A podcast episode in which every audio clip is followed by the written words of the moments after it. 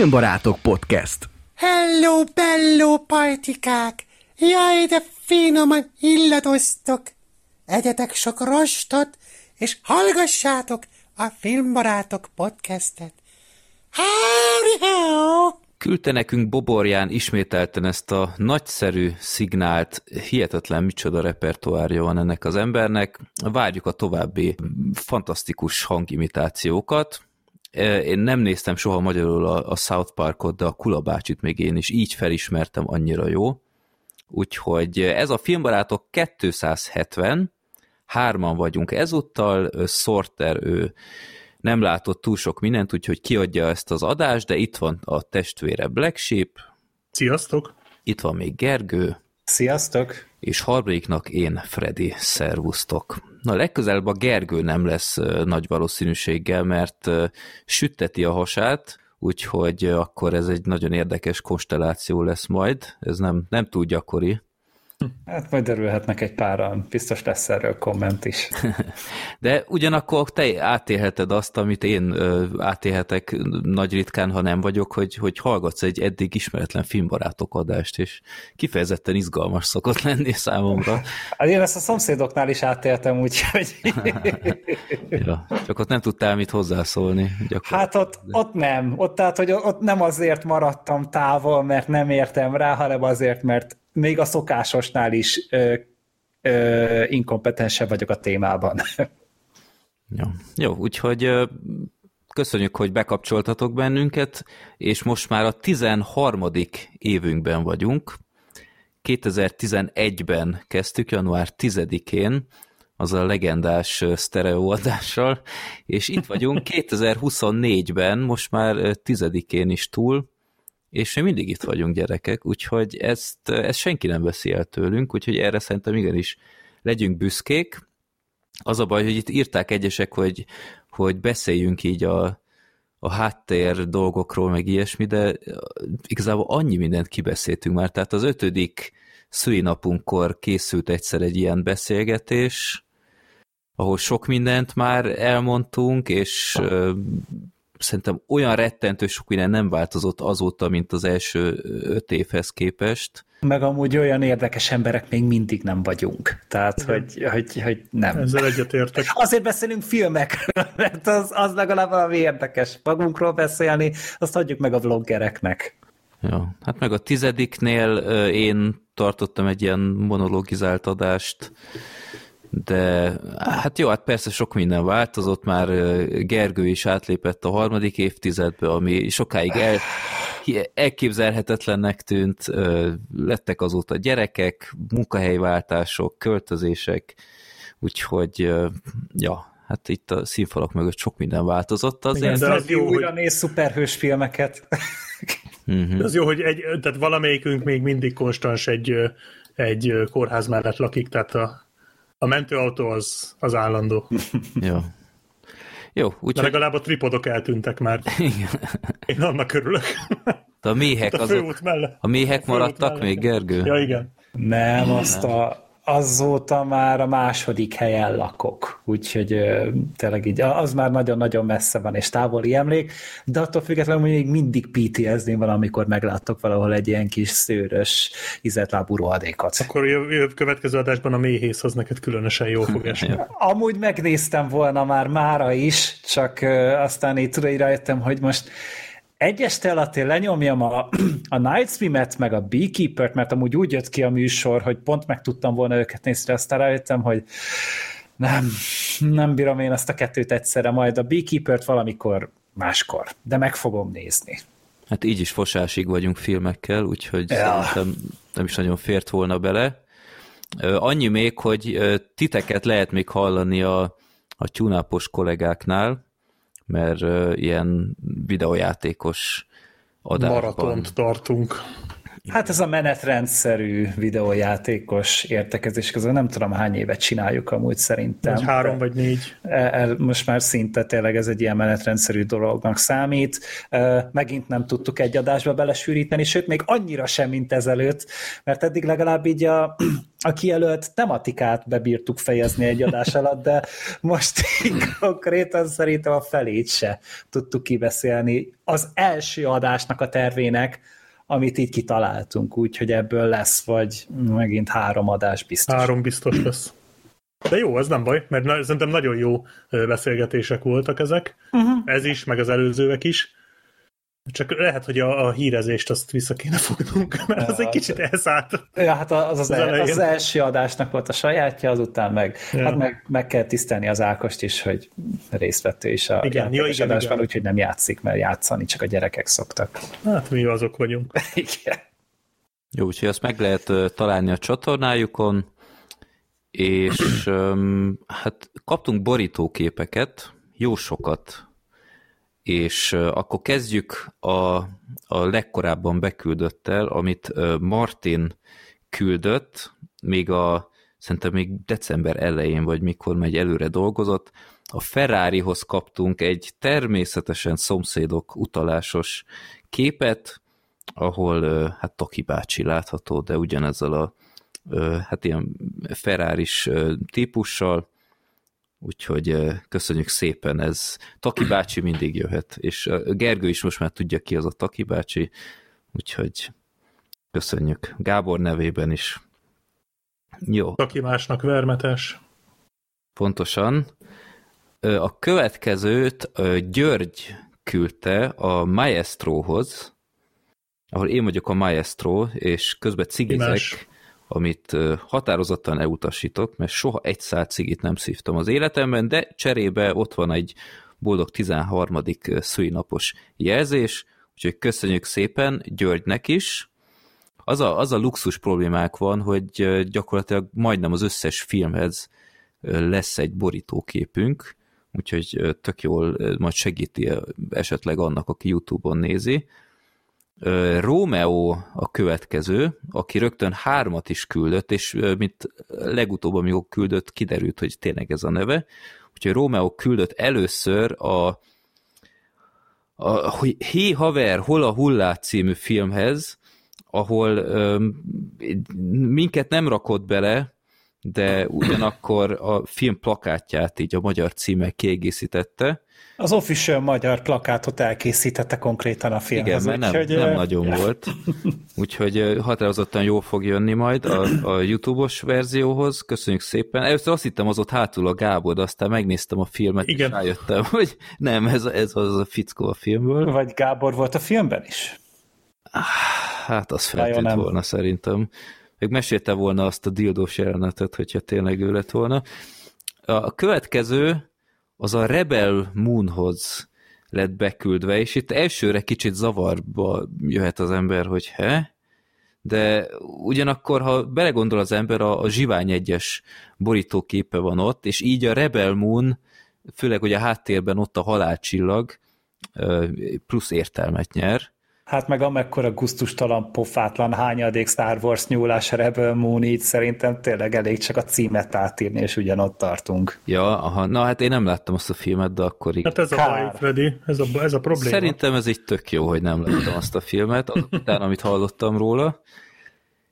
És akkor a következő, amit Rómeó küldött, a hullaadáshoz érkezett, ezt a részét annyira nem értem. Zseniális szintén. Photoshop. Igen, hogy hátul a Marvel üldöz, gondolom, és én meg a, a, a szomszédok videóimat nézem telefonon. Hát, hát igen, hogy annyira el vagy te foglalva a szomszédokkal, hogy szinte így váratlanul csap le rád, hogy közben a Marvel már halódik. És ezért hullaadás, mert a Marvel meghalt. Igen.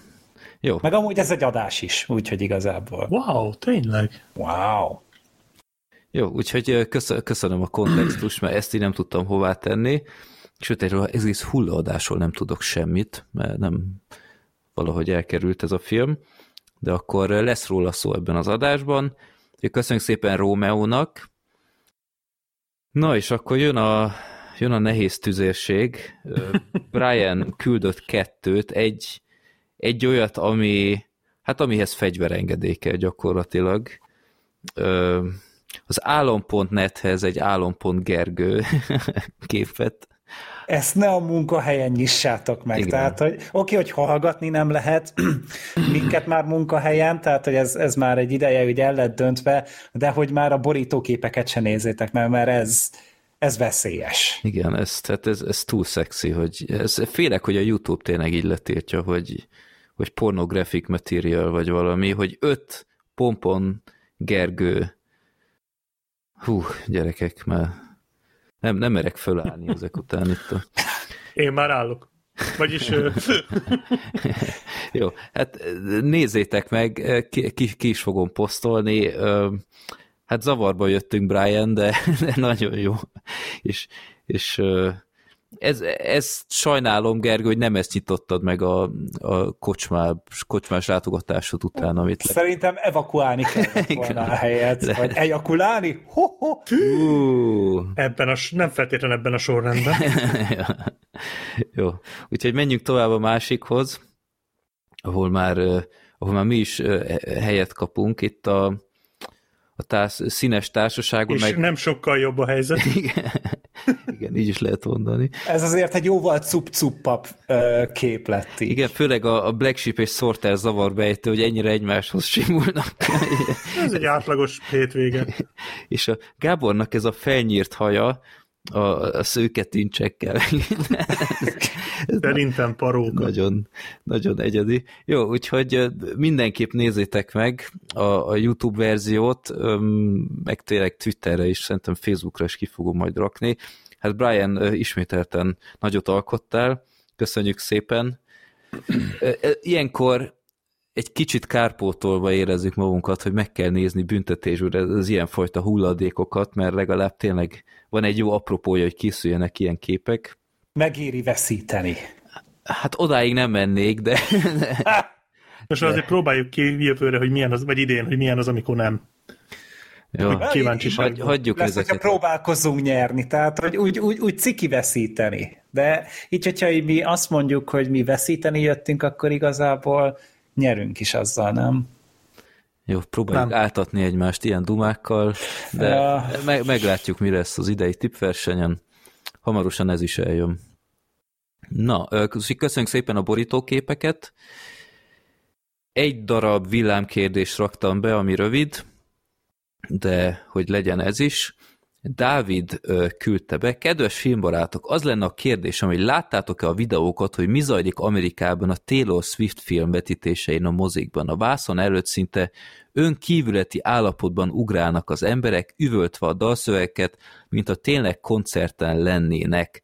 Sokan biztosan nem erre számítanak, mikor jegyet váltanak rá, szívesebben hallgatnák az énekesnő hangját a tömeg helyett, beszámolók alapján a mellettük lévő termekben is rontja az egyéb filmek nézésének élményét, mert áthallatszik a káosz. Mit gondoltok, mit gondoltok erről a jelenségről? Mennyire valóak az ilyen filmek és az általuk kiváltott események a moziterembe? Ugye ez, a, ez az Eras Tour koncertfilmről van szó, uh-huh. ami itthon is be lett mutatva. Nem volt akkora zajos siker, mint az USA-ban mondjuk, de azért itt is nézték. Um, láttatok ilyen videókat? Én bevallom, annyira nem. Én láttam Igen. egyet. Ilyen midsummer stíló volt, kb. tényleg az emberek így körbe, így táncoltak, így összekarolva a vászon előtt, ilyen iszonyatosan durva, ilyen uh, spirituális élménynek tűnt már szinte Igen. az embereknél nem tudom, engem az, az egy kicsit, tehát én önmagában ezt őszintén, tehát most az ember beül egy Taylor Swift koncertfilmre, és gyakorlatilag egy Taylor Swift koncert élményt kap, valamennyire, azt Taylor Swift nem... nélkül. A Taylor Swift nélkül. Hát nyilván nem is annyit fizet érte, mint egy koncertért, de mondjuk szerintem az még nem annyira gáz. Most az, hogy már más mozitermek vetítéseinek is bekavar, az talán már neccesebb egy kicsit. Uh-huh. Tehát amikor én beülök a szomszédterembe valami más nézni, akkor biztos, hogy nem azt akarom hallani, hogy a szomszédba ötvenen üvöltik egyszerre a Taylor, Taylor Swiftnek a legújabb slágerét. Szerintem önmagában ez nem olyan para, el tudom képzelni, hogy ez valakit idegesít, de koncertfilmre, ha valaki beül, szerintem nyilván olyan ember ül be, aki szereti Taylor Swiftet, meg a dalait, akkor szerintem nem bánja, ha mások is éneklik, vagy nem tudom, én ezt gondolom. Uh, igen, az az utóbbi azért egy kicsit már horrorisztikusabban hangzik, hogy, hogy tényleg az, hogy nézni itt a filmet, és az omszétterembe uh, konkrétan ilyen, ilyen össznépi óbégatás van. Szerintem amúgy ezen nem számoltak. Tehát az, hogy most egy ilyen film, vagy nem tudom, ilyen való-e a moziba, szerintem őszintén szóval er-, erre senki nem Hát de volt senki nem úgy volt ez. Sok koncertfilm volt, queen de, de én úgy értem, hogy, hogy ilyen önkévületi állapotban nem kerültek az emberek. Hát, mert azért kétlem, hogy egy Metallica koncertfilmnél ugyanez lejátszódna, tehát nem tudom, ilyen tini közönséges koncertfilm az mondjuk annyira nem jellemző szerintem eddig.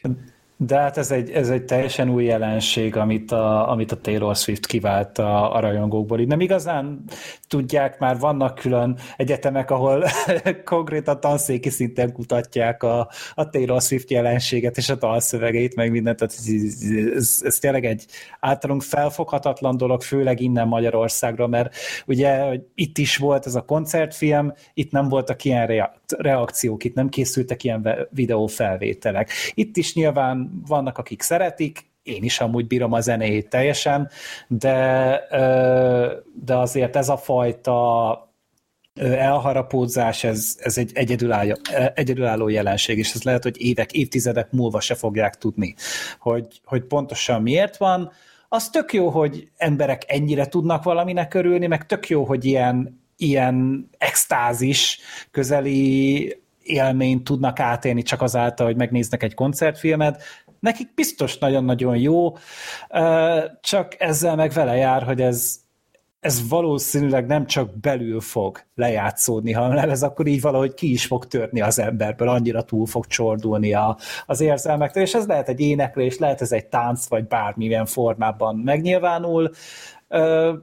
Alapvetően ez egy tök jó dolog, az már egy másik kérdés, hogy ez tényleg, hogyha a te filmélményedet meg közben befolyásolja, miközben te nem a koncertfilmen ülsz, akkor ott már az van, hogy, hogy neked türelmesnek kellene az ember társaiddal és a szabadságát gyakorolhatja, mindaddig, amíg mást ezzel nem sért. És most ugye mm. ezzel, ugye ez van, hogy tényleg én sem örülnék neki, hogyha nézném a kis, mit tudom én, a, a, ma, a magyar a drámámat, vagy, vagy a hat hetet mondjuk nézem, és akkor a szomszéd teremből meg üvölteli torokból a shake it off, tehát hogy azért az, az, az tudja gyilkolni egy picit az élmény, de ezzel nem lehet mit csinálni. Tehát, az, az mindig is egy érdekes dolog, hogy koncertfilm moziban hogy a koncertfilm magában amúgy tök király dolog, főleg ha ilyen prósattal van, tehát hogy, hogy uh-huh. rendesen bár azt is lehet rosszul csinálni, tehát például a, Linkin Parknak ez a Live in Texas szerintem pont egy iszonyat rossz ellenpélda, hogy ez annyira túl volt uh, ilyen producerkedve, hogy, hogy lassítások, meg, meg az, az nekem túl sok, de ne, nekem is vannak itthon ilyen élő koncertfilmek DVD-n, de igen, tehát ez fura, hogy leülsz a moziterembe, és, és ülsz a seggeden. Ez lehet, hogy szerencsésebb lenne ilyet amúgy tényleg egy ilyen koncerthelyszínen levetíteni, mert akkor az emberek így, így nem tudom én, energiát kibocsáthattak a, a vászon felé, és senkit nem zavar. Aha, tehát ez lenne az új kertmozi? De amúgy miért ne? Tehát szerintem abszolút lenne ennek ö, piaca. Ö, nem tudom, ez, ez a film amúgy engem még érdekelt is, tehát én a Taylor Swiftet nagyon, hát felületesen ismerem csak, ö, ismerek tőle dalokat, hogy minden amúgy teljesen korrekt pop szerintem, tehát ahhoz képest, hogy manapság mik mennek, szerintem ahhoz képest még kimagasulnak is mondanám, így érdekelt amúgy, hogy milyen lehet, de aztán megnéztem, hogy ez is több mint két és fél óra, aztán mondtam, hogy na, fuck no. Tehát, ez elég hardcore amúgy. ha, ha ez felkerül ami streamingre, akkor, akkor simán belenézek majd, vagy megnézem, ha tetszik. De... De hogy amúgy a mozi élmény meg, tehát hogy amúgy meg nem egy olyan elképzelhetetlen dolog, hogy ezt a moziban nézik, mert ugye a, mo- a mozit is ugye nagy a vászon, nagy a látvány, és nagy a hang. Igen, csak az ember koncerten szeret vele énekelni, meg ilyen. Tehát ezt a részét meg is értem amúgy, hogy, hogy emberek így kivetkőznek magukból, de hát nem tudom, az, hogy ott, ott körbe táncolnak a vászon előtt, meg nem tudom, lehet a vászlat, hogy meg is sértik, mint a, a csodás Creed 3 jeleneteknél, nem tudom, fura. Hát, Na, erre... hát inkább ezerszer amúgy ez a, ez a Taylor Swift koncert dolog a teremben, mint a Creed 3. Nyilván, nyilván, abszolút. nyilván, teljesen másfajta energia van az egész mögött. Hát igen, a, a Beyoncé-nak is volt ugye valami ilyen... Ez a Renaissance volt a címe. Igen, aztán. mondjuk azzal szerintem engem világból ki lehet kergetni Beyoncé zenével, de hát nem tudom, ez, ez egy érdekes fejlemény, hogy akkor most hány ilyen jön, mert Hát mert ugye tudnak ezek óriási nagy lenni. kasszát robbantott a mm. Taylor Swift, tehát hogy ugye a, még az ördögűző is elmenekült tőle, és ja, valami ja, ja. 100 millió dolláros bevételt produkált, az meg ingyen pénz, mert ennek amúgy olyan nettó költségvetése hát az szerintem egy ilyen, egy ilyen marginális kerekítési összeg a, az egész turnénak a költségvetésében. Tehát, hogy nagyon könnyen ki lesz, szerintem csak egy koncertnek a, a sörbevételének a tizedéből kijön ennek Hát azért ne becsüld alá szerintem ezt, hogyha tényleg igényesen akarják megcsinálni, és ha jól tudom, nem csak egy helyszínen forgattak, hanem többet vágtak össze. Ja, általában ilyenkor, ha jól tudom, tehát nem nem konkrétan az van, hogy hogy live, in, live in, nem tudom meg. én, Los Aha. Angeles, akkor, akkor sokszor, nem tudom, hogy többet felvesznek, és a legjobbakat vágják össze, amit tudom én, a közönség legjobban reagál, meg ilyenek. Uh-huh, uh-huh. Úgyhogy elképzelhető, hogy, hogy itt is így csinálták. De ez biztos, hogy ilyen 10 milliós befektetés lehetett Lehet, maximum. nem tudom. Tehát ez, ez hát többszörösen profitált nekik szerintem. Simán. De azáltal, hogy tényleg ilyen hosszú, biztos nem, nem filérekbe került, de ja, tehát biztos visszahozta az árát. Úgyhogy érdekes lesz nézni, hogy hogyan ez is akár egy, egy új piac lehetőség a moziknak, tehát nem, nem kell itt ilyen szagmozik, meg 3D-s mozik felé nézni, hanem tényleg ez, ez is egy, mint ahogy ilyen opera eladásokról is csomó éve van már, meg nem tudom, színházi eladások helyenként élőben. Amerikában... Ja, azt itt Szegeden is nyomják. Amerikában ilyen sportesemények is vannak sokszor moziban. Én egy olyanra simán beülnék egyszer. Hát meg ugye az Oscárt is néha nyomják. Mm-hmm. Ja. Ez, ez is egy olyan dolog, hogy belefér amúgy. Nagyon sok mindent le lehet vetíteni amúgy egy moziteremben. Az más kérdés, hogy mondjuk mi az mi mennyire vagyunk ennek a felvedő, felvevő közönsége, uh-huh. hogy, hogy tényleg akár egy ilyen más médiás élményt átélni. Ja, ja. Az, ugye erről már többször volt szó, hogy mondjuk egy sorozat epizódot moziban látni, hogy az milyen flash. Ja, olyanra is volt példa már. Hát ugye a Last of Us-t én úgy láttam. Ugye ja, az első vagy a, a trónok arcánál is emlékszem, mintha lett volna. Abból is volt többször, ja, még ja, itt Magyarországon is, meg most, hogyha jól láttam, talán tegnap, a, vagy tegnap előtt a True Detective negyedik évadának is a, az első epizódját levetítették így moziban. Hmm, na, Ami úgy, arra, hogy ám, az, ugye, az most indul jövő héten, talán kedden. Hmm. Jó. Várjuk a fejleményeket. Ja. Jó, akkor jöjjön a filmblokk. Szerintem daráljuk Igen, előtte szerintem népakaratát is sorsoljuk. Ó, oh, shit, hát persze, népakarat. Már elfelejtettük, Úr hogy népakaratát Isten. kell csinálni. Ez de kínos. 13 év után még mindig. Ó, oh, Freddy, hol a hullád? Nem kínos, mert legalább az egyikünk még emlékezett rá.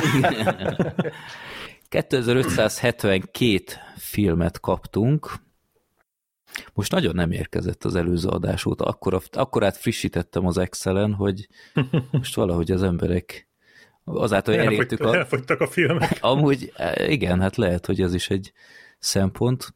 Na szóval, népakarata, aki nem ismerné, ti küldtök filmeket, azokat felvisszük, és a random.org véletlenszerű számával aztán kiderítjük, hogy melyik lesz a következő adásban. 997. Mm. Ez úgy a harmadánál kb. 997. Na, szerintem én ezt a filmet láttam is. A rajongó, a Viktor által beküldött rajongó. Robert De Niroval. Láttátok Ó, ezt? The, tudom The Fan. Aha, Én nem melyik az láttam, de film. ismerős. Én se láttam Én láttam szerintem. már, én ezt, ezt még TK-ból is kivettem, azt hiszem még többször is már annyira. És a Wesley Snipes. Wesley Snipes egy ilyen baseball játékos. Ó, Tony Scott film. Uh-huh. Ah, onnan volt ismerős. Nem aha. szerette, úgy látom, így az IMDb pontok sem magasak, meg a Metascore se.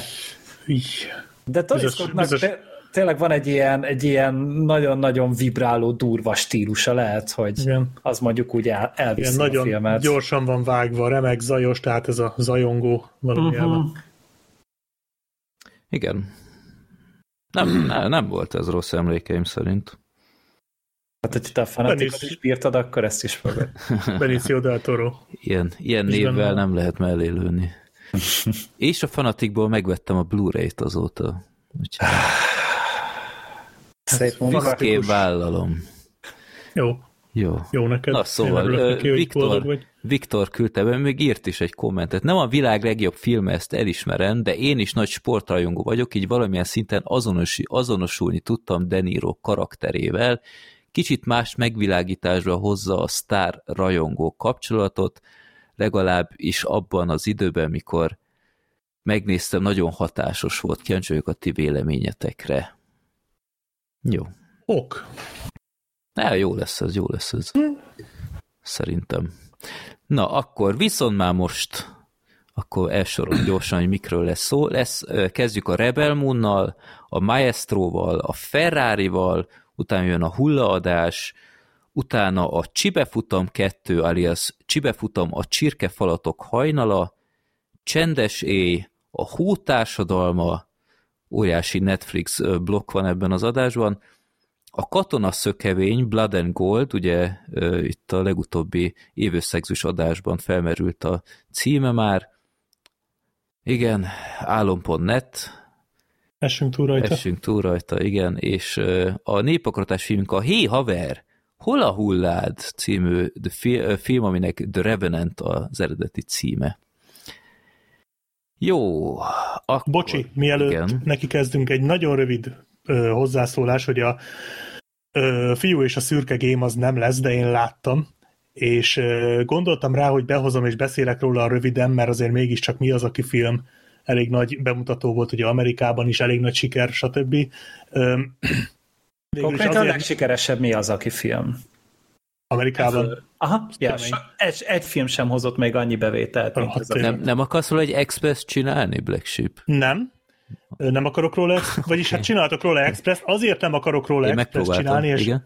és azért nem gondoltam most beszélni róla, mert nekem ez a film nem igazán tetszett, Ó, és amit nagyon sajnálok, nekem ez egy nagy csalódás volt sajnos, és nem akartam, hogy az legyen, hogy az emberek rákattintanak, hogy úristen, filmbarátokba beszélnek erről a mi az, aki filmről, és itt lefikázom. Tudod, az olyan, az olyan szarul jött volna ki, hogy én vagyok kb. az egyetlen a világon, akinek nem tetszett ez a film.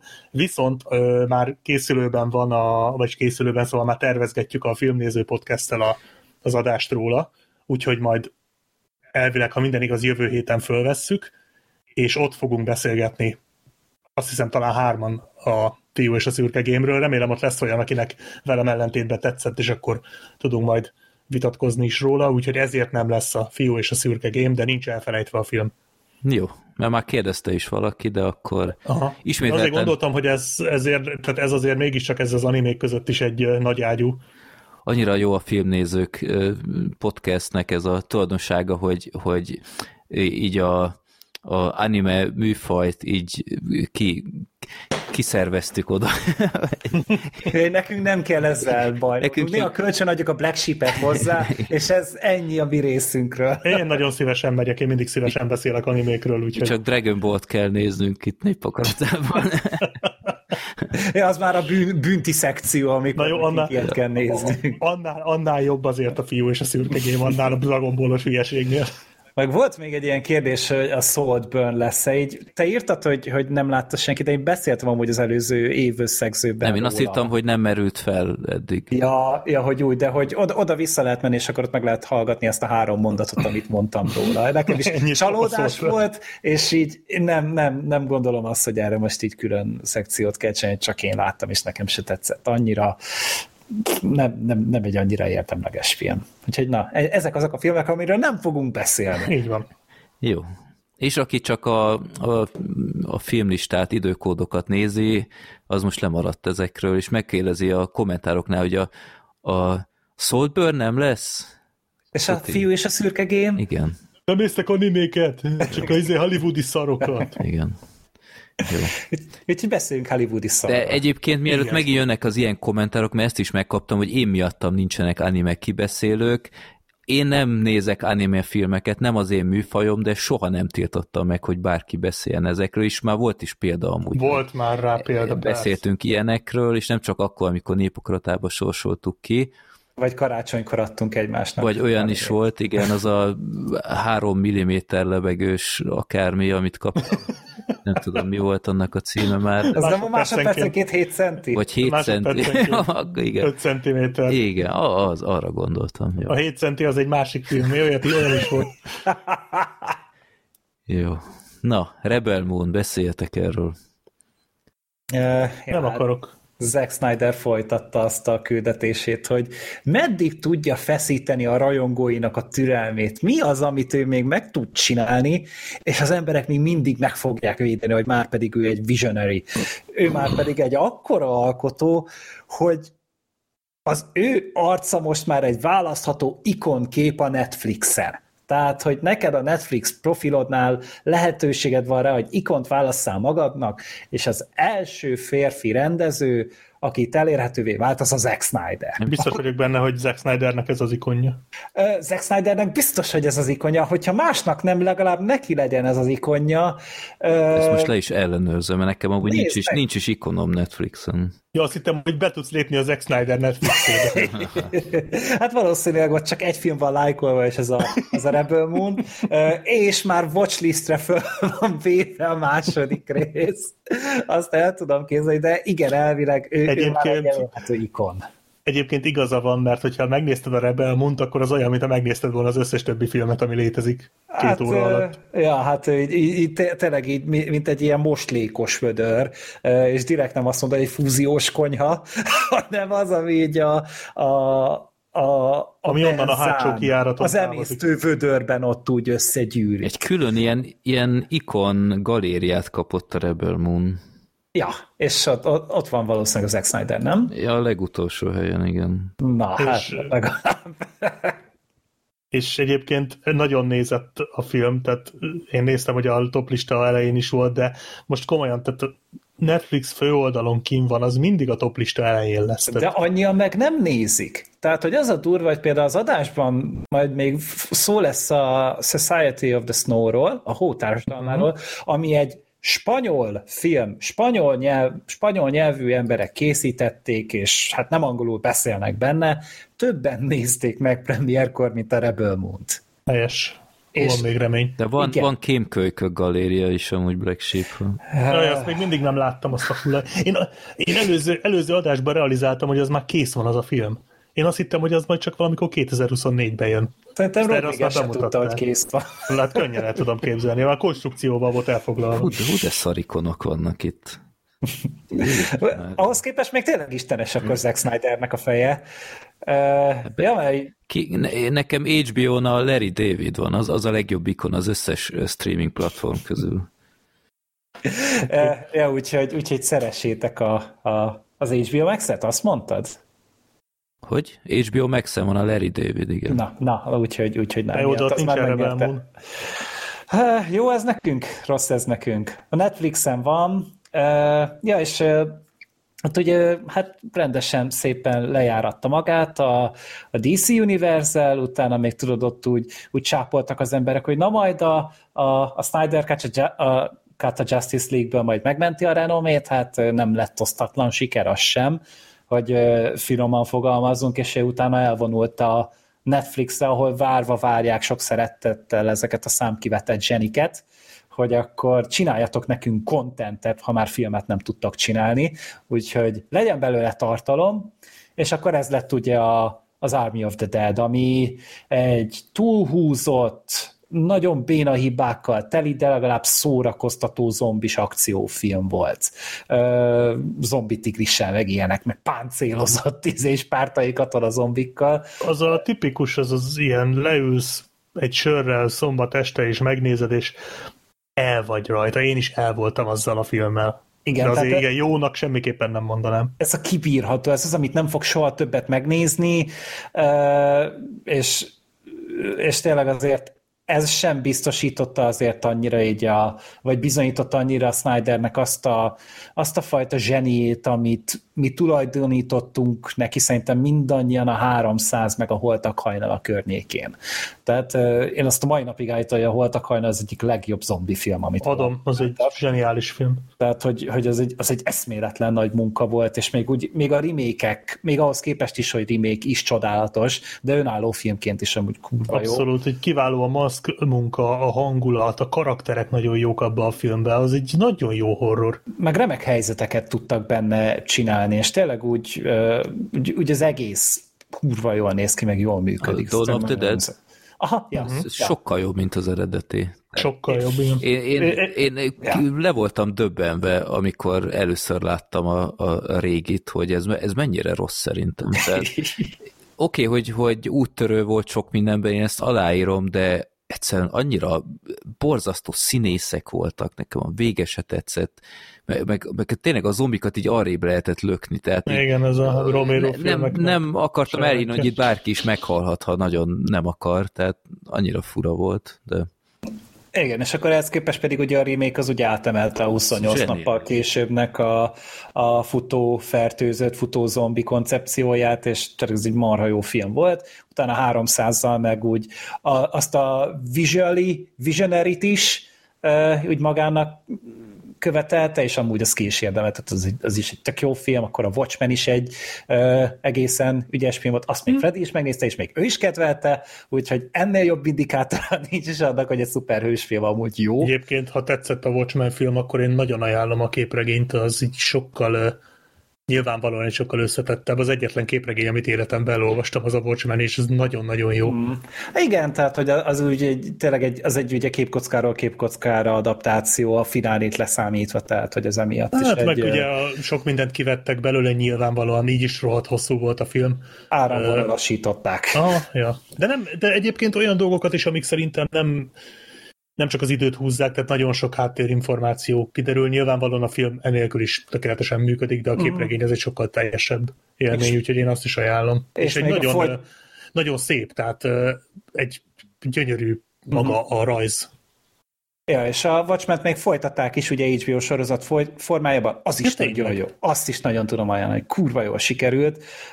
Na mindegy, ez kitérő. Utána Snyder ugye menetelt tovább a bagyos filmmel, azt szerintem csak én láttam az egész világon. Én is láttam, de igazából nem emlékszem belőle semmire. Én se. Abszolút nem tudom, hogy mi a, mi a tököm történt benne. Aztán utána meg hát megkapta az első pofont úgy igazán, a, meg mi is a Sucker Punch formájában, ami egy nézhetetlen felfoghatatlan úcskaság, és akkor utána jöttek a DC filmek, hogy na ebből lehet valami, hát nem lett belőle semmi. És akkor most tényleg uh, Snyder elment a Netflixhez, előállt egy saját ötlettel, egy olyan forgatókönyvet prezentált a Netflixnek, amit ő elvitt elvileg a Disneyhez is, meg annó, amikor ugye Star Wars filmet akarta készíteni, és Snyder így előadta, hogy akkor ő ezt szeretné, és hát ezt felnőtt besorolással szeretné elkészíteni, tehát egy 18-as karikás filmet szeretne, vagy legalábbis 16-os karoká- karikás ö, ostoros, erőszakos filmet szeretne belőle csinálni, és hát a Disney mondták, hogy köszi nem, tehát hogyha mondjuk, hogyha most a, a David Finchernek a, a rabszolgás koncepcióját, a, dro- a rabszolgadroidos koncepcióját leszavazták, akkor majd pont a Snydernek engedték volna meg. Na De mindegy. szerintem ez így, úgy zajlott valójában, hogy odavitte Zack Snyder, elolvasták a forgatókönyvet, és így, de Zack, mi ezt már megcsináltuk. És többször is. Többször is. És így visszaadták, hogy közt nem, nem ismétlünk. És Ami amúgy utána- nem igaz, de mindegy, most erre azt mondták, hogy na nem, még egyszer ugyanazt szarabból nem csináljuk meg. Mm, ö, és akkor végül is ugye ezt átfazonírozta egy kicsit, és a Netflixnek eladta, annyira, hogy a Netflix az már animációs filmes sorozatot csinál belőle, képregényt csinál belőle, én videójáték bejelentést is láttam belőle tavaly, és még ráadásul egy dupla filmes ö, premiért is megengedtek neki, tehát kettő filmet, part egyet és part kettőt ö, leforgatott. Ö, most ez a menő. Rebel Moonból, ja, tehát, hogy, hogy nem tudom mi alapján. Mondjuk Én... ebből legalább valószínűleg tényleg jön idén a második, nem úgy, mint a Pókemberből, meg a Mission Impossible-ből, meg hát... a csodálatos, zseniális, kibírhatatlan, hogy ez a szünet uh, Fastix-ből igen, és ez is ez, csak hogy ez tényleg készen van, tehát hogy ez back-to-back leforgatták, és szerintem amúgy már most valószínűleg be van fejezve a film, a sebejtő, ez a második ezt mindig nem tudom elhinni, hogy ez a címe. Na mindegy, és az első pedig a, ugye a Child of Fire, tehát a tűz gyermeke volt, és hát a történet az egy, egy ilyen mezőgazdász agrálkultúrás kis bolygón játszódik, ahol elég ö, gazdag a, a gabonatermés. Itt ö, éldegélnek a helyi gabonatermelők, és közéjük vetődött be egy, egy fiatal nő, aki hát korábban harcos volt, katona volt, az aktuális elnyomó rezsimnek az egyik hithű csatára volt, és ő végül is elhagyta ezeket a köröket, és elmenekült, elbújdokolt ezen a, ezen a bolygón. Itt búzát vett, és arat, és nagyon élvezi, és nagyon nyugis az egész, és egyszer csak megjelenik ennek a, ennek a rezsimnek az egyik hadihajója, leszáll a nagyon-nagyon túljátszott és túlipacskodó Ed Screen által alakított. Nem náci tiszt, annak ellenére, hogy még a egyenruhája is náci, amúgy a csávónak, de a, a lényeg, hogy ő az, aki elkezdi, elkezdi követelni ugye a terményeket, ugye még be is szaratja őket egy kicsit,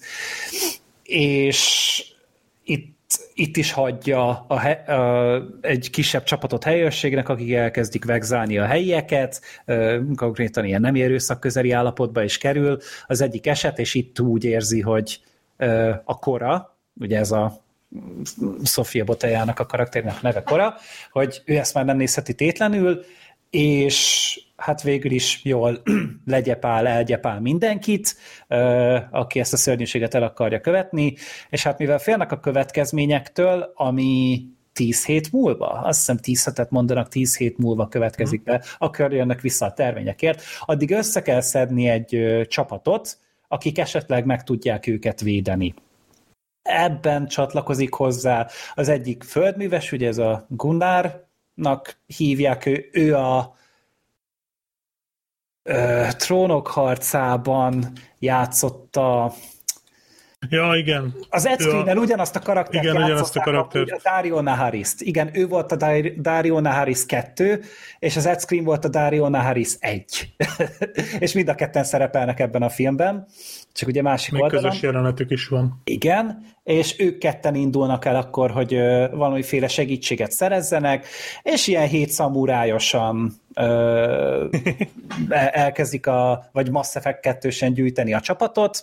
Itt Nem az a el... hét szamuráj az jobb példa, de azért, mert a hét szamuráj remake kell gondolni a Denzellel, ahol az volt, hogy az indián így összefutott velük, megkérdezte, hogy hova mennek, elmondták, és azt mondta, hogy hm, tudjátok, mit én is csatlakozom. Tehát, hogy így körülbelül ilyen szinten működik itt ez a dolog. Ö, és, és tényleg az összes karaktert amúgy így szedik fel, tehát nincs egy győzködés, nincsen semmi, mindenki azonnal csatlakozik hozzájuk. Az első ugye a Kai, által já, Kai karakter, a Charlie Hanem, játsza a Han Solo karakter, de ő annyira. Han Solo karakter, hogy ugyanúgy egy balul kiütött kocsmai verekedés után ajánlja, vagy kerül arra sor, hogy amúgy nekem van egy hajóm, el tudlak titeket vinni, kopra ugyanaz, mint a Han Solo, Utána szedik össze ugye az indián fickót, hogyha jól emlékszem. Ja, a Harry Potter jelenetben. Vagy a fogatversenyes jelenetben a Star Warsból, a bajós árnyakból. Tehát ugyanúgy az, ezért frissen találkoznak a figurával, és fogadást kötnek az ő képességeire, úgyhogy nem is ismerik. Ugyanez volt az Anakin Skywalkerrel a, a Tatooine-on. Uh-huh. Amúgy. Nekem a jelenetről ugrott be a Harry Potter 3-ból, amikor ja, repül a Hippogriffen, igen E, igen, akkor őt is összeszedik, utána egyeneságon mennek a, a Jimmo Honsúért, ő egy, ő egy legendás hadvezért játszik, aki semmiben nem nyilvánul meg amúgy. Egyébként egyáltalán a nem, tehát szerintem összesen három mondatot mond. Ja, és ahhoz képest pedig, hogy mennyit hype hogy ú, micsoda, micsoda, micsoda, és hát semmi csoda nincs Majd benne. a második részben. A rendezői változatban van már ebből ah, csőretve egy három órás rendezői erbesorolású változat, mert ugye ez csak egy két óra, 13 perces PG-13 dolog, nem tudom mi a faszért volt erre szükség, na mindegy, kétszer megnézhetjük az emberekkel, már az elég őrültekkel. Utána szedik össze a Nemesis nevű karaktert, őt a felhő atlaszból is ismerős hölgy játsza, hogy ez a Beiduna. Ő neki nem fénykardjai vannak szigorúan, de fénykardjai vannak amúgy kurvára, és ő egy óriás pokkal harcol aki legyőzi, aztán velük tart, és akkor még összeszedik Ray, Fisher, Ray Fisher munkanélküliségét így segítik ki, ugye a DC-s csörte után így nem kívánatos személyre, szerintem nagyon sok helyen Hollywoodban, kivéve Snyder által. Úgyhogy őt még összeszedik, és így ők vannak heten, én ezt amúgy nem nagyon értettem soha, hogy mégis mennyi embert akarnak ezek összeszedni egy hadsereggel szemben amúgy? Mert most ott tényleg jön hát, egy csatahajót, kurva sok mindenkivel, azt hogy a picsába győzik le? Hát ugye a Ray Fishernek voltak emberei, ja. de azok, azok mintha vártak, tehát, tehát, hogy ők nem, azok nem mentek velük, hanem hát csak igen. a Ray Fisher ment velük. Igen, tehát hogy, hogy én, én nem tudom ezt, hogy akarták meg. Ja igen, meg van még egy Jimmy nevű droid, őt amúgy az Anthony Hopkins szinkronizálja, nem hm. tudom, feltűnte. A Transformers után újabb minőségi alkotásban. Ja, tehát nem tudott elszagadni a robotoktól, és ő a film legelején szerepel, aztán a legutolsó képig egyáltalán nem. Akkor meg már agancsokat növeszt magának meg minden, és így fogalmam sincsen erre a karakterre, hogy ez miatt tököm akart lenni. De hát, hogy... Mert elromlott, és ezért ő most már szar volt. Uh-huh. Oh, gyönyörű, gyönyörű. Na, és ezt a, ezt a csapatgyűjtést nézzük, amúgy erről szól a film. Ez két óra 13 perc. Ez a film valami botrányosan szar.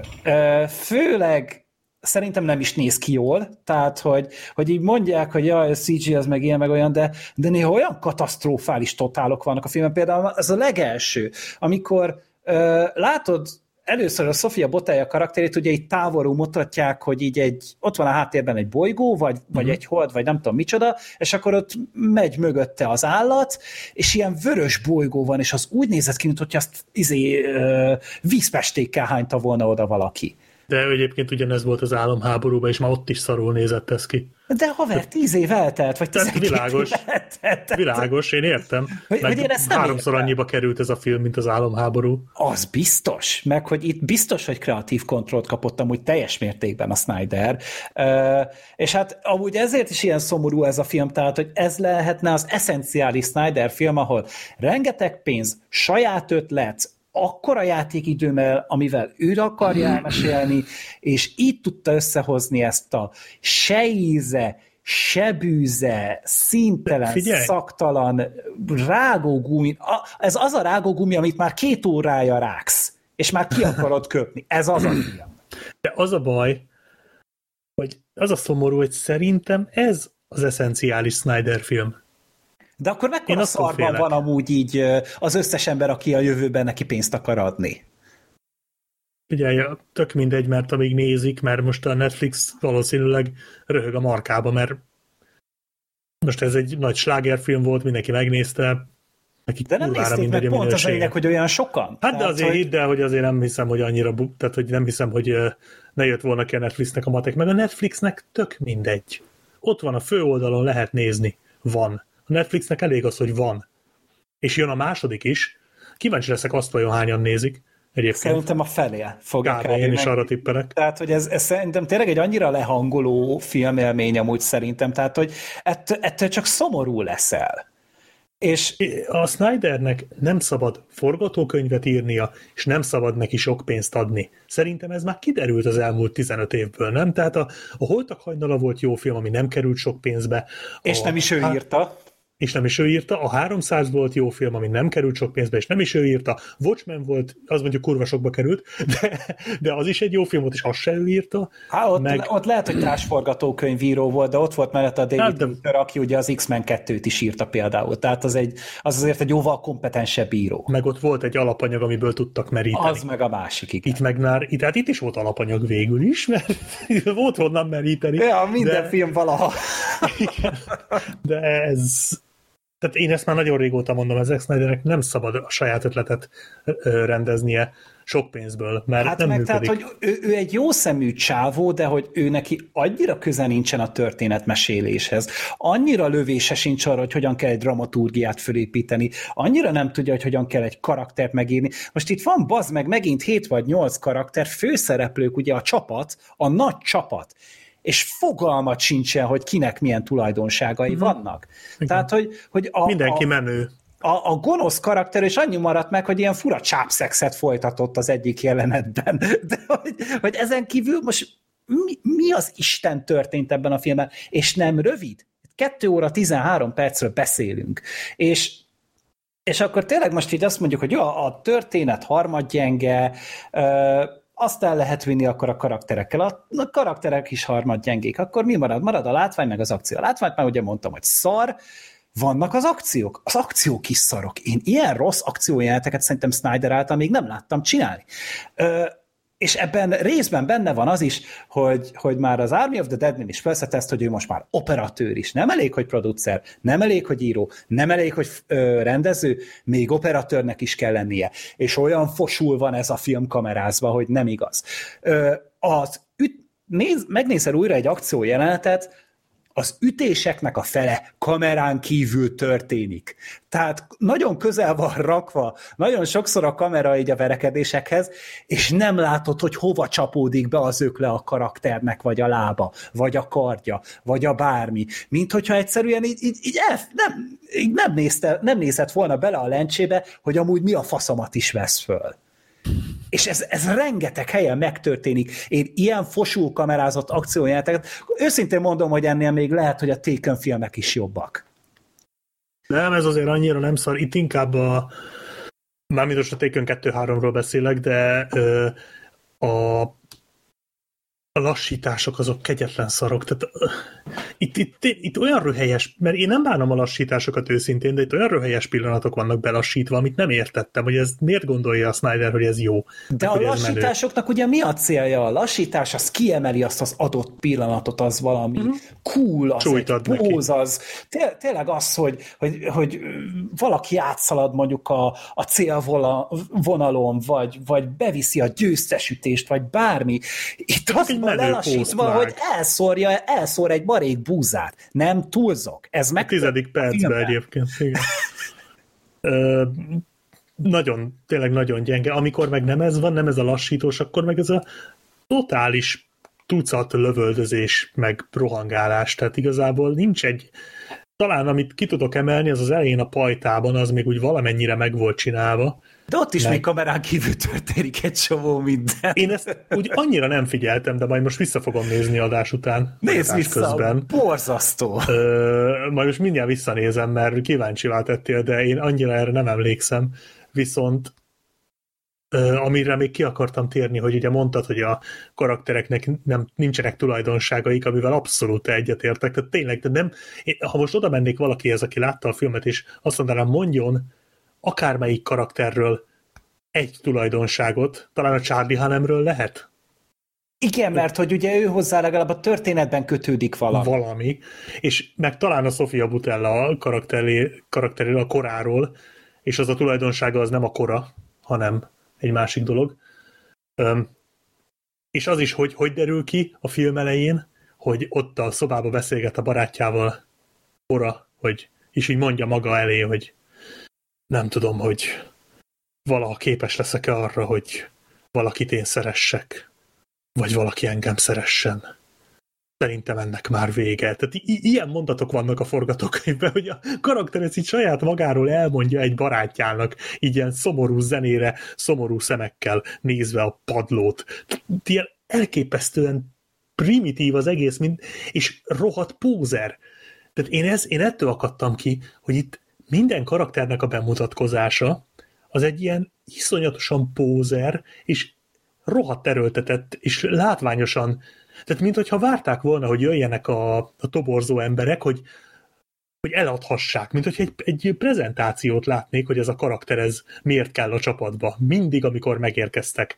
Ott volt a, a csávó a hipogrifen, ott volt a csaj, aki lenyomta a pókot, mindig volt, mind, mindig, mindig éppen akkor történt valami, és ezek ilyen rendkívül pózer jelenetek, hogy ilyen lassú beállásokkal, meg ilyen iszonyatosan túltolt hadonászásokkal, meg pózokkal próbálják jelezni, hogy ezek a karakterek micsoda kőkemény, hipermenő csávók. Hogy ezek valakik.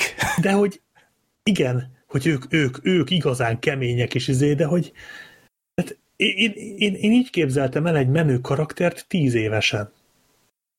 De hogy ez, ez azért ne, nem tíz éveseknek kéne ezt a filmet szerintem megcsinálni, vagy nem tudom. Tehát nekem ilyen nagyon, nagyon gagyi gyerekes volt ez így. Úgyhogy engem ez borzasztóan zavart. Meg igen, a, a film vége is iszonyúan el van nyújtva, az az utolsó nagy ö, akciójelenet is totál semmilyen, és rohadt sokáig tart. Fú, de fosul nézett ki ráadásul. Szarul is néz ki. Ö, a, na, azt amúgy érdemes megnézni, hogyha így ezt látni akarod, hogy miről beszéltem az akciók kapcsán, hogy tényleg szarul van fölvéve. Jó, ott már, ott már föltűnt azért, az, ott tényleg az, nagyon gagyi volt. Az borzasztó, és még ami, ami meg még jobban, tehát, hogy tudod azért még annyit elő tudunk általában szedni, hogy az na a színészek, bezzeg.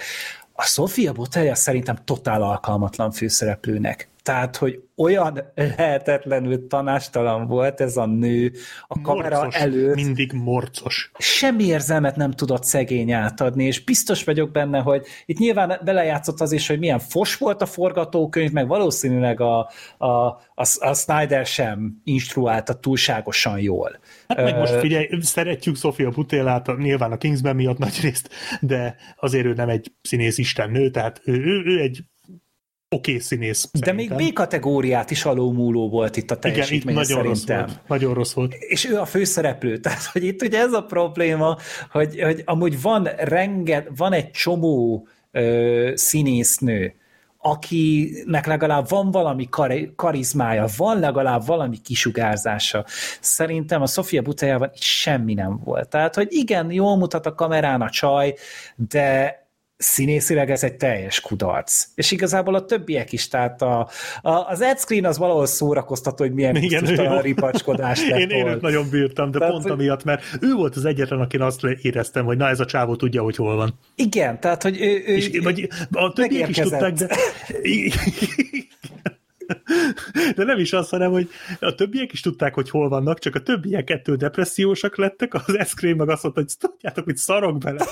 és így kurva jó volt, mint amikor a harmadik uh, sötét 50, vagy a harmadik 50 árnyalat filmbe. Uh-huh. emlékeztek, hogy a férfi főszereplő a J- Jamie Dornan, hogy, Igen. hogy úgy hirtelen a harmadik részre rájött, hogy ez mekkora fos, és így beleszart az egészbe, és hirtelen rohadt szórakoztató lett, amit csinált. Itt ugyanezt csinálja az Ed de én az ő jeleneteit bírtam egyedül elviselni. Lehet, hogy ezeket már amúgy így a forgatás legvégén vették fel, ezeket a jeleneteket az Ed Mindenki csontrészeg volt. Igen, tehát hogy addigra már így ő is így, így már így hallotta így a stáb többi tagjától, hogy mi a szar történik ezen a, ezen a produkción, és csak azt mondta, tudjátok, hogy akkor én ezt megcsinálom csinálom. Én ezt lehozom a picsába. Én Jason Momoázott egy kicsit a, a, a Fast Temből, úgyhogy... Ja, igen, igen, és igen. a második részt megnézitek? Hát ezután muszáj. persze. Okay. Ezután muszáj. Hát áprilisban itt van, tehát, hogy ö, emiatt, őszintén szóval én amúgy ennek a filmnek az elvágását az, ahol befejezték, én azt mondom, hogy ez a két részes filmek között egy egészen oké okay pontot találtak meg hozzá. Én uh-huh. emiatt nem tudom bántani ezt a filmet, nem jelenet közepén volt elvágva, hanem megvolt a csapat, és visszatértek a bolygóra. Oké, okay, ez egy végpont. Szerintem ez sokkal jobban el volt találva, mint a Halálos Iramba 10-nél, sokkal jobban el volt találva, mint a Dűnénél, és sokkal jobban el volt találva, mint a Mission Impossible-ben. A pókember? az, ott szerintem azért egy fokkal jobban volt, tehát hogy ott legalább valami csúcspontot találtak neki, ott valami nagy leleplezést kaptunk uh-huh. a, a végén. Emiatt én arra annyira nem haragszom, nem szeretem azt a megoldást még mindig, de nem is haragszom érte. És itt is én ennek a filmnek megadom, hogy ez rendben volt így nem volt olyan jó azért, mint az alienoid a félbevágás, ami idén jön, Freddy. Úgyhogy, nem, nem hiszem el, hogy tényleg jön. Hát állítólag már tavaly kellett volna neki, de már van előzetese is, hogy ez nem tudom mi. Hát szegény Freddy Most... ezért nem hisz benne. IMDb-n megnéztem. Nézzük meg hogy... együtt Black Sheep. Jó. Én mindenki, ha behozzák, én ezt rohadtul várom. Az is legalább három órás lesz, mint az előző? Két óra, két percet. Ó, oh, wow. Wow! Tudod, mit megnézem? Még jó, hogy ez nem is kérdés. Hát Alienoid Mert az esőt végig szenvedtem, akkor ezt is végigfogom. Jó. Na, az full szerethető volt. Nem, tehát igazából az Alienoid az olyan, mint a Rebel Moon, csak az ilyen ázsiai filmeknek a, az ilyen összesítése. É, tehát, hogy a Rebel Moon az nem elég kretén szerintem. Ennek a filmnek sokkal kreténebbnek kéne lennie. Mármint ilyen elszállt hülyességeket telerakni, hogyha már tényleg az vagy új skifizét csinálunk, mint a olyanból szerettem volna többet, mint az a, megint az a, az a nagyon fura polipos szexuált, azt mondom, oké, okay. meg volt egy másik a, a kocsmában, ott is volt egy fickó, akire így rá volt telepedve egy ilyen, ilyen, ilyen kék ilyen zsák, és akkor így az emberen keresztül beszélt. Nem tudom, emlékszel erre? Uh-huh. Igen, igen, igen. Na, arra így azt mondom, hogy oké, okay, ez valami, valami, valami vad, valami hülyeség. És én ilyeneket akarok. De hogy, mert, mert most az, hogy itt van egy robot, aminek agancsokat tesztek a fejére, meg itt van egy nő fénykardokkal, aki egy, egy ilyen kemény kalapban van, meg egy sepphelyes félpucér ö, hadvezér, meg még egy sepphelyes félpucér indián fickó, meg egy bőrkabátos ö, pilóta, ez nekem nem elég tolják meg akkor rendesen ezt a hülyeséget, és ne ez a himi-humi, jaj, valami, valami kulkodást csinálunk, mert ez csak így, ez, ez De egyébként volt. nem ugyanez volt az álomháborúban is, hogy összerakták ezt a sok baromságot, és annyira komolyan vette, és annyira úgy adta elő, mint hogy ez valami rohadt nagy mindfuck dráma lenne, hanem ott is el kellett volna engedni a gyeplőt, és hadd szóljon. Uh-huh. De, de nem kell ennyire komolyan venni. Igen, ez is nagyon komolyan volt véve ez a film, tehát hogy annyira olyan, olyan véresen lehetetlenül nagy jelentőséget akartak mindennek tulajdonítani, és nem volt semmi se epik ebben a filmben, tehát hogy semmi nagyszabású dolgot nem lehetett benne látni. Nem. A legnagyobb dolog egy, egy űrhajó volt, ami így egyetül ment a, a, az űrben, és ennyi. Amelyik az elején megszületett? Ah, ja. A, tudjuk honnan bújt elő. Ja, tehát hogy, hogy, hogy, hogy de annyira hiányzott ebből a filmből bármi, ami miatt lehetne rá emlékezni. Így is csoda, hogy hát hány nappal, húsz nappal vagyunk a premier után, még valamit fel tudok idézni. Valahol elképesztő egyébként most pillanatra jutott eszembe le a Serenity című film, nem a videójátékos, hanem a... Joss Whedon-é? A Joss Whedonos. uh-huh. Hogy 20 évvel ezelőtt készült, szerintem ennek a filmnek a költségvetésének a tizedéből, Aha, yeah. és mennyivel jobban nézett ki. Na és az egy epikus film volt. Tehát uh-huh. ott, ott voltak ilyen rohadt epikus üldözések, űrcsaták, tök jó karakterek, és baszik, rövidebb volt, mint ez a szar. Hát de tudod, Vedon azért ő egy író. De Tehát, persze, hogy... csak hogy, csak hogy ennyit számít egy jó forgatókönyv, hogy sokkal kevesebb pénzből, sokkal uh, kisebb uh, uh, hogy mondják magyarul, uh, szélességben, vagy nem jut eszembe. Spektrumban, vagy Köszönöm, skálán. Spektr, igen, skálán egy sokkal jobb filmet tudott csinálni, ami tényleg még epikusabb is volt, még látványosabb is, izgalmasabb is. Ennyit számít az, hogy valami normálisan meg legyen írva. És lehet mondani, hogy jaj, csak látványfilm, nem kell forgatókönyv, de kell. Az ostoba látványfilmeknek is kell legalább annyi forgatókönyv, hogy legalább a karaktereket szeresd meg, vagy legalább ismerd meg, legalább tudjad, hogy ki kicsoda, legalább egy egy tulajdonsága legyen már a karaktereknek. Nem kell mindegyiknek Christopher Nolan filmnek lennie, de azért egy ilyen minimumot tartsunk már. És ez itt abszolút yeah. nincs. Tehát itt, itt, itt semmi. Ez, ez tényleg, ez szerintem nem lennék meglepődve, ha, ha körülbelül két nap alatt Ctrl-C, Ctrl-V-zte volna össze ezt az egészet az Zack Snyder innen-onnan. Hát vagy ChatGPT segített neki valamennyiben. Ja. Én inkább arra leszek kíváncsi, hogy most ez kipörög, meg még kipörög a második rész, hogy hogy amúgy még fognak-e igényt tartani a szolgálataira. Biztos a vagyok benne, hogy ilyen költségvetésben nem. Nem, tehát szerintem ez... következő film az, ami kis, kisebb cucc lesz, és szerintem nem lesz baj. Én örülök meg, örülnék neki, hogyha így lenne. Snydernek hátrébb kéne egy kicsit lépni, és akkor tényleg úgy, úgy elmenni egy ilyen bérrendezőnek, hogy oké, okay, én vagyok a rendező, adjatok nekem egy forgatókönyvet, és akkor én azt utána vászonra viszem. Oh, és, és abban én látok perspektívát. Arra én azt mondom, hogy Snydernek abban van helye. Mert ő most már nagyon sok lehetőséget kapott arra, hogy ő a saját ötleteit és a saját elképzeléseit és a saját vízióit megmutassa. És ez egy üres póz. Ez egy beváltatlan ígéret. Szerintem majd a második az, az majd annyira jó lesz, hogy újra kell értelmezni mindent. Hallod, mekkora lenne, ha kiderülne a második rész elején, hogy ez az egész valami szimuláció volt, és, és csak kipróbáltak, mint a Metal Gear Solid 2-be, tudod, hogy csak leszimulálták a, az eseményeket, hogy mi lenne a legtipikusabb kifolyás, és na akkor azt mondanám, hogy oké, okay, legyen, te nyertél ezek. Hát figyelj, ez benne. írnék egy rajongói levelet akkor az Zack Snydernek. Őszintén megírnám, hallott, postára adnám, és kideríteném, hogy hol, az, hol van az a postafiók, ahol ezt átveszik. És elküldeném neki, hogy Zack, szeretlek, tisztellek, és, és csináld. Nem és, gondoltuk komolyan. Igen, és csak a kedvéért előfizetek még egy évre Netflixre. Azt azért nem. De... Ah, nem menjünk túlzásokba? Ja. Na, hát menjünk a következő Ja, no, nem, Félre nem, sikerült. Ó, oh, Netflix film. Ah. Igen. Maestro. Én ezt még decemberben láttam. Én is, karácsonykor.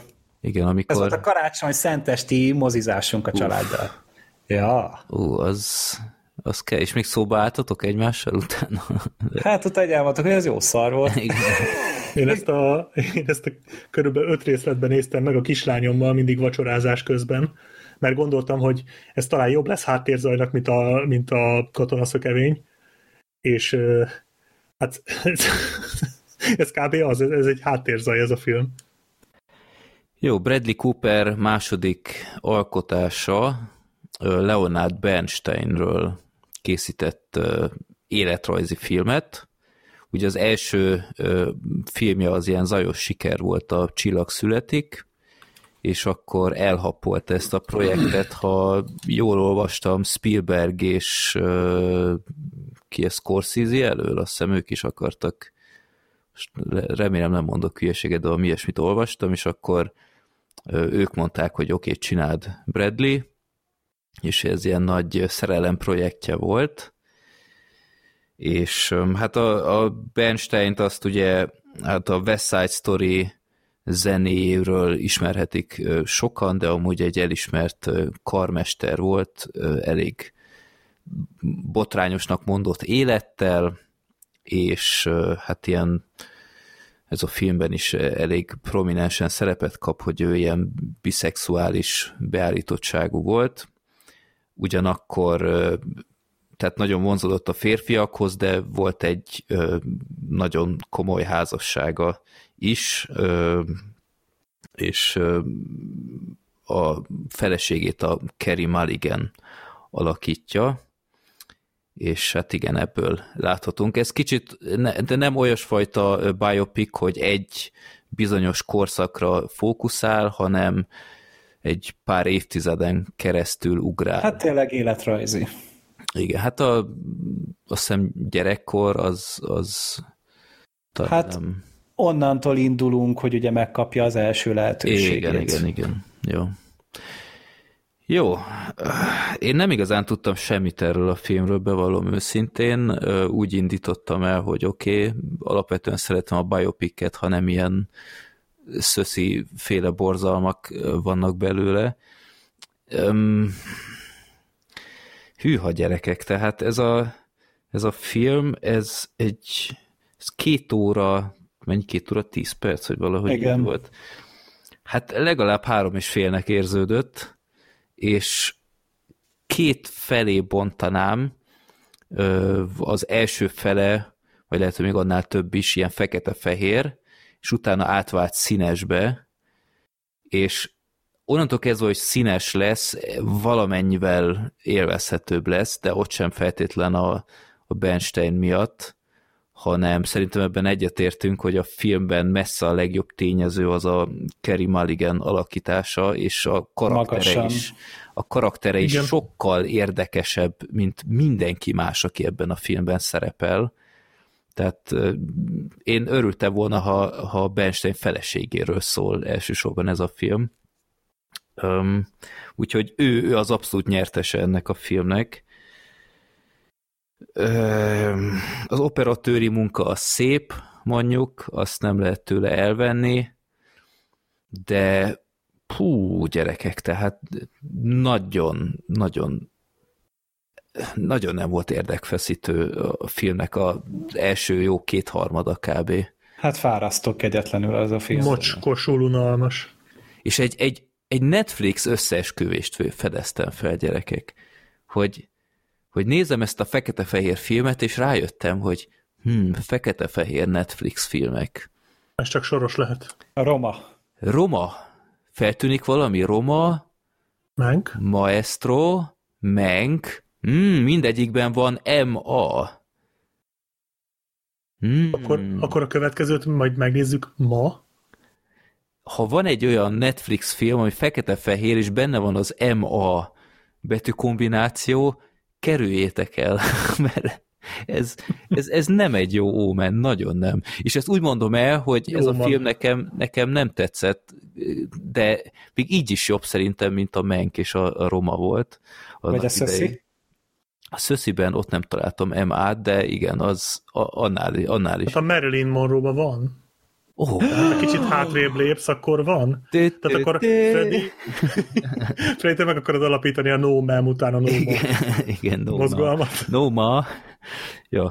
Fú, gyerekek, tehát a, a, a Bradley Cooper nekem egyáltalán nem tetszett ebben a filmen. Annyira görcsösen próbálják, tehát ez az a tipikus, szokták mondani, hogy Oscar bait, ez, ez nagyon az. az. az volt. És a, a Bradley Cooper annyira hihetetlenül küzdött, hogy, hogy ö, tündököljön a vásznon, de egyszerűen valahogy visszafelé sült. Tehát Annyira maníros volt végig, hogy ez borzasztó volt nézni. Tehát magára ma eszturbált ez, a, ez az ember.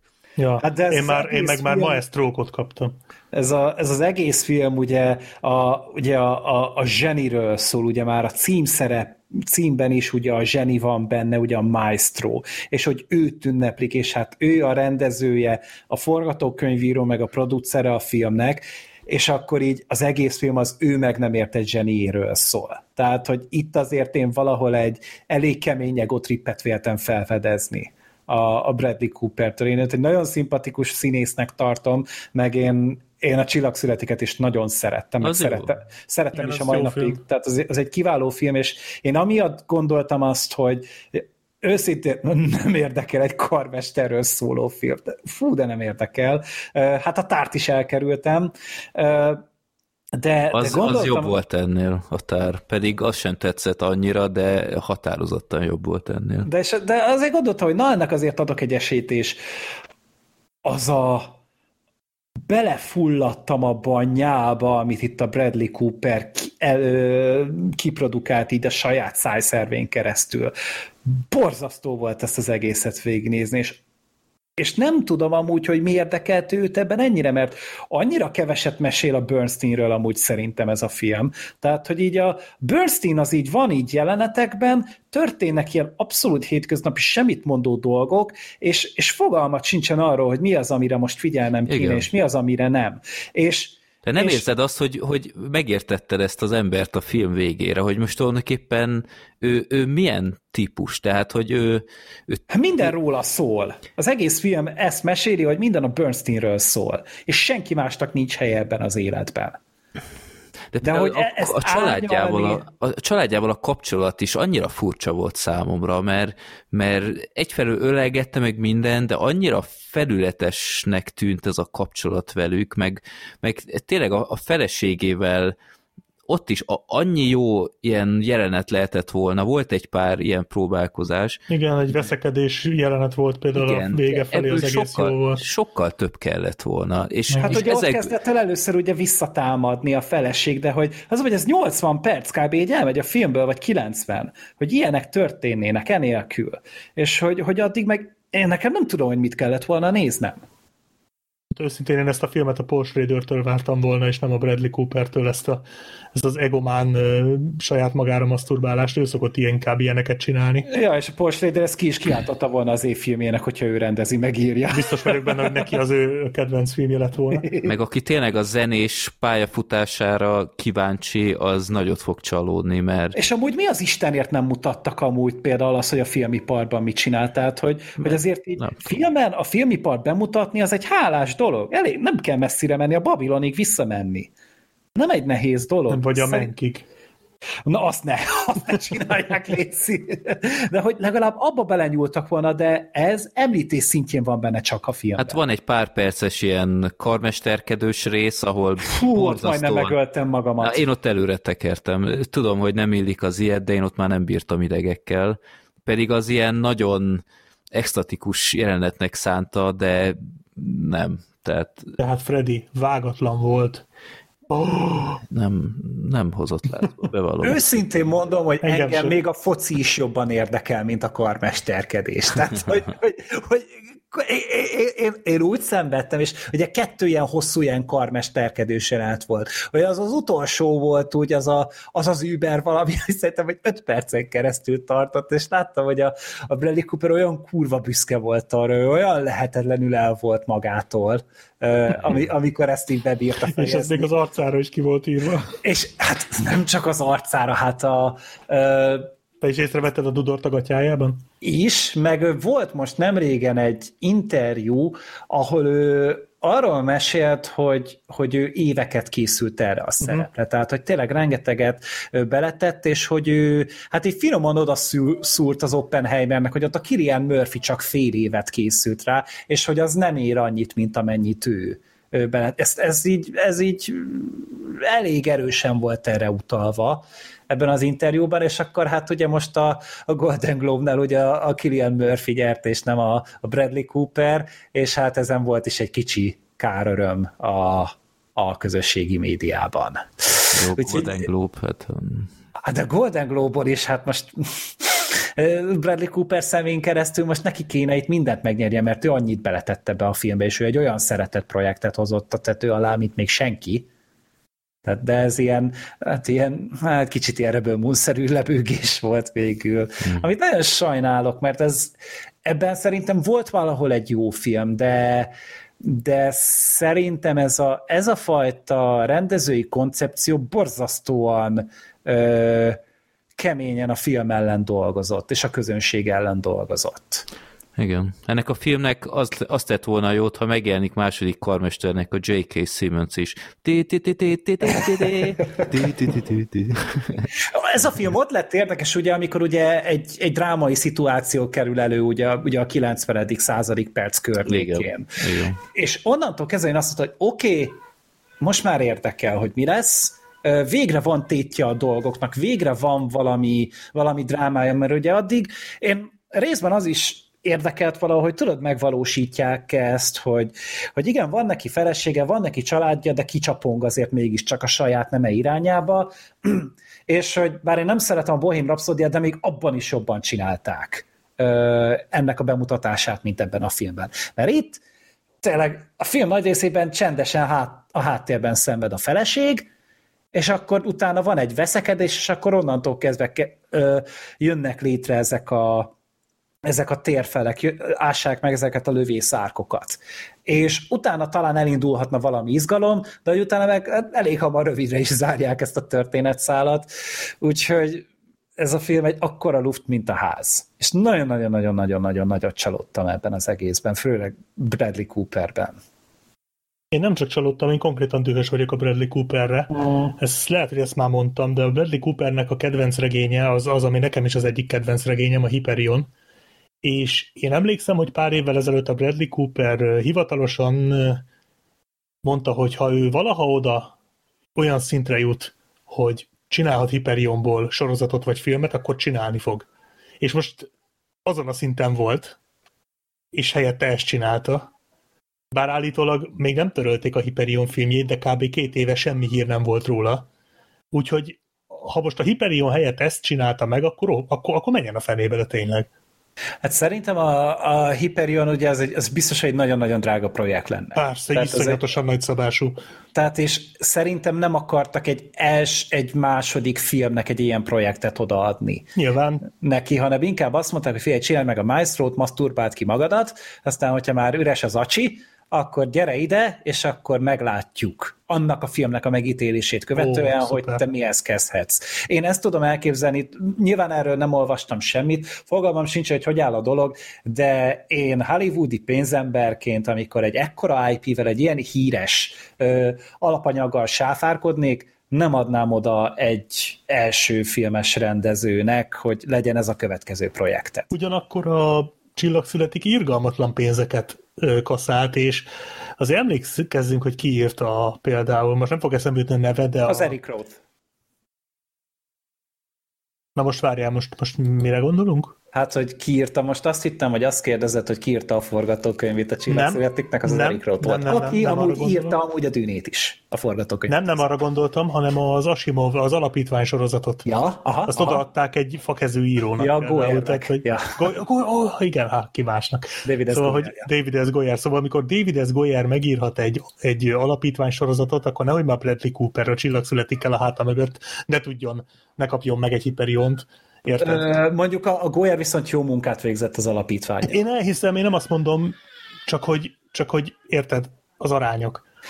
De hogy nyilván a, a Goyernek már van ott, volt akkor egy 25 éves múltja a filmiparban. Tehát, Ja, hogy ugye már a, Bradley Cooper még kezdőnek számít. Hát a Bradley Cooper ugye ő a kamera előtt ugye már elég régóta szerepel, tehát már 2000-es évek óta, viszont ugye így írni, rendezni, ilyeneket csinálni, ugye a Csillag születikkel kezdett el. Mhm. Az egy klasszikus hollywoodi gics volt, most mutogatom közben az idézőjeleket, annak ellenére, hogy tényleg imádom azt a filmet.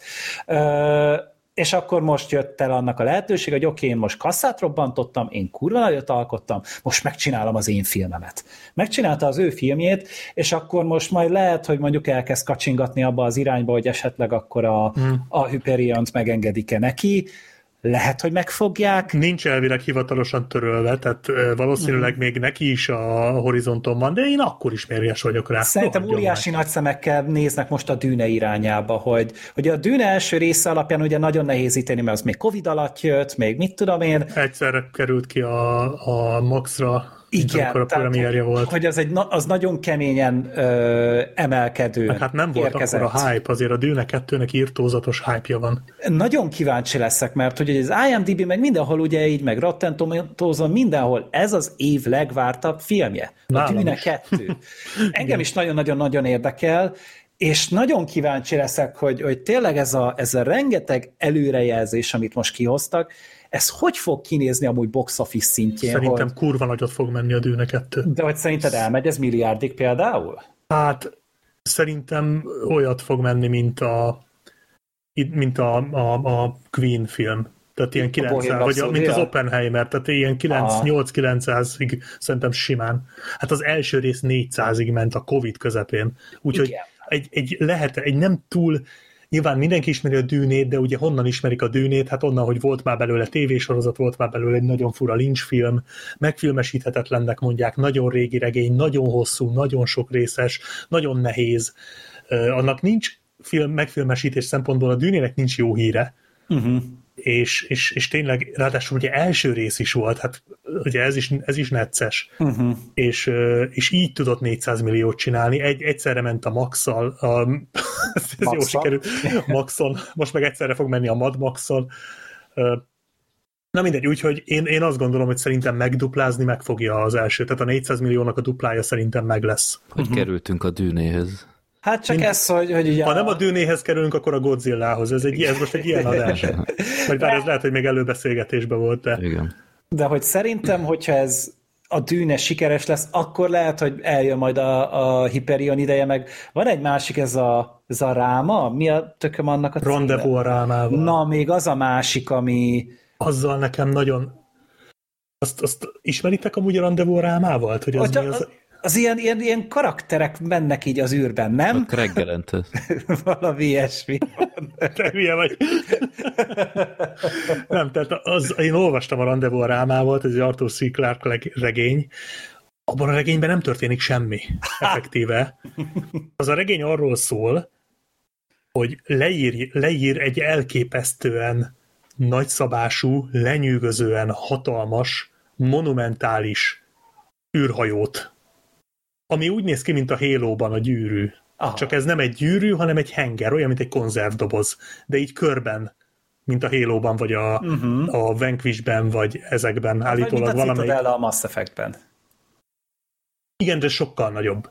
Annál is. És hogy, és hogy a regényben leírja részletesen, hogy mi ez, és el- oda megy egy űrhajó, és ott, az, ott egy, egy, egy csapat űrhajós megpróbálja, megpróbál rájönni, hogy mi ez és hogy működik.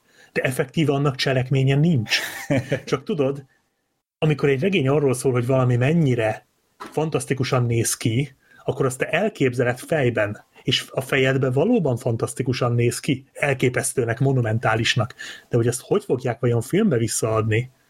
Tehát, hogy annak úgy kell kinéznie a filmben, uh-huh. amilyet még ember nem látott. Most azt én egy kicsit félek attól, hogy ezt hogy fogják megcsinálni. Nyilván lehet, hogy meg fogják tudni csinálni, az is lehet, hogy írnak hozzá valami kalandfilmes sztorit, tehát nyilván ez működhet.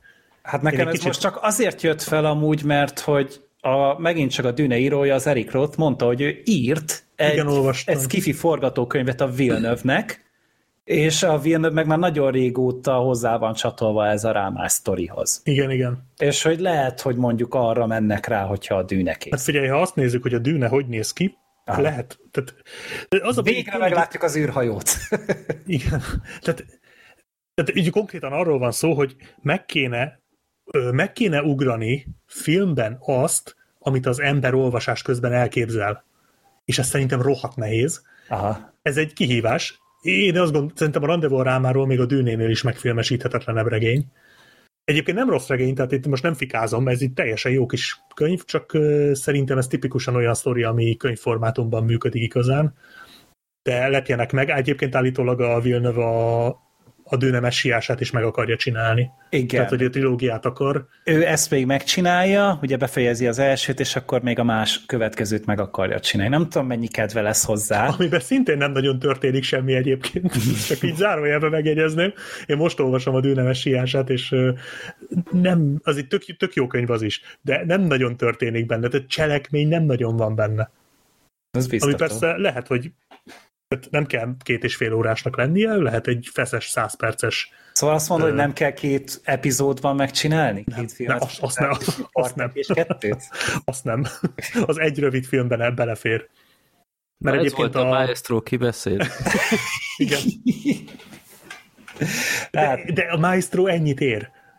Ez, ez, ez tényleg A egy, Maestro- egy, a Maestro- egy kifejezetten szar film. A Maestro arra jó, hogy helyette beszélgess a Dűnéről, a Hyperionról, vagy akár a Godzilláról, vagy a Ferrariról. Beszéljünk a Ferrari-ról. Még egy életrajzi film. Még egy életrajzi film, Michael Mann visszatérése. És itt is itt van az MA, nem tudom, figyelitek-e, csak ez nem, ez nem Netflix. Azért mennyi visionörink van? Tehát tényleg Zack Snyder, a Bradley Cooper, most a Michael Mann, ezután jön az Eli Roth, tehát hogy az elég keményen toljuk, srácok, amúgy. Hát uh, És még John Woo is lesz. John Woo, bizony. igen, hát a minőségről azért még ki kell térni. Nem azt mondtam, hogy nagy, nagy alkotásokkal jöttek, meg termékekkel, de megmondjuk. Enzo Ferrari-nak a, hát ez annyiban életrajzi film, hogy itt egy korszakra fókuszálunk, az 50-es évek vége felé játszódik a film, ahol a, a Ferrari ö, izé, ö, autógyár az hát nehézségekkel küzdik, ö, minden pénzt a, az autóversenyzős részlegbe öl, nem pedig a, a sima hétköznapi autók gyártásába, amiből kéne finanszírozni az autóversenyzős hobbiját, ő inkább fordítva akarja, és ez nehézségeket eredményez, ő viszont így megszállottja ennek, a, ennek az egész projektnek, és hát ezt láthatjuk, hogy hogyan boldogul ezzel az Enzo Ferrari, akit az Adam Driver alakít, hozzájön rengeteg családi szál, ott egyrészt van egy feleség, akit a Penelope Cruz alakít, van egy szeretője, van attól egy gyereke, van egy gyereke, aki meghalt még a film előtt, de ő is egy központi téma, és hát láthatunk még autóversenyzős szálakat, hogy mennyire ilyen eldobható, úgymond ilyen kellékek voltak, tehát ott nem, nem volt egy életbiztosítás annak idején autóversenyzőnek lenni, és igazából sok mindenbe belenyúl ez a film, de mindig csak a felületesen kapirgál szálakat, és ez szerintem egy alapvető probléma ennél a filmnél, hogy, hogy elkezd dolgokat, de nem, nem fejez be sok mindent, nem vagyunk tisztában sok mindennel a film alatt, és hát nem, én bevallom őszintén, én, én sokkal jobbat vártam. Kicsit olyan ez a film, mint amikor így most odállítják Fredit vagy engem egy autónak a motorház tetejéhez, föl, fölnyitják, és belenéz, belenézel, és akkor így azt várják, hogy na, érted, hogy hogy működik, és így rámutatsz, hogy jó, ez van egy sejtésem, hogy ez lehet, ez lehet egy sejtésem, hogy az lehet, és a melletted lévő arc, mindent tud róla, de nem igazán köti az orrodra, hogy mi a fasz is az, ami így a szemed elé tárult. És hogy ez, ez tényleg egy, egy olyan, mint hogy nem lenne egy jelmagyarázatunk egy ábrához. Igen, tehát ez a, ez a film, ez tényleg olyan, mintha egy, egy ilyen 5-6 részes, nem tudom én, HBO minisorozat lenne, és mi ebből látjuk a második, harmadik és negyedik részt.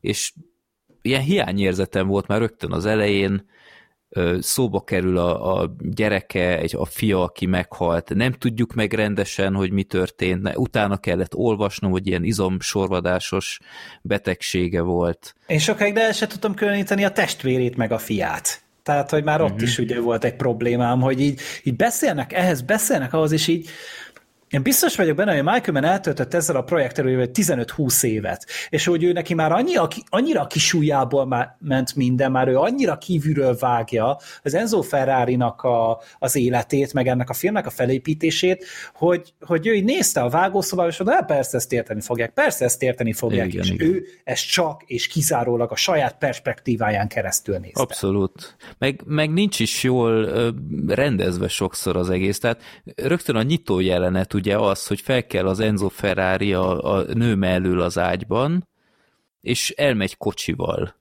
És akkor elmegy meglesni egy ilyen autóversenyzőt, aki megérkezik. Tehát kapott valószínűleg egy fülest, mert a, a, a konkurens autógyár, a Maserati meg akarja dönteni a, a Ferrari-nak a pályarekordját. És ehhez jött egy ilyen csúcs ö, sofőr autóversenyző. És aztán hazamegy, és a Penelope Cruz fegyverrel várja, hogy, hogy tudja, hogy kurvázik meg ilyenek. És én, én, én konkrétan, én nem is fogtam fel, hogy nem a Penelope Cruz mellől kelt ki az ágyból. Tehát annyira furcsán volt vágva. Én, én azt hittem, hogy amíg nem láttuk másodjára a szeretőt, én azt hittem, hogy a Penelope Cruz mellől szállt ki, csak azért, hogy megnézze titokban ezt, a, ezt az autóversenyzőt, is hazament, és én azt hittem, hogy a Penelope Cruz félreérti ezt a helyzetet, és azt hitte, hogy szeretője van, de közben meg tényleg úgy volt, de nem is mutatták a nőt rendesen, aki mellől fölkelt. Tehát furcsán volt rendezve sok minden. Ez lehet, lehet én voltam figyelmetlen, de ez a film tele van ilyenne, hogy tényleg ilyen... ilyen Feltételezi rólad, hogy tudod. Ilyen információs buborékok kellenének, mint egyes ilyen DVD feature filmeken, hogy... Vagy mint a némi fél, néma filmeknél, hogy itt kijön egy szövegbox, hogy most ö, ö, ő a szeretőjénél van, és akkor utána egy elindul a jelenet. Igen, de, de ez gáz, érted? Vagy, vagy a végén a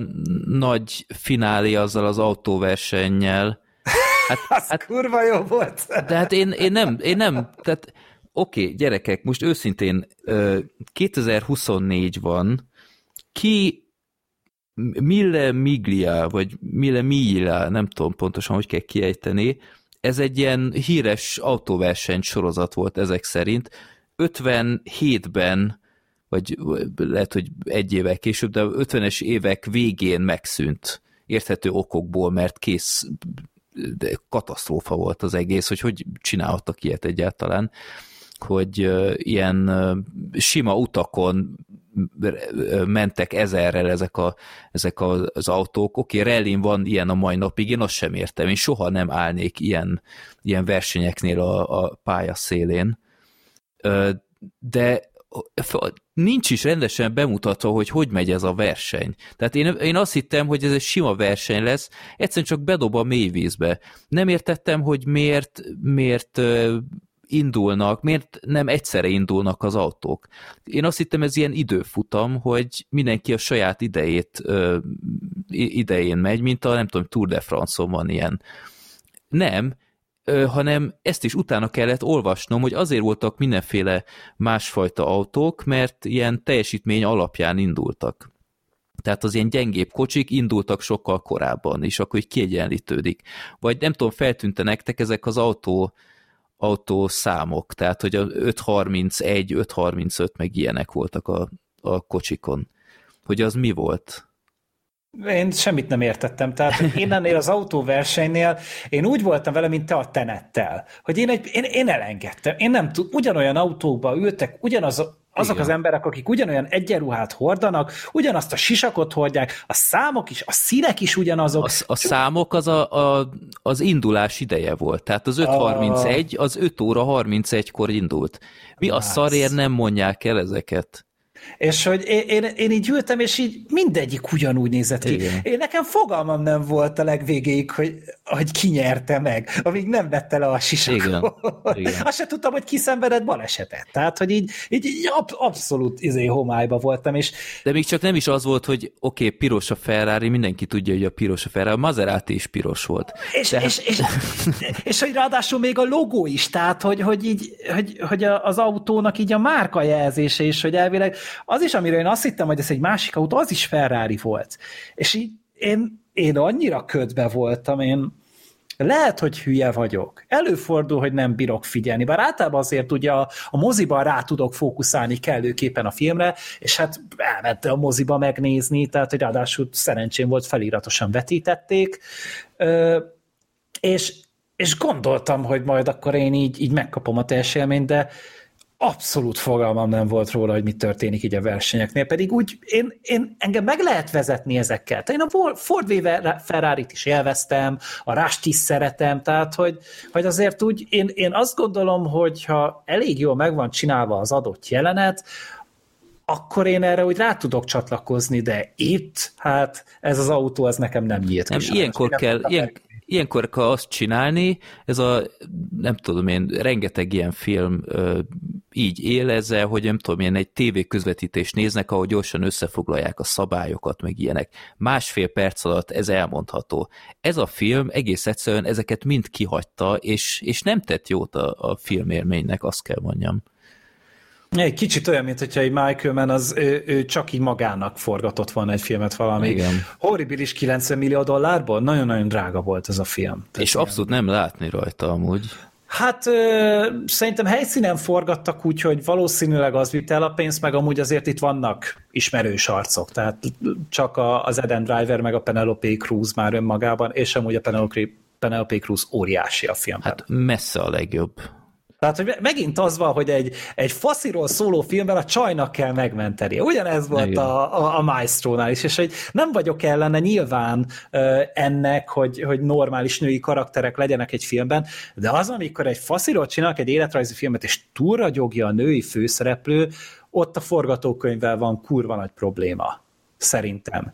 Nekem az Adam Driver egyáltalán nem tetszett, én bevallom őszintén. Tehát Kerek Perec ezt így kimondom. Szerintem nagyon nem volt alkalmas erre a szerepre. Azt Szerintem is... maga a játéka rendben volt. tehát ilyen, ilyen minimalista módon, tehát hogy ő, ő, az, ő neki van azért annyira kifejező arca, nem csak az ábrázata, de maga a, a mimikája, meg az, hogy egy jelenetben viselkedik, hogy az amúgy mesél. Az már egy másik kérdés, hogy egy 39 éves fickót nem fogok 62-nek elhinni.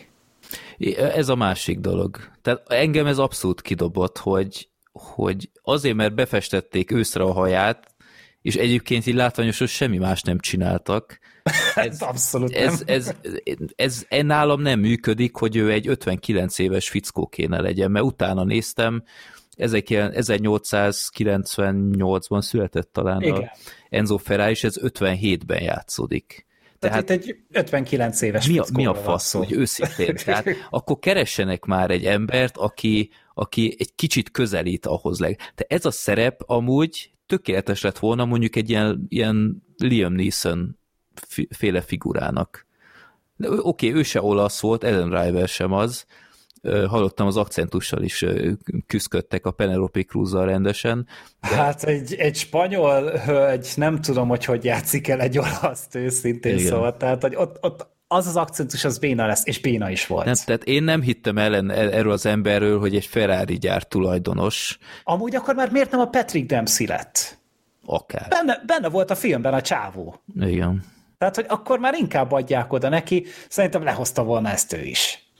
Nem, úgyhogy én, én nagyon nem voltam boldog ezzel, meg, meg tényleg a, a egyszerűen full identitászavaros tényleg a film, hogy mi akart ezen is családi dráma, betekintés a, a régi autóversenyzésbe, izé, ilyen gyárproblémás szálak, versenyzői élet, meg mindenből tényleg csak csipeget, és nem áll össze egész egyszerűen. És, és nem, nem full nézhetetlen, tehát nem erről van szó, tehát az lényegesen jobb, mint a Maestro volt, szerintem azért ebben egyetértünk, de, uh-huh. de sokkal jobb lehetett volna, és, és bosszantó egész egyszerűen, hogy miért, miért?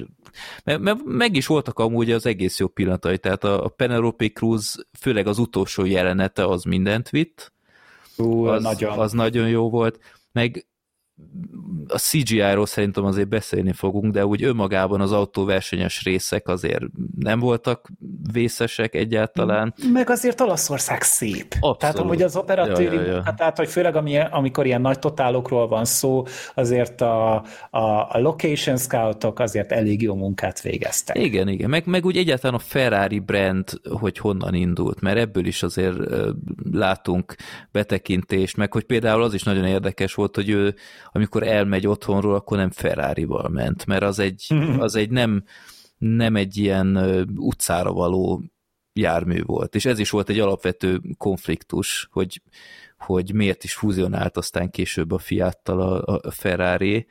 Úgyhogy ezekből sokkal érdekesebb dolgokat ki lehetett volna hozni. És aztán a CGI gyerekek, tehát tehát olyan, mint a 20 évvel ezelőtt lett volna van a, forgatva. Van a filmben egy jelenet, ugye a baleset. Melyik a legelső?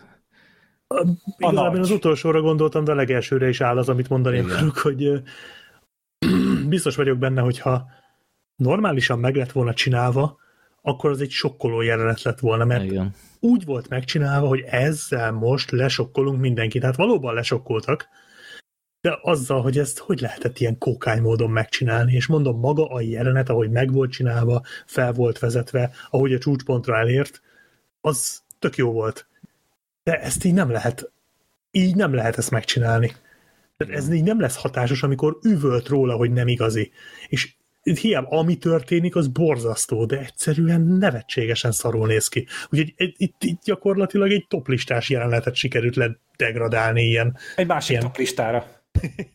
Igen. ja, tehát ez, kidobott, gyenge volt. Kidobott, abszolút. Tehát főleg az elején, az első balesetnél az a sofőr, ahogy repült, mint nem tudom, ilyen fólián hmm. lett volna az a test így felrajzolva. Nem, az, az egy bábutot szerintem így konkrétan kilőttek egy katapultból, és az repült. volt egy másik is, amikor ott a, a film közepén volt, amikor ott ugye a kanyart nem bírta levenni, és akkor legurult ott igen, a igen. és akkor tökre látszott, hogy bábuz egy ja, ja, ja. a, a filmben. Szerintem amúgy ez meg amiatt van, legalábbis főleg ugye ezek a CG jelenetek, hogy ugye ezeket is egy bizonyos módon kell leforgatni. Nagyon nehéz ezeket a jeleneteket úgy ott a helyszínen megcsinálni, hogy utána, amikor oda kerül a, a VFX-es csapathoz, hogy ő nekik megfelelő referenciája legyen, és megfelelően ezt be tudják illeszteni. Nagyon-nagyon nehéz ezeket úgy megcsinálni, és ugye a Michael Menő már nem rendezett elég régóta amúgy így nagy játékfilmet. Tehát mi a Black Hat volt? Tíz éve?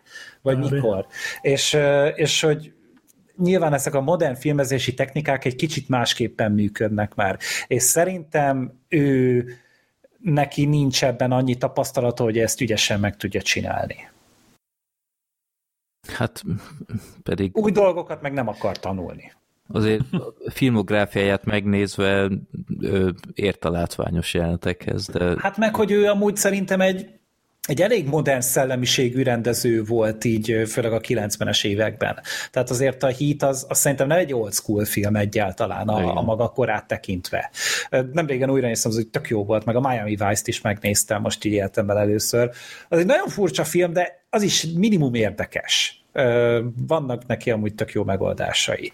Úgyhogy így ez, ezután volt egy kicsit fura, hogy mennyire mennyire nincs szíve ennek a filmnek. Igen. De Black Sheep megmondja, hogy miért jó. Az a vicc egyébként, hogy amiket itt most mondtatok, azokkal én úgy alapvetően egyetértek nagyjából mindennel, csak engem ezek sokkal kevésbé zavartak, és nem teljesen értem, hogy miért, de ami zavart ebben a filmben egy kicsit, jó, a CGI-on túl, tehát azt átbeszéltük, az, az nagyon rossz volt, engem is rettenetesen kidobott, illetve kicsit úgy éreztem, hogy egy szappanoperát nézek.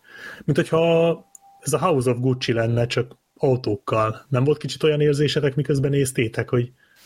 Ja, jogos. Ez a... Hát, hát a House of Gucci az ennek az agyon kokainozott változata volt szerintem, legalábbis ott annyira túltolta az összes színész, mint az állat. Ez pedig így olyan, mint hogy mindenki így, így annak a filmnek a forgatásának a másnapján jött volna ide forgatni.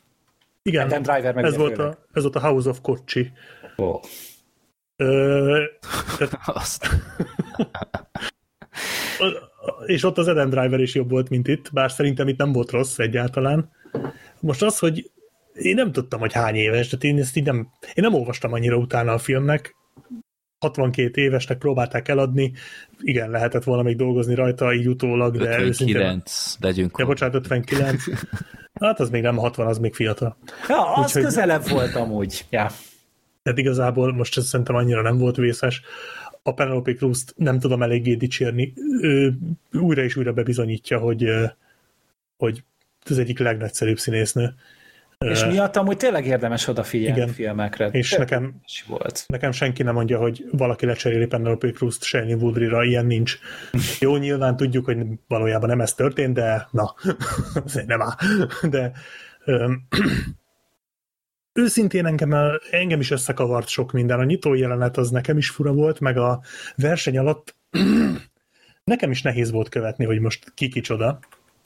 De egyrészt a, a pilótáknak a reakcióiból nagyjából úgy tudtam ezt-azt hova tenni, meg azt tetszett, hogy a, amikor kiálltak ugye a megállóknál a box utcába, akkor ott mindig elmondták, hogy mi történik. Tehát ott egy kicsit szerintem ott próbálta meg a Michael azt, hogy a nézőnek is átadja, hogy most tulajdonképpen hogy áll a verseny.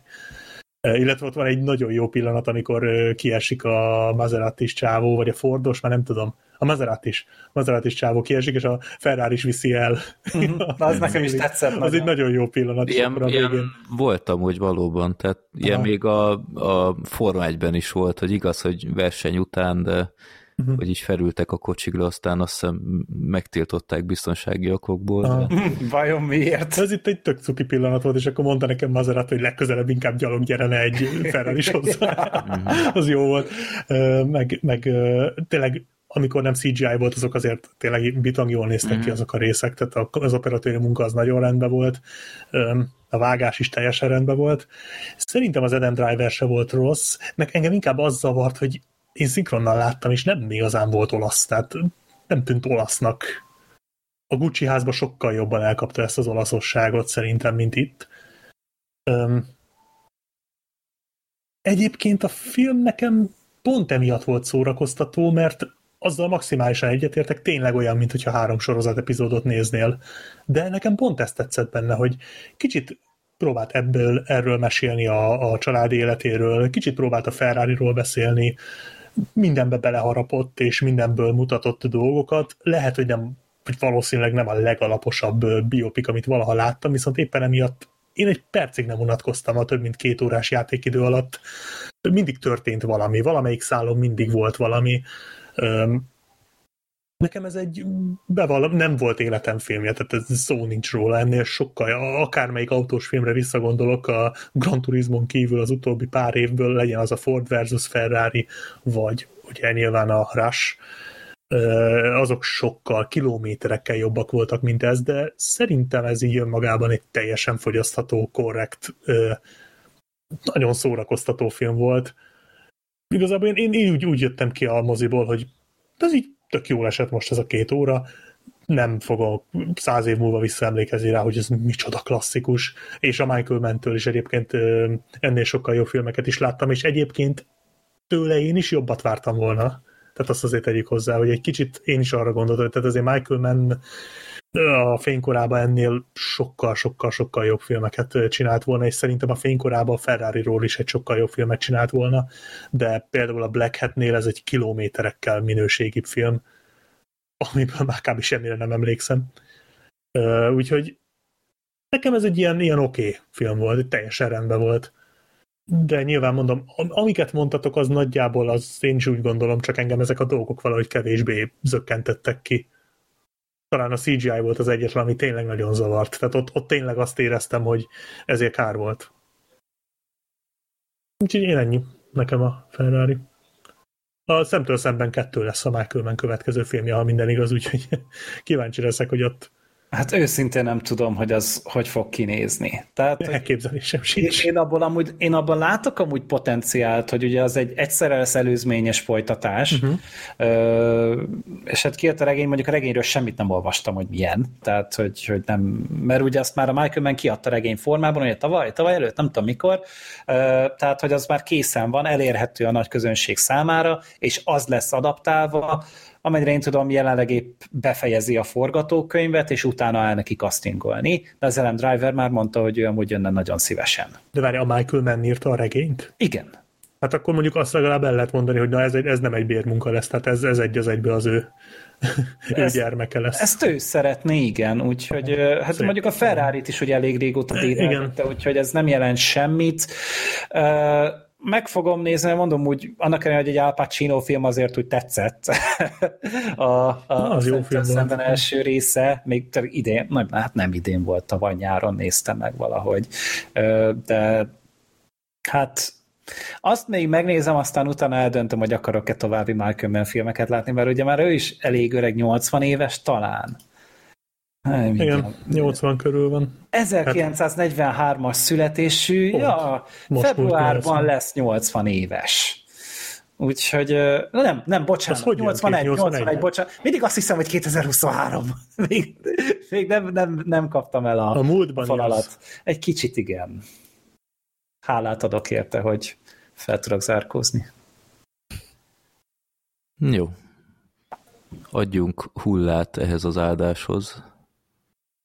Uh, ja, ezt csak én láttam, senki más nem nézte meg. Uh, ugye ez a Thanksgiving, ugye eredeti címben, és akkor ezt kapta meg így magyar kerességben a Hullaadás című filmet. Bocsi, Adom. ezzel egyébként nem késtek el egy 15 évet ezzel a, tehát hogy volt ez a kamu trailer a Grindhouse filmek, hogy nem késtek ezzel körülbelül egy ilyen, jó, ha nem is 15 de 10 biztos, tehát ezt ugye macsete idejébe kellett volna szerintem. Hát szerintem tudod, még biztos vannak trailerek, amikből még nem csináltak filmet. Oh, olyan öt évente vagy nyolc évente egy elővesznek egy-egy projektet, és akkor azt hízlalják fel, ugye. Tehát ez, igen, ezt az Eli Roth forgatta, ugye a Grindhouse eventre, ugye a Tarantinónak a, meg a Robert Rodrigueznek a, hogy is volt, ez a halálbiztos, meg a terrorbolygó?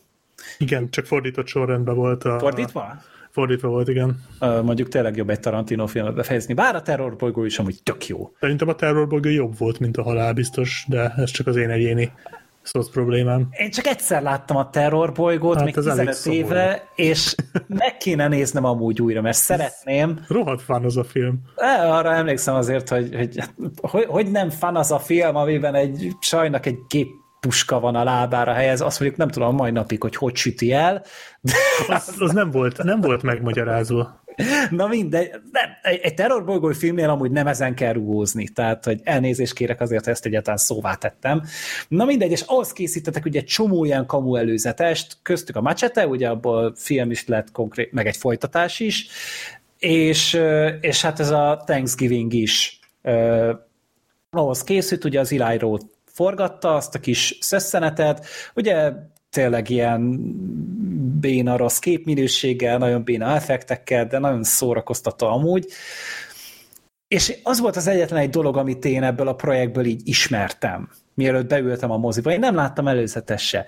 És én meg voltam róla győződve, hogy ez is ugyanazzal a képi stílussal fog jönni, ugyanazzal a béna, ilyen szemcsés, hibás, mit tudom én milyennel, amivel készültek ezek. Nem, ez egy tök mainak kinéző film amúgy. És a történet az röviden egy, hát egy hálaadás idején kezdődik, ami ugye Amerikában ugye a, a Black Friday-nek a megelőző napja. És ugye megtörténik ez az egész kis hálaadásbeli ünnepség, és utána indul a Black Friday, és ott egy üzletben egy, egy kitalált fiktív üzletben, tehát ezt csak ehhez találják ki, csak ebben a, ennek a filmnek a világában létezik. Itt csinálnak valamilyen akciót, hogy az első száz, vagy nem tudom hány vásárlónak egy ingyen gofri sütőt is adnak. És hát összegyűrik ott a tömeg, és hát nyilván megőrülnek az amerikaiak, és egy, hát egy tévedésből elkezdik beengedni idő előtt az emberek, a, embereket, akik elkezdik letaposni egymást, és hát elég válogatott véres mocskos módon elhaláloznak emberek ilyen különböző tömeghisztéria okozta problémáktól, és ebből videófelvételek is készülnek, ebből internetszenzációt csinálnak, és a következő év hálaadására ugrik tovább az idő,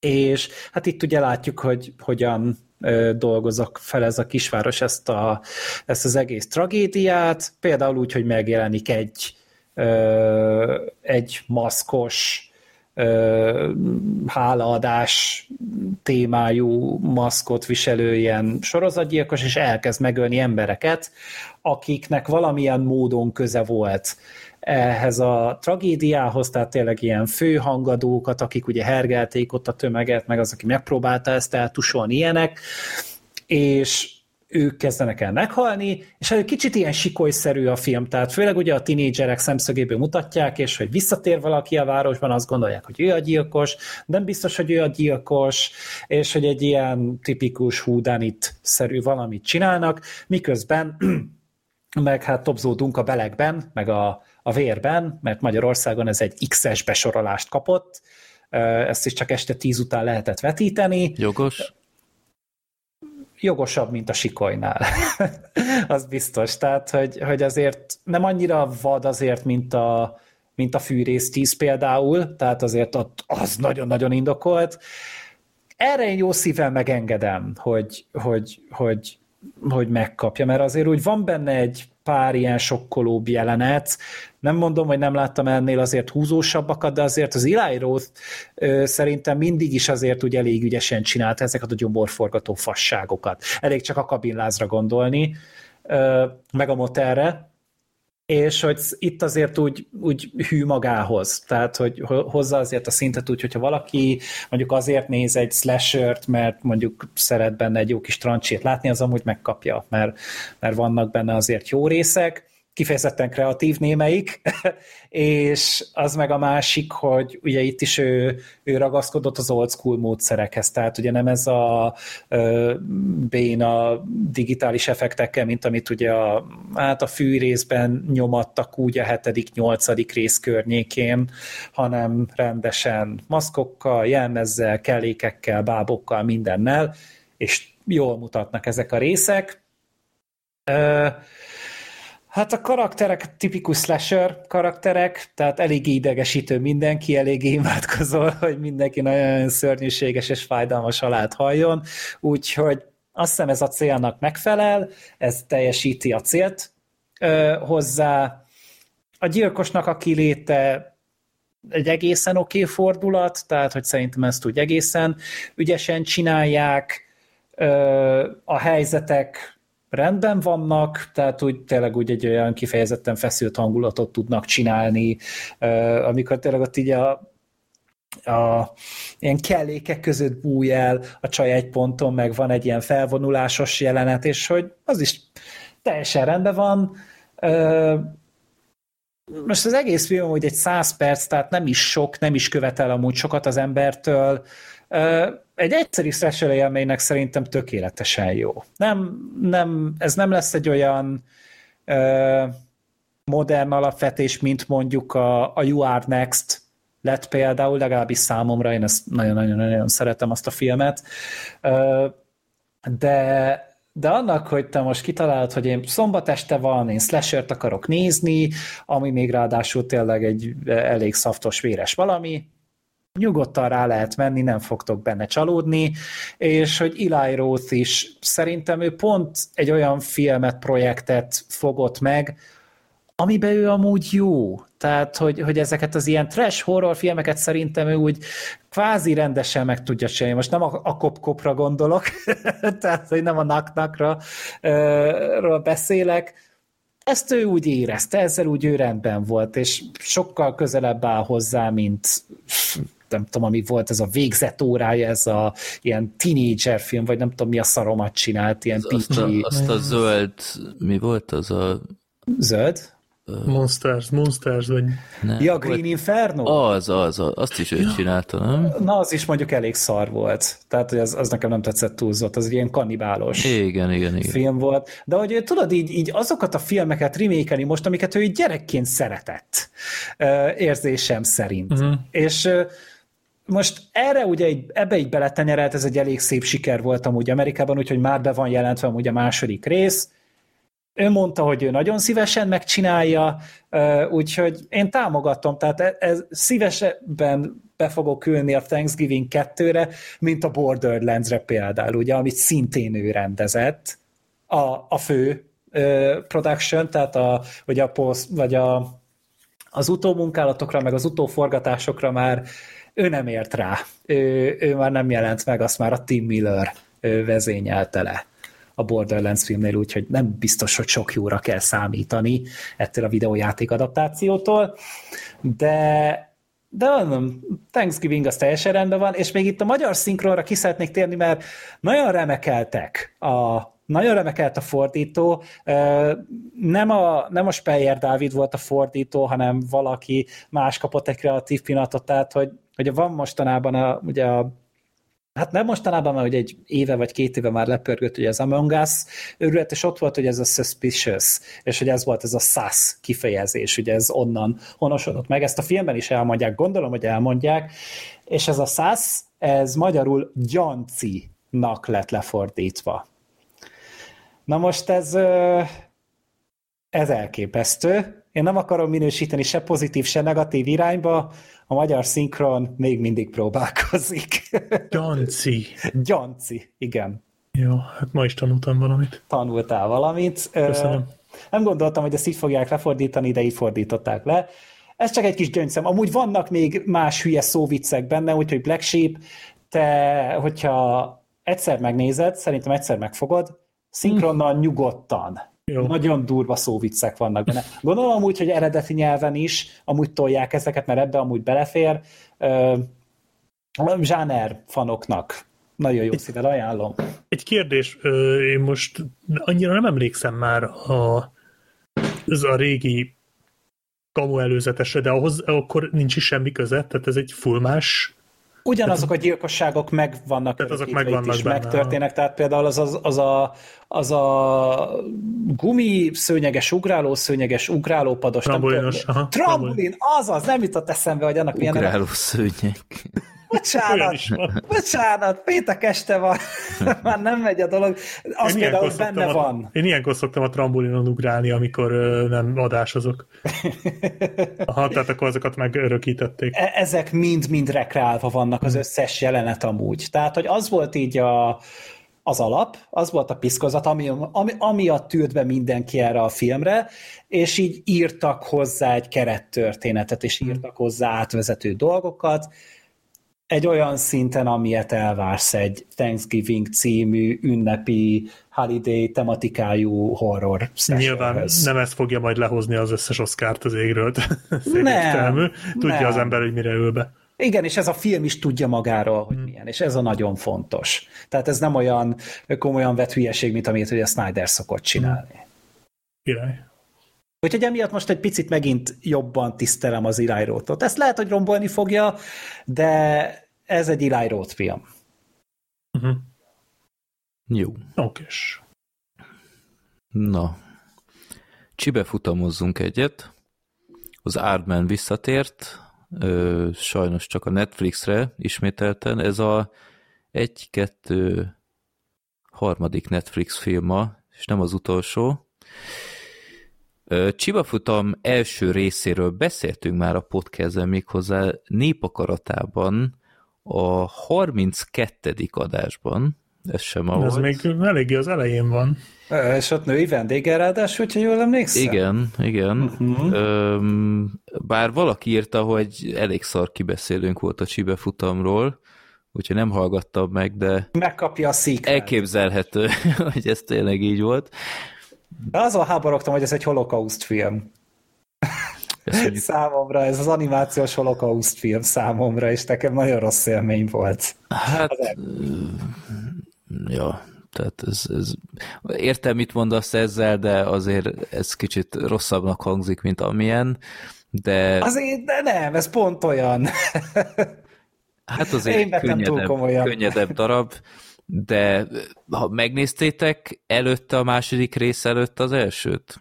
Nem, nem. emlékeim szerint nem tetszett annyira, úgyhogy én nem fáradtam azzal, hogy megnézzem újra. Én egyiket sem néztem meg, úgyhogy... Ó, ja, te nem láttad? nem, nem, nem. Ja. Az elsőt se láttad soha? Az elsőt láttam, többször is azt szerettem. Uh-huh. De nem jutottam el egyszerűen a, a hát nem, nem tudtam még a hé haver hol a hulládat se befejezni. Spoiler. De abból is van még egy kevés hátra, úgyhogy időszűkébe voltam most így a héten. Jó. Hát a Maestro az így elszívta. Igen, egyébként a, a Jó. Ilyen, erre bezzeg volt időm. Jó. A, a csendesét, azt, azt el tudtam menni megnézni. Én megnéztem az első részt egy nappal az előtti családi programként megnéztük. Hát lehet, hogy nem volt feltétlen jó ötlet, mert, mert így nagyon szembetűnő volt a, a minőségbeli különbség sajnos. Ja, azt hittem, hogy az idő nem tett jót az elsőnek. Nem, az abszolút, az, az egy szuper film továbbra is. A másodiknál azért tényleg látszik, hogy ez másfajta minőség, meg a szinkronnál is nagyon szembetűnő volt, hogy, hogy ez egy Netflix szinkron azért nem olyan, mint egy mozi premier szinkron, és itt nagyon nagyon más volt így a, az, az élmény sajnos. Az eredeti mondjam. szinkron is amúgy le lett cserélve. Tehát, hogy, Igen. hogy ugye az elsőből ugye a, a Rosdinak a Gingernek a hangja, ott egy, egy teljesen más hölgy volt, csak őt nem hívták vissza, mert túl öreg a hangja. Így ez volt az indoklás, hogy nem kérték, ugye a Rockinak meg a Mel Gibson volt mm-hmm. a mhm. szinkronja, hát őt pedig ugye a, a korábbi controversy miatt, ugye az ellent, ellentmondásos dolgok miatt cserélték le ugye a, a Zachary Levi-ra, ő, ő, ő most Shazam vagyis már nem Shazam, mert ugye az, ö, ö, hogy hívják ezt, partra futott, zátonyra futott. Ugrószőnyegre ment. De... Jó, ez már rajtam maradni. És ő amúgy a Kim Kölyhökben is szerepel az újban az Armageddonban. Hát természetesen, hát ki nem tudja. Na, hát de, de tényleg a magyar szinkron sem annyira erős, mint a, mint a legelső, azt kell mondjam. De miről szól a második? Ugye az első Csiba futam, spoiler, ott ért véget, hogy kijutottak, és boldogan élnek.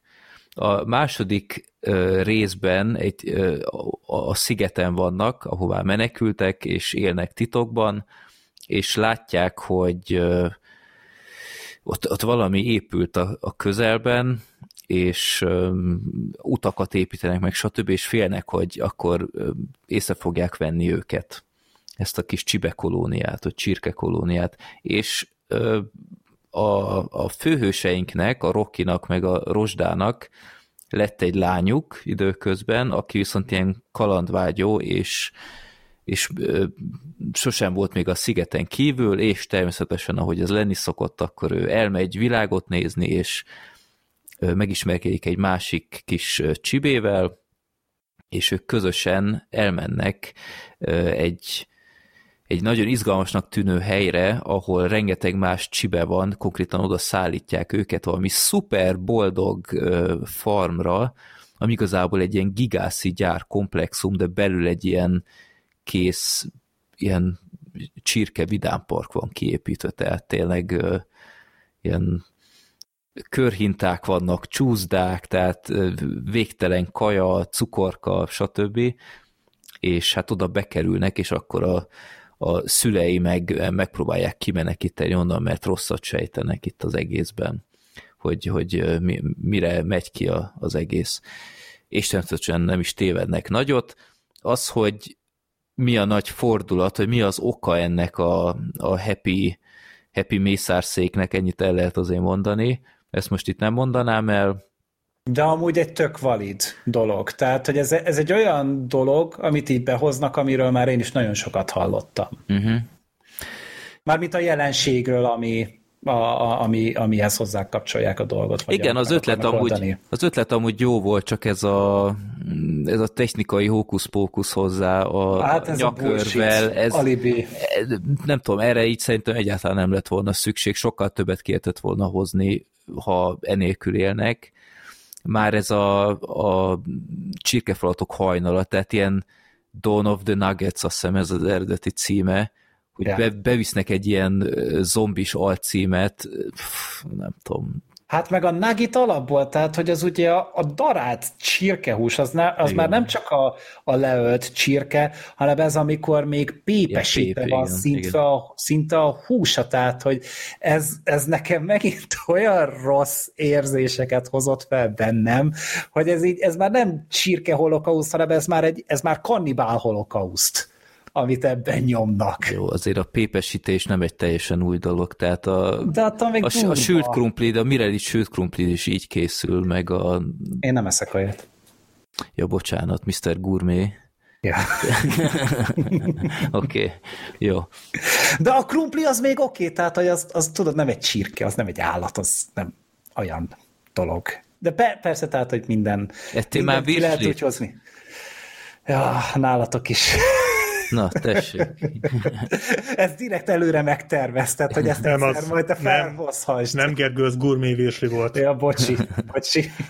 Jó, Jó úgyhogy ez a, ez a sztori nagyjából um, hogy tetszett, Gergő?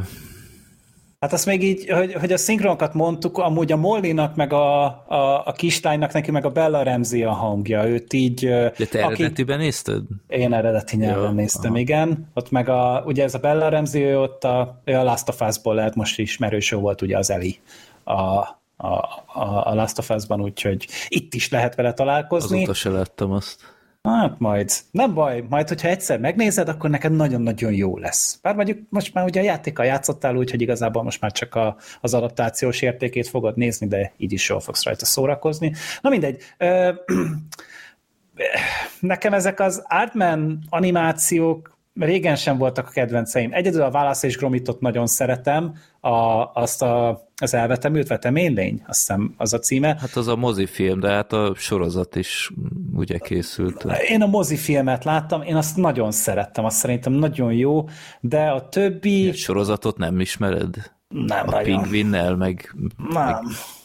Mi? Mármint a, a pingvin biztos láttam valahol. Ismerős most, hogy így meséled meg, hogy ez a gyurma figurás pingvines téma dereng, de nem lett egy olyan core memory számomra, tehát hogy nem egy ilyen alapvető filmes élmény, hogy ezt így azonnal fel tudjam idézni. Úgyhogy nekem ez egy kicsit távol van, ez sem hozta nekem közelebb. Úgy láttam a szándékot úgy a készítők részéről, hogy igen, ez egy, ez egy kedves, összetartó, szeretetteljes kis közeket akar létrehozni, hogy tényleg így ezek a, ezek a csirkék így felelősséget válnak egymásért, és hogy, hogy tényleg tesznek azért, hogy, hogy jobb legyen egymásnak. Tehát tényleg ez egy, ez egy ilyen kis, egy ilyen kis társadalmi képet, amit felfest, az nagyon szerethető, és ez egy nagyon pozitív, az egy nagyon inspiráló dolog. És szerintem ez tök jó, hogyha a gyerekek amúgy ilyet látnak, ugye azért, mert ugye a, hát a, a felnőtt világ az nem feltétlen ilyen, de de talán, hogyha több emberben elültetik ezt a gondolatot, akkor akár még ki is tud sarjadni valami szebb belőle, úgyhogy szerintem ez tök rendben van. Hát a poénok, szerintem nem volt annyira vicces ez a film sajnos. Nem. Kerestem a point, és hogy néha voltak ilyen hülye szóviccek benne, az tetszett, meg... Sok már az elsőben benne volt. Uh-huh, uh-huh. Hát arra meg ugye nem emlékszem úgy, hogy azt meg azért nem tudom megítélni, de de hogy néha-néha, hogy mosolyogtam, de hogy az, a, az az igazán hangosan kiszakadó röhögés, az nem nagyon ö, fordult elő. Az animáció az tök jó minőségű, főleg, hogyha ugye szereted ezt a, ezt a fajtát, ugye mert nem, nem sűrűn lehet látni ilyen gyurma filmeket mm. igazából, meg ugye a stop motion is mindig egy picit ugye meg melengeti a, az embernek a lelkét, de de ez az a egyszer nézős, kijön, meglátod a Netflixen, és csak na végre a gyerek nem 25-ére nézi ugyanazt a filmet, annak betolod, arra szerintem tökéletesen jó, de én őszintén nem hiszek abban, hogy erre bárki is nosztalgikusan fog visszagondolni 15-20 év múlva. Igen, sajnos egyet kell értsek. Tehát én filoztam, hogy ez a leggyengébb Ardman film, amit valaha láttam, de szerintem az a, az, az elvitte a víz azt talán, azt talán mintha ennél is gyengébb lenne, bár rég láttam azt, de nem, tehát nem adott hozzá különösebben ez a második film.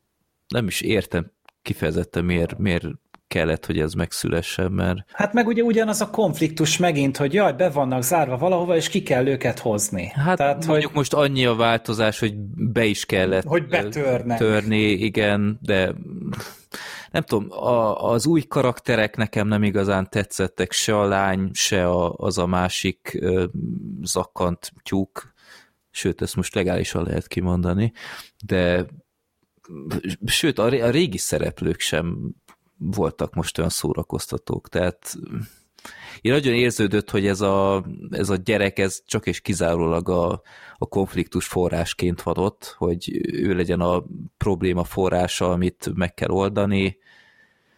Voltak benne tök jó ötletek, tehát az a, a, a vidámparkos rész, ott, ott voltak jó részek, meg, a, meg az egyik fő gonosz, az a fickó, az úgy egész őrült volt a maga módján. Melyik a köpenyes fickó? Igen, aki ilyen torzomborsz haja volt, az, az úgy egész szórakoztató volt, de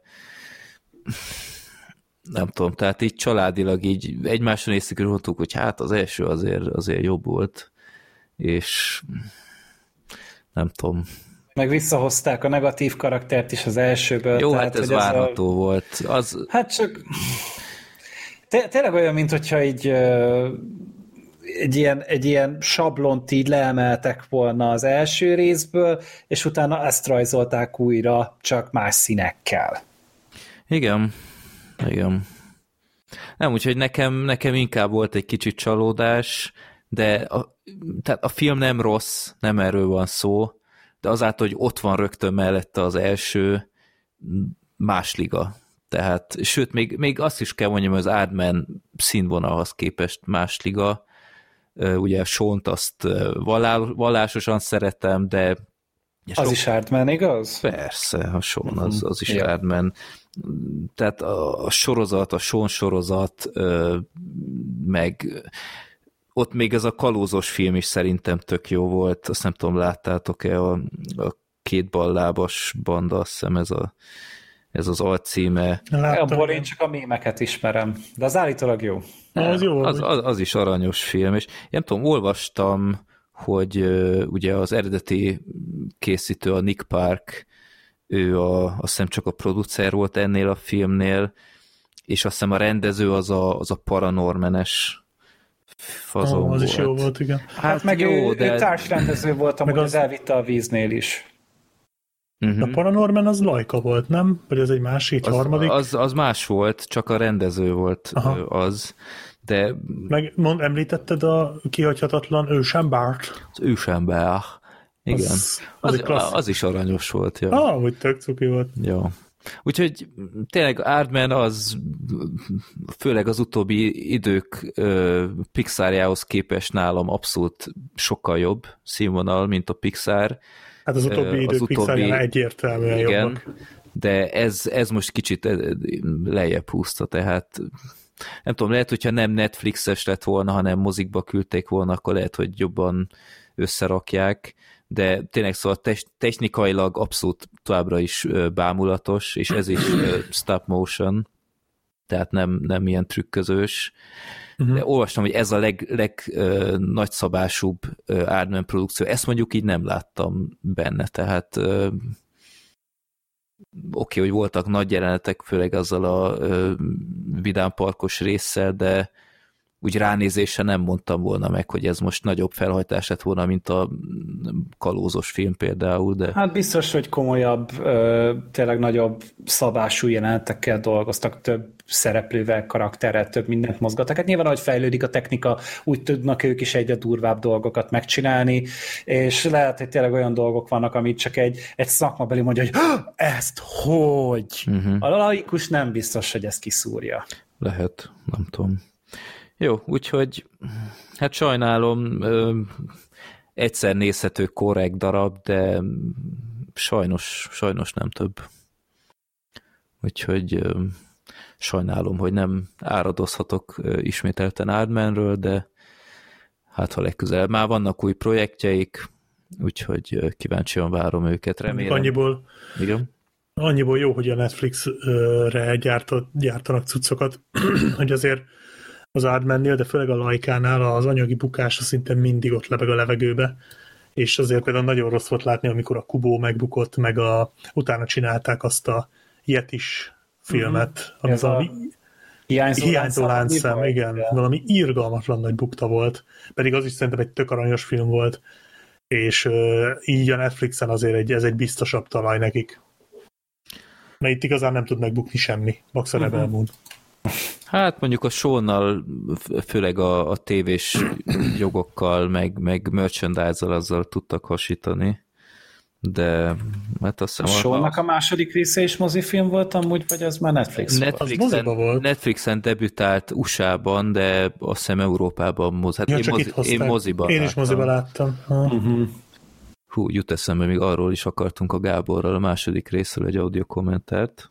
Na majd akkor ismételten Feldobom. Farmageddon. Farmageddon, ja. Jó.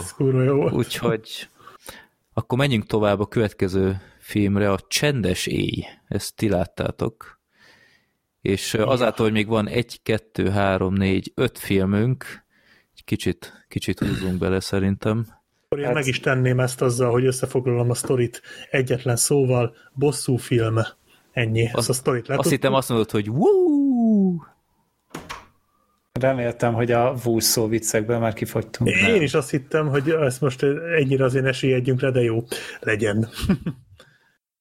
Ez az én számból egy kicsit furán hangzott. Na, tehát Csendes éj, John Woo-nak az új filmje, egy bosszú film, amiben, a, amiben az a, a ruváj, hogy a főhős nek el, meglövik a torkát a film elején, amikor megpróbálja elkapni azokat a bűnözőket, akik lelőtték egy lövöldözés során véletlenül az ő fiát, és ellövik a hangszálait, és ő nem tud beszélni. És a filmben van egy ilyen gimmick, hogy mivel ő nem tud beszélni, nem azért, mert ő nem tud beszélni, hanem csak úgy valamiért, a filmben csak ilyen tőmondatokba beszél mindenki, ilyen egy, maximum két szavas mondatokat mondanak, azt is nagyon ritkán. Hát maximum általában csak kijelentenek a levegőbe valamit. Tehát, hogy párbeszéd nincs Nincsen szerintem. párbeszéd.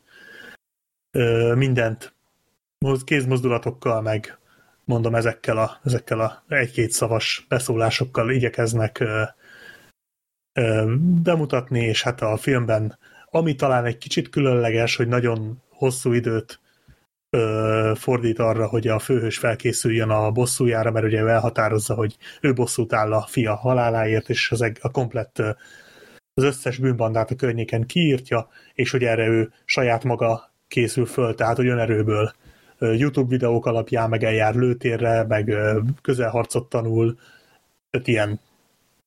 Ez, ez így a film első fele, és aztán a második felében megtörténik maga a gyakás, és igazából engem ez a film ez erőteljesen kiborított az első felében, szerintem az, az teljes mértékben emészthetetlen, tehát az a baj, hogy ezzel a hülye gimikkel, hogy akkor itt mindenki csak egy-két szót mond, ezzel próbálnak meg előadni egy ilyen óriási nagy drámát, hogy a csávónak meghalt a fia, ő elveszíti a kapcsolatot a feleségével, és próbál fölkészülni arra, hogy bosszút álljon, és gyakorlatilag valami egy éven keresztül készül rá, és egyszerűen nekem ez nem működött. Tehát engem folyamatosan kidobott az, hogy mindenki csak ilyen egy szavakat mond, és igazából én azon agyaltam így a film közben, hogy ezt meg lehetett volna, meg főleg a film után, hogy ezt meg lehetett volna csinálni jól, hogyha olyan jeleneteket raknak a filmbe, ahol ez működik.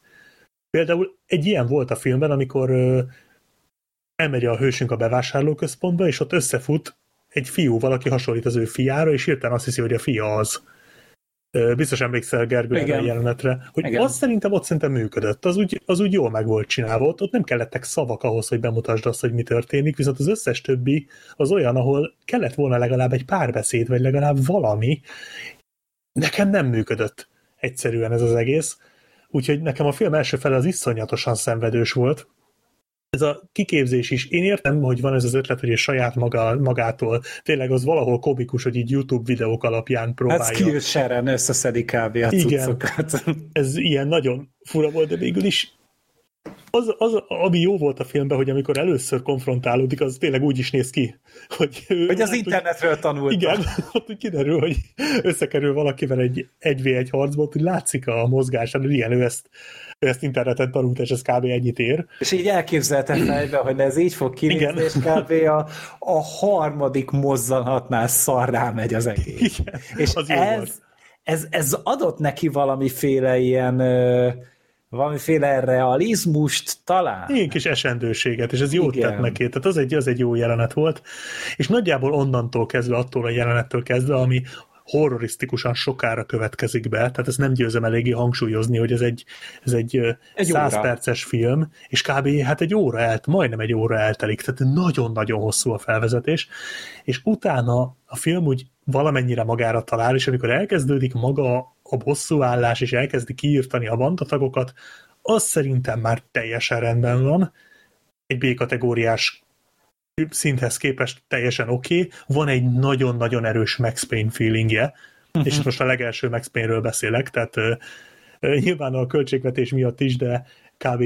két sikátorba, meg egy leomló bérházba forgatták az egész filmet, vagy legalábbis a második felét, és azt lövik szarrá, és aznak, annak nagyon erős Max Payne feelingje van, főleg a bőrkabáttal, amit a főhős magára vesz, meg a fegyverek És nagyon-nagyon szereti igazgatni magán azt a bőrkabátot. Uh-huh. Tehát, hogy ez így, ez egy nagyon fontos karaktertreatnek volt számít, számba, Igen. érzésem szerint.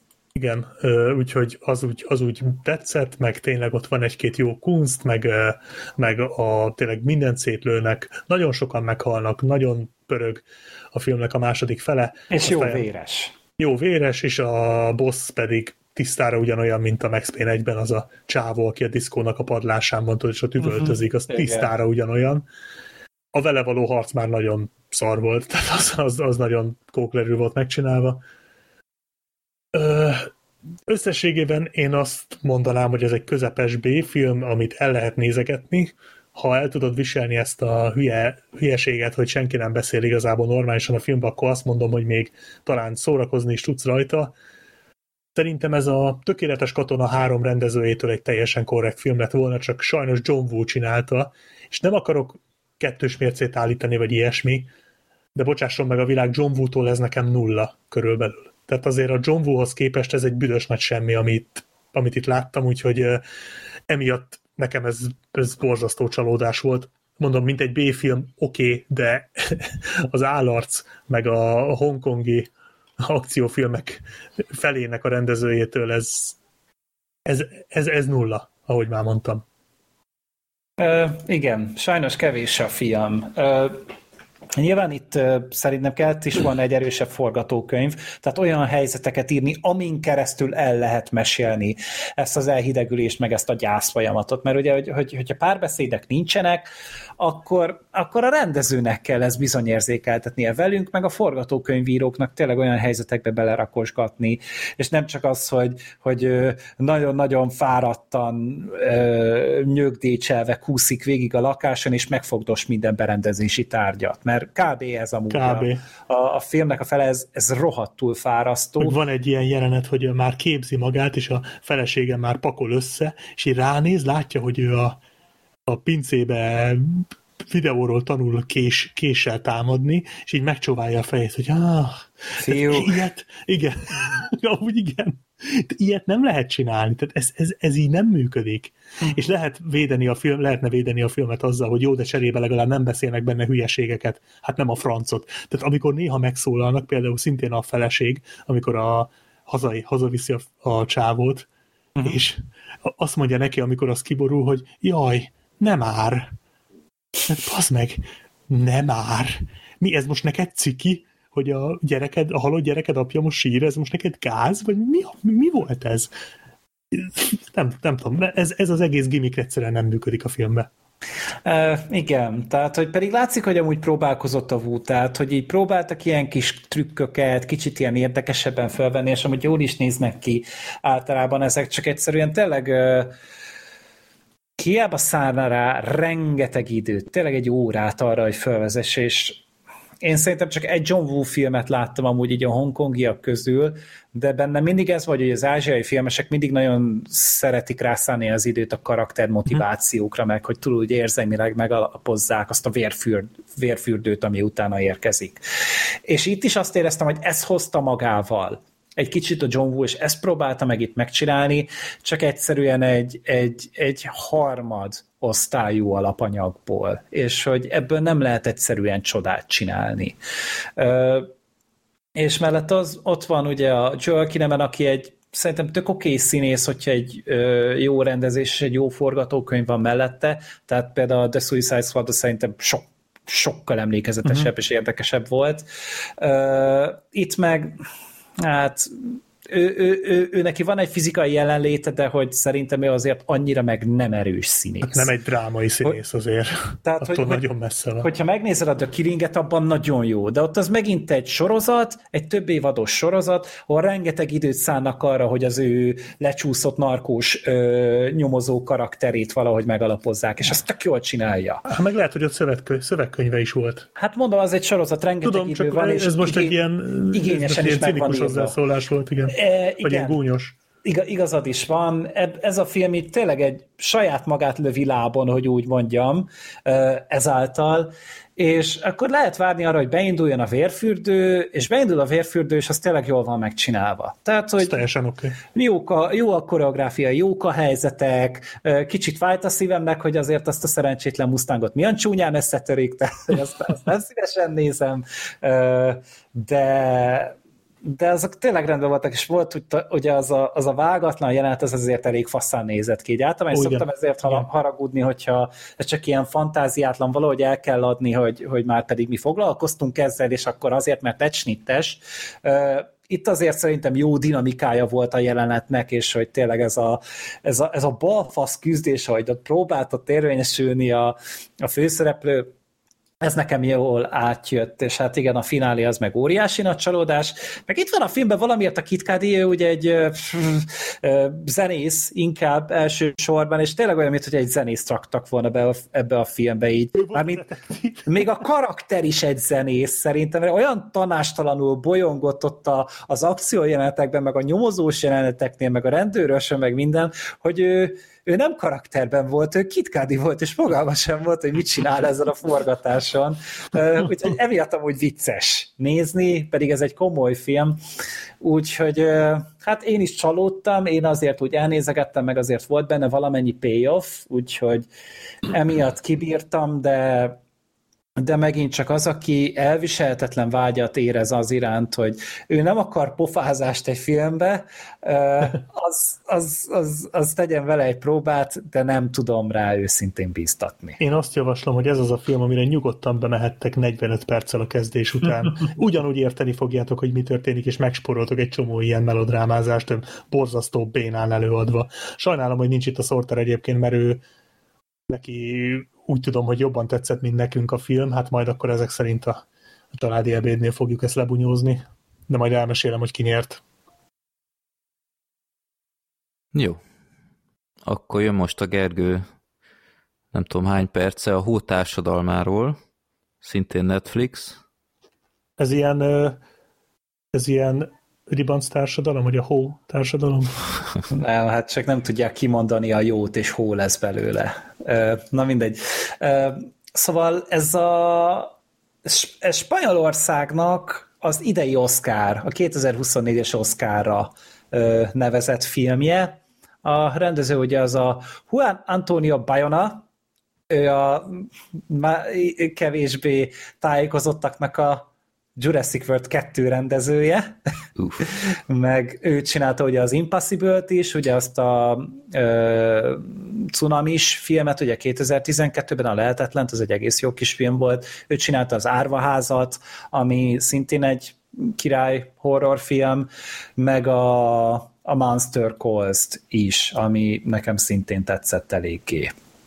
Úgyhogy hát így úgy voltam vele, hogy tudod mit, ez még akár jó is lehet, az alapot szerintem sokan ismerik, ugye ez az 1972-es repülőkatasztrófáról szól, amit az urugvái futball csapat szenvedett el. Ugye itt ez ugye az Nem andokon... volt?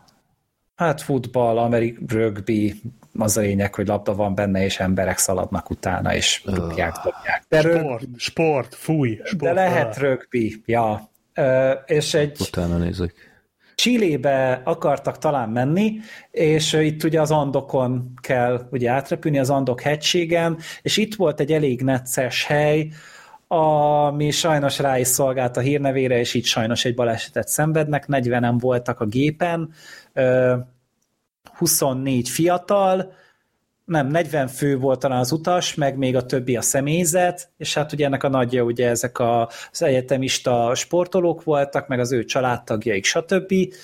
És ők rekednek ott fent a, a hidegben, a télnek a közepén, ugye viharok, minden, ételük nem nagyon van, és ebből íródott is egy regény, azt hiszem életben maradtak, volt talán a, a címe, és készült egy film is 1993-ban az Ethan Hawke-nak a, a főszereplésével, és ezt dolgozták fel most újra, egy kicsit modernebb közeg, vagy hát modern körülmények között, de a, a, a történetet nem hozták elő a jelenbe, hanem tényleg ugyanúgy 72-ben maradunk, és teljesen, hát szerintem ugye a ahogy Uruguayban beszélnek, nem tudom, hogy ott milyen nyelven beszélnek, őszintén nem néztem utána, de hogy próbáltak egy kicsit autentikusabb érzést adni neki, és tulajdonképpen az ő káváriájukat, túlélés történetüket mutatja be egy 2 óra 24 perces játékidőben.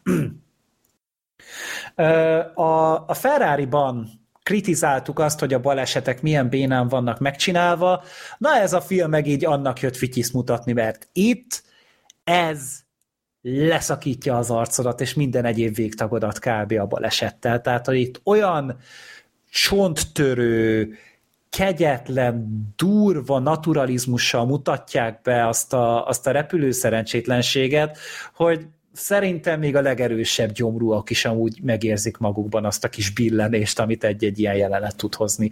Iszonyatosan keményen van ábrázolva, és Hát ugye itt is átjön, hogy van azért katasztrófa filmes ö, háttere a rendezőnek, és első osztályúan van megcsinálva, a, a színészek nagyon-nagyon jól teljesítenek, a karakterek azok egy picit alul vannak írva, annak ellenére, hogy tényleg egy nagyon hosszú játékidő van, de nagyon kevés a tényleges párbeszéd a karakterek között, amikor rendes dialógot folytatnak. Általában mindig csak a helyzetről beszélnek, hogy mi van velünk, mi történik, mit kéne csinálni, de magukról nem igazán beszélnek. Néhány karakternél próbálkoznak ezzel, de emiatt egy kicsit tét nélkülen, tét nélkülinek érződik, tehát az összes tétet kb. annak a tudata adja, hogy tudod, hogy milyen reménytelen helyzetben vannak, és milyen reménytelen helyzetben voltak ezek az emberek, akik ezt átélték.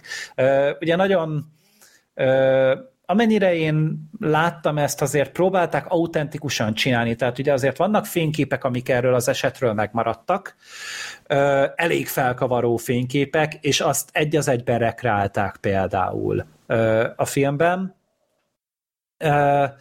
Szerintem nem árulok el azzal nagy titkot, hogy ugye mit kellett tenniük ahhoz, hogy, hogy, hogy ugye túléljenek. Itt, itt bizony a kannibalizmus is előkerül, és annak a folyamatát jól bemutatják, hogy hogyan jutnak el odáig, hogy végül megteszik, de utána nem igazán tehát nem igazán boncolgatják, hogy ő rájuk ez milyen hatással van. Maga az, amíg eljutottak odáig, az, az tök erősen van megcsinálva, csak utána úgy egy picit visszalépett a film.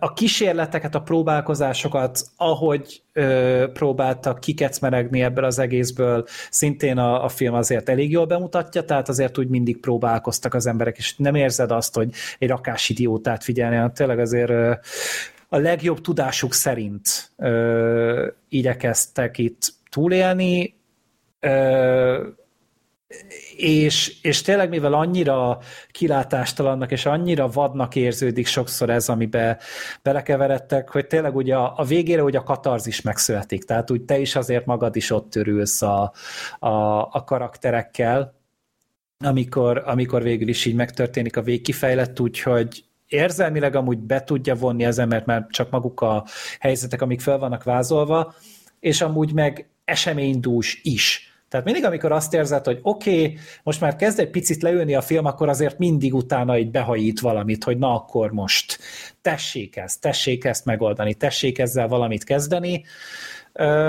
Úgyhogy tényleg a látványvilág az első osztályú, nagyon-nagyon jól néz ki a film, nagyon igényes az operatőri munka, az, hogy a színekkel játszottak, az, hogy tényleg az egész képi világ prezentálva van, a, a sminkek, a, a minden, tényleg arra megy rá, hogy te ott legyél és ott ideregjél. A, az áldozatokkal, és nem fogod tudni ezt a, hát mivel Netflix ugye ezt csak a kanapédon fogod tudni valószínűleg megnézni, be fogsz takarózni, miközben nézne, nézed, bár, bármilyen hőmérséklet is van a lakásodban, mert rátüt az a fagy, átüt az a, az, az erő, ami ott van ebben a, ebben a történetben. Úgyhogy... És közben ettél pépesített nuggetseket ö, szigorúan nem ettem semmit, direkt letudtam a vacsorát, mielőtt belevágtam a filmbe, mert tudtam, hogy, hogy ö, mire lehet számítani. Amúgy rögbi csapat volt, jól emlékeztem. Jó, rögbi, fasza. Szóval igen, a rögbi csapatnak a történetét meséli el, és hát vannak idegen nyelvű filmben erősebb versenyzők, de hogyha valakiben így ott van ez, hogy szeretne minél több Oscar filmet megnézni, nem tudjuk, hogy ugye jelölve van-e, ugye az majd csak január 23-án fog kijelölni, kiderülni. Szerintem fogják, és hogyha le akarod tudni a jelölteket, akkor ez például nem lesz egy olyan nagy feladat, mert eléggé nézeti magát. Úgyhogy ja, én, én remélem, hogy minél több embernek megjön hozzá a kedve. És sok embernek volt is, mert mint mondtam, a Netflix nem angol nyelvű filmei között toplistás a film úgy all time. Mm-hmm. Olyan sokan megnézték. Úgyhogy szép diadalmenete van, és lehet, hogy még folytatódni is fog. Én, én, én reméltem, hogy jó lesz, és nem kellett benne csalódnom. Jó. Hány perces ez a film? Az elég hosszú, két óra, húsz perces. Tehát, hogy, hogy azért úgy eléggé megtalálják. Nem tudom, ti amúgy ismeritek ezt a sztorit, vagy láttátok a korábbi filmet? A korábbit, onnan emlékeztem, hogy rögbi, mert uh-huh. azt hiszem igen, a 90-es években volt, úgyhogy még ha nem is láttad a filmeket, akkor is ez, erről a sztoriról hallottál már. Én, is, uh-huh. én csak a sztoriról hallottam, egyik filmet se láttam. hát, hogyha egyszer megjön hozzá a kedved. Mondjuk ezután majd ked, ö, eszembe jutott, hogy majd meg kéne néznem a 90-es évekbelit is, mert Ethan mindig király, ö, hmm. úgyhogy amiatt majd azért szeretném megnézni, most még egyelőre nem, de ez alapján vannak, aki szívesen neki fogok ülni. Oké. Okay. Következő Végre Netflix egy, film. egy újabb normális Netflix film. Már az utolsó. Ugye? De, igen. Most igen. számolok, ez, a, ez az ötödik Netflix film? Az igen. ötödik. Igen. Hú. De ez legalább nem szuper friss premier, hanem csak 2023-as. Igen, és nem kémkölykökhöz is jó. A legutóbbi évösszegzős adásban dobtam be ezt, mint váratlan ötödik helyezettem, mert nem sokkal az év vége előtt láttam, és annyira tetszett, hogy gondoltam, hogy ki- kihasználom ezt a próbót, hogy hogy beszéljek róla egy kicsit. Aztán mit sem sejtettem, hogy akkor a Black Sheep mondta, hogy figyelj, beszéljünk már erről akkor rendesen is. Úgyhogy, és az a helyzet állt elő, hogy én az évösszegző mindent elmondtam nagyjából, ami erről a filmről el akartam mondani, de röviden akkor összefoglalhatom, hogy a második világháború vége felé járunk, és egy úgymond dezertőnek nevezett német katonát akarnak más SS-es segfejtársai, hogy először üldöznek, aztán fel is kötik, és ahogy lóg a fáról, egy, egy parasztlány megmenti, és hát súlyos sérülten, ad neki otthont, és kiderül, hogy ez az SS társulat, ez kapott egy fülest, hogy hogy valahol egy zsidó család régi telkén van elrejtve egy halom arany, és még mielőtt véget ér a háború, és ki tudja, hogy mi lesz, akkor azok megszerzik ezt a, ezt a kincset,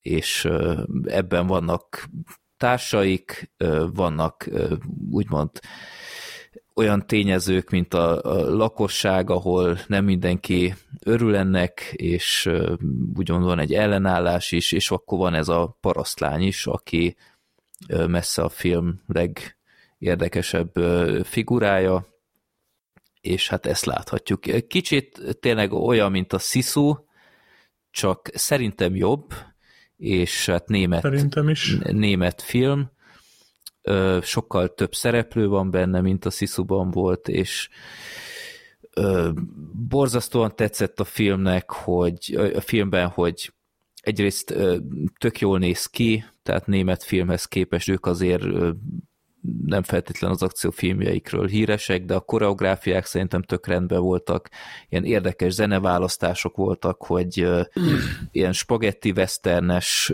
volt helyenként, aztán ugyanakkor meg csomó ilyen német ilyen népzene, ilyen folklór dalok is voltak, amik tök jól illettek, vannak benne erős női karakterek, ennek a parasztlánynak van egy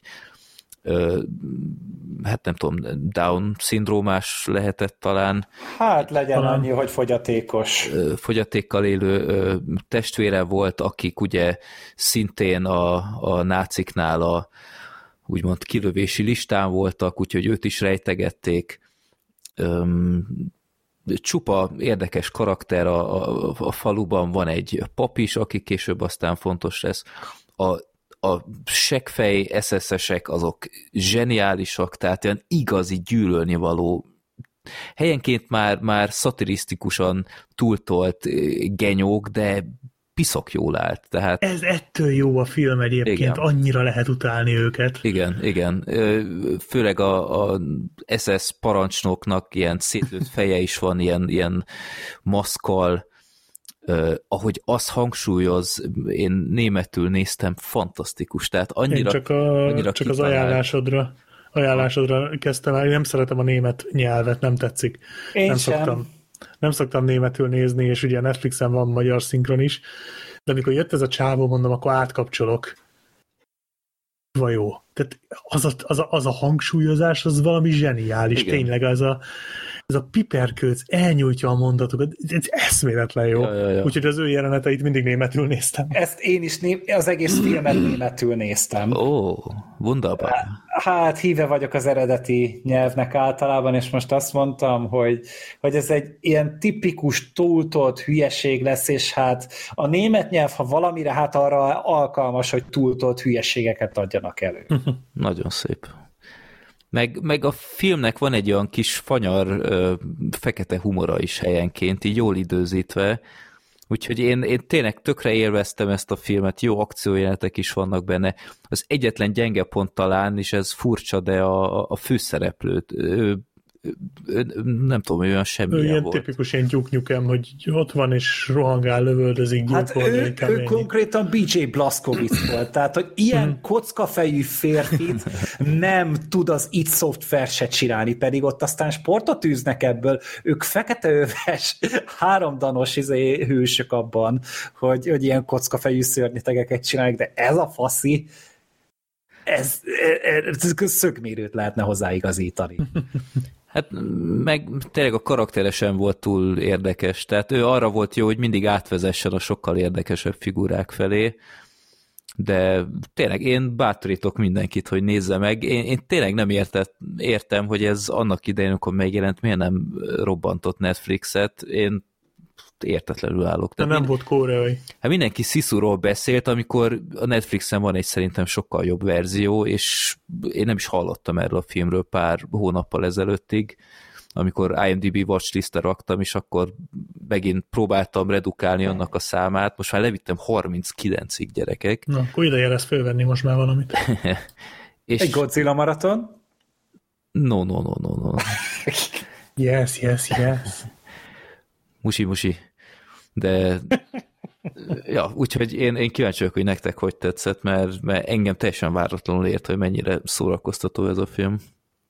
Hát... Én gyors leszek, bocsi Gergő, ha nem bánod, én nagyon gyorsan összefoglalom, én nagyjából egyetértek, ami, ami nagyon tetszett, hogy de nem veszi magát komolyan a film, és nagyon jól ráment. Tehát pontosan tudta, hogy itt az lesz a, az lesz a nyerő recept, hogyha a főgonoszokat iszonyúan utál, utálhatóvá teszi, és akkor nagyon jó élmény lesz látni, hogy ezeket a főgonoszokat kinyírják. Meg hát nem csak a főgonoszokat, hanem az összeset. Tehát tényleg itt minden, minden német írthozatosan gonosz.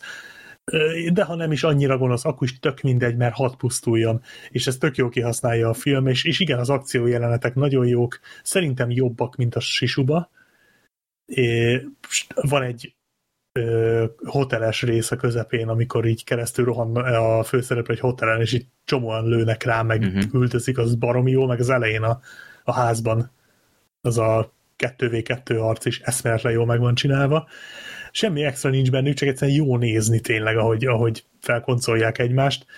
Ö, nekem igazából a film vége is tetszett, bár ott talán egy kicsit már túlbonyolították, kicsit hirtelen nagyon sok szereplő lett, uh-huh. ugyan semmiből. Hát de... előjöttek az ilyen érdek emberek, hogy igen, igen, és próbálnak hasznot húzni a helyzetből. Ja. Hirtelen nagyon sokan álltak egy, szembe egymással, igen. de mindegy, az utolsó jelenet is tök jó. És a finálé is egyébként. Van egy tök jó slusszpoén, meg utána egy szép lezárás, úgyhogy uh-huh. ez a film az, ami, de annak, ami, annak nagyon rendben van. Úgyhogy köszi az ajánlást, ez tényleg, tényleg jó volt. Na, örülök. Mm, nálam a mérlegen így szerintem egy szinten van kb. a Sziszuval. Más okokból kedveltem, meg nem szerettem két filmet. Ez sokkal kiegyensúlyozottabb film, mint a Sisu. Tehát a Sisu szerintem sokkal erősebben indít, sokkal erősebb a közepén, az a végére akkor egy hülyeség lesz, hogy egyszerűen már így, az már ledobta. Tehát, hogy ott már egyszerűen nem, nem, nem tudtam egyszerűen a filmnek a, a világában maradni. Ez a film, ebben nincsenek szerintem olyan csúcspontok, mint a Sziszuban, viszont olyan mélypontok sincsenek egyáltalán. Itt, amikor ez a film jó, akkor jó. És hogy én egyik jelenetnél se éreztem azt a bombasztikus nagy valamit. Tehát igen, az az első akciójelenet, meg az összes akciójelenet igényesen van megcsinálva. Jól van vágva, jó az operatőri munka, de maga a koreográfia szerintem nem olyan olyan wow, mint tényleg a, mint mondjuk a Sziszuban. Szerintem abban jobbak voltak például a koreográfiák, és hogy, hogy emiatt számomra nem volt olyan hihetetlen izgalmas, csak jó volt nézni. A karakterek is rendben voltak, tényleg hát a, ezek az eltúlzott náci figurák, ezek ezek marha szórakoztatóak, de hogy a film itt megpróbált közben történetet mesélni, ugye ezzel a ki, ki, hova, mit, merre, ez, ez, ez nekem egy kicsit túl sok volt ide, a zeneválasztást is szerintem nem, tehát hogy nem adott neki egy olyan karaktert, mint amilyet szerettek volna. Nem volt neki ettől egy olyan személyisége, mint, amilyennek, mint amilyet szándékoztak ezzel kialakítani és, és hát tényleg ugye a finálét is már úgy éreztem, hogy fárad, az tetszett, ahova végül is kifuttatták ugye a leges legvégét, tehát az mm. a, a drámai része is tök oké volt, meg a poén része is tök oké volt, tehát ez a, itt hogyha valamiféle átkot mutattak volna be, itt szinte már vártam, hogy felbukkan valahol valami kis izé Rumpelstiltskin, vagy nem tudom, aki, aki, aki itt sáfárkodik ezzel, de, de sajnos nem. Úgyhogy de ez is ilyen jó pofa dolog volt. Az egész filmre igazából azt tudom mondani, hogy ez egy, ez egy tök oké szórakozás, én nem tenném fel azért az éves toplista ötödik helyére, de azt se tudnám mondani, hogy én ezt nem megbántam, és hogy nem szívesen néztem végig, mert, mert szeretjük az akciófilmeket, és igenis kell ezt a példát szerintem mutatni igazából minden országnak a filmiparának, hogy ezt meg lehet csinálni. Tehát Németországban is meg tudták csinálni, ezt bárhol meg lehet csinálni szerintem. Uh-huh. Nyilván nem egy námi, náci Németországa, mert hát ez nyilván egy, egy német filmnél eléggé adja magát, de szerintem kb. minden minden országnak volt egy olyan történelmi korszak, amiből ezeket az ilyen kicsit ponyva akciófilmeket ki lehet hozni. Ugyanilyen ponyva akciófilm ö, látványt képvisel szerintem ez a Petőfi film is, aminek abszolút nem illik amúgy hozzá. Tehát, hogy, hogy, hogy egyszerűen túlságosan ilyen sikkes mutatósnak akarják csinálni ezt az amúgy nagy magyar történelmi filmet. Ez szerintem nem kéne egyáltalán. De a Blood and Gold-nak ez jól lát. Jó. Na, örülök azért.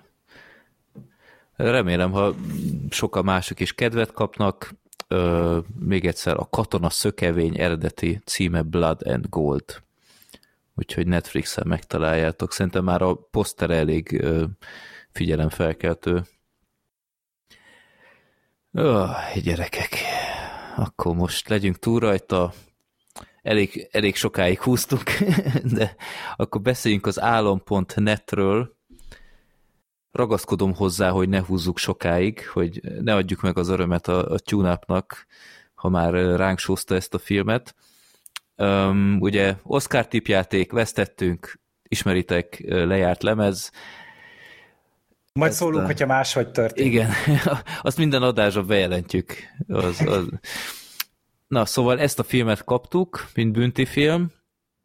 Um,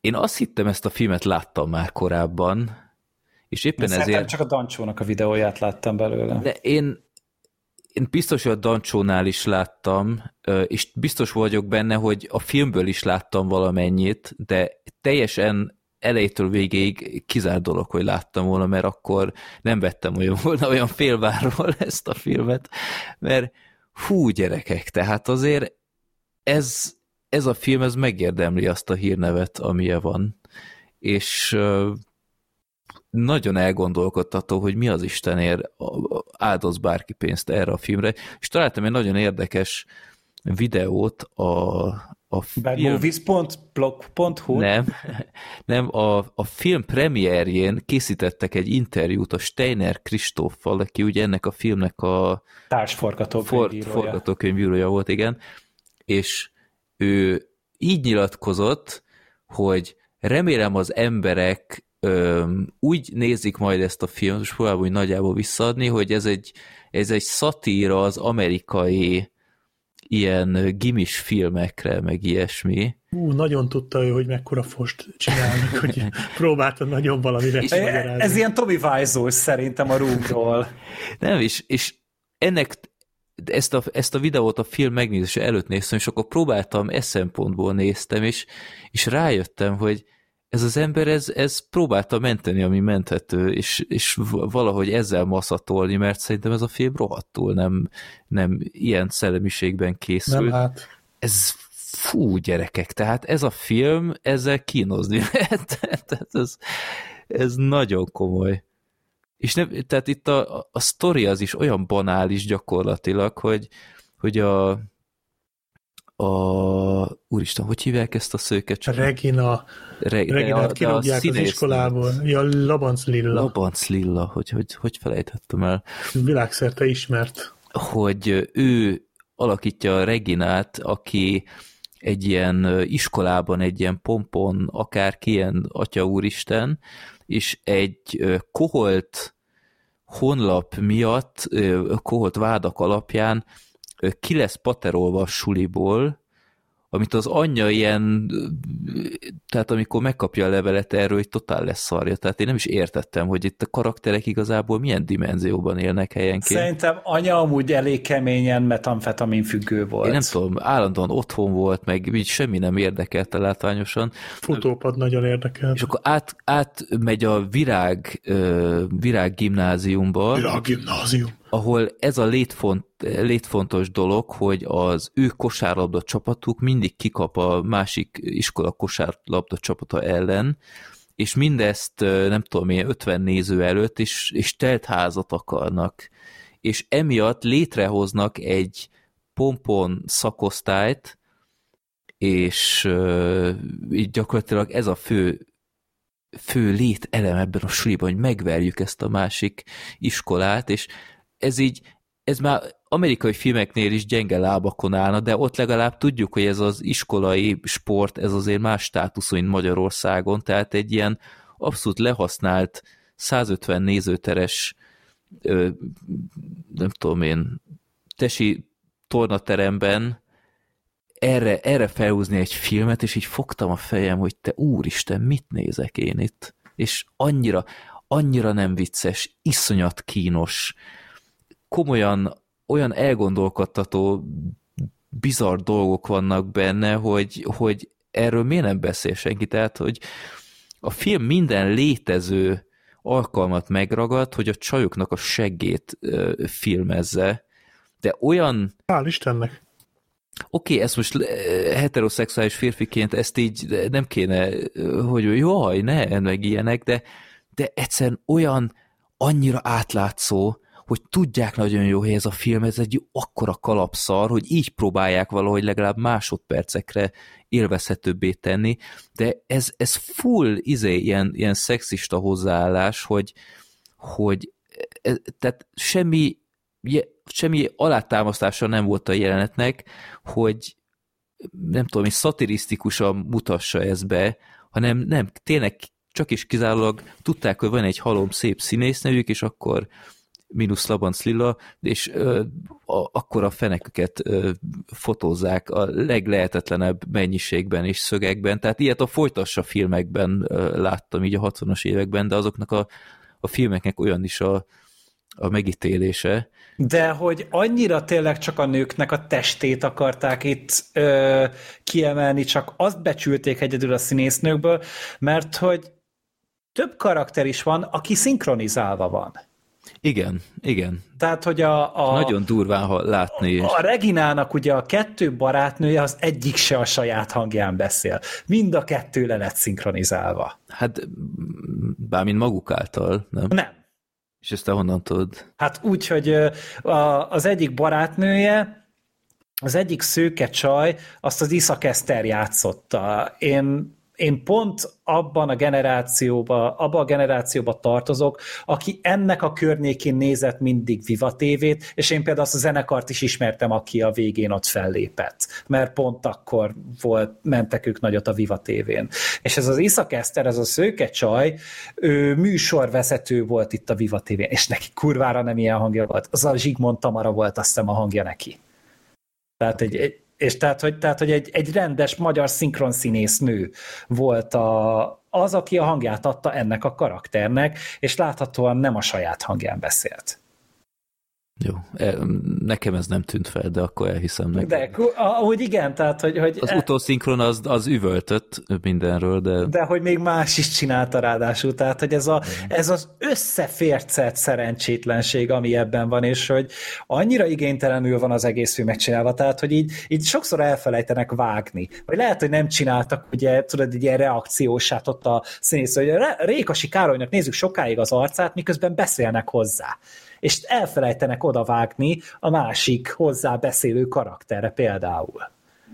Tehát, hogy, hogy annyira, annyira nem érdekelt őket, vagy annyira sietni kellett, annyira nem volt pénzük, én nem tudom, nyilván egy olcsó bazári szarnak néz ki az egész, tehát rettenetesen igénytelen Igen, amúgy a, a filmnek a megjelenése, így minden elment szerintem a, az autóbérlésekre, meg arra a rengeteg műszempillára, meg Igen. a izé, minkesekre, meg a póthajra, a rengeteg, rengeteg, rengeteg póthajra, amit felhasználtak ez a filmhez, meg ezekre az ócska izé, iskolai díszletekhez, de hogy ez minden alkalmat megragad arra, hogy idegesítő legyen az összes karakter, hogy tényleg a, itt van ez a, ez a szerencsétlen Regina, és egyetlen egy szerethető pillanata nincsen neki, egyetlen egy olyan megmozdulása nincsen, amikor úgy ö, azt gondolnád, hogy oké, okay, én szeretném, hogy neki sikerüljön. A masszív ripacskodás az egész. De az egy dolog, hogy a színész rossz, mert... Vinnyogás, tehát folyamatosan visítozik, valami elviselhetetlen. És az, ahogy mindent lereagált, tehát, hogy például az, amikor jött a jött a szomszéd srác, aki valamiért nagyon bele van zúgva, csak igazából sose jövünk rá, hogy mi miatt. Jön ez a szomszéd srác hozza valamit. Ja, és ott melltartóban. És, és akkor így izé mondja, hogy jaj, ne nézz ide, ne láss meg. És nem, hogy belépett volna. Nem, nem más, hogy bazd meg bemegy egy másik szobába, vagy elmegy a fal mögé, hanem így a falnak konkrétan neki dörgöli az összes emlőrendszerét, ami neki van. Iszonyat kínos. És az összes jelenet ilyen, meg a meg hogy, hogy nem lehetett rájönni, hogy most milyen viszonya van, melyik férfival, ugye volt az a, az a seggfej barátja, meg volt ez a rendes fiú barátja, de kell sem úgy viselkedik, ahogy kéne. Igen. Tehát, hogy a, a, a fiú, aki elvileg tetszik neki, az a folyamatosan egy kibírhatatlan nyomorult, a, a, a faszi meg akivel meg elvileg van, de elvileg nem is érdekli, azzal meg folyamatosan adja neki az esélyeket, és hogy, hogy ez ilyen totál izé volt. Így a, ez az álom.net, ez meg szerintem valamilyen ilyen rossz indulatú démon lehetett, aki így igazából a jó indulatú srácokat megbünteti egy ilyen semmire kellő rohadék mocskos geciribanccal. Igen, az, az álom.net... Gergőben a... indulatok vannak, úgy érzem. Mm. Hát megért. Ami jó. Elnézést. Hát az álom.net az egy ilyen, ilyen chat, ilyen rejtélyes chat beszélgető társ.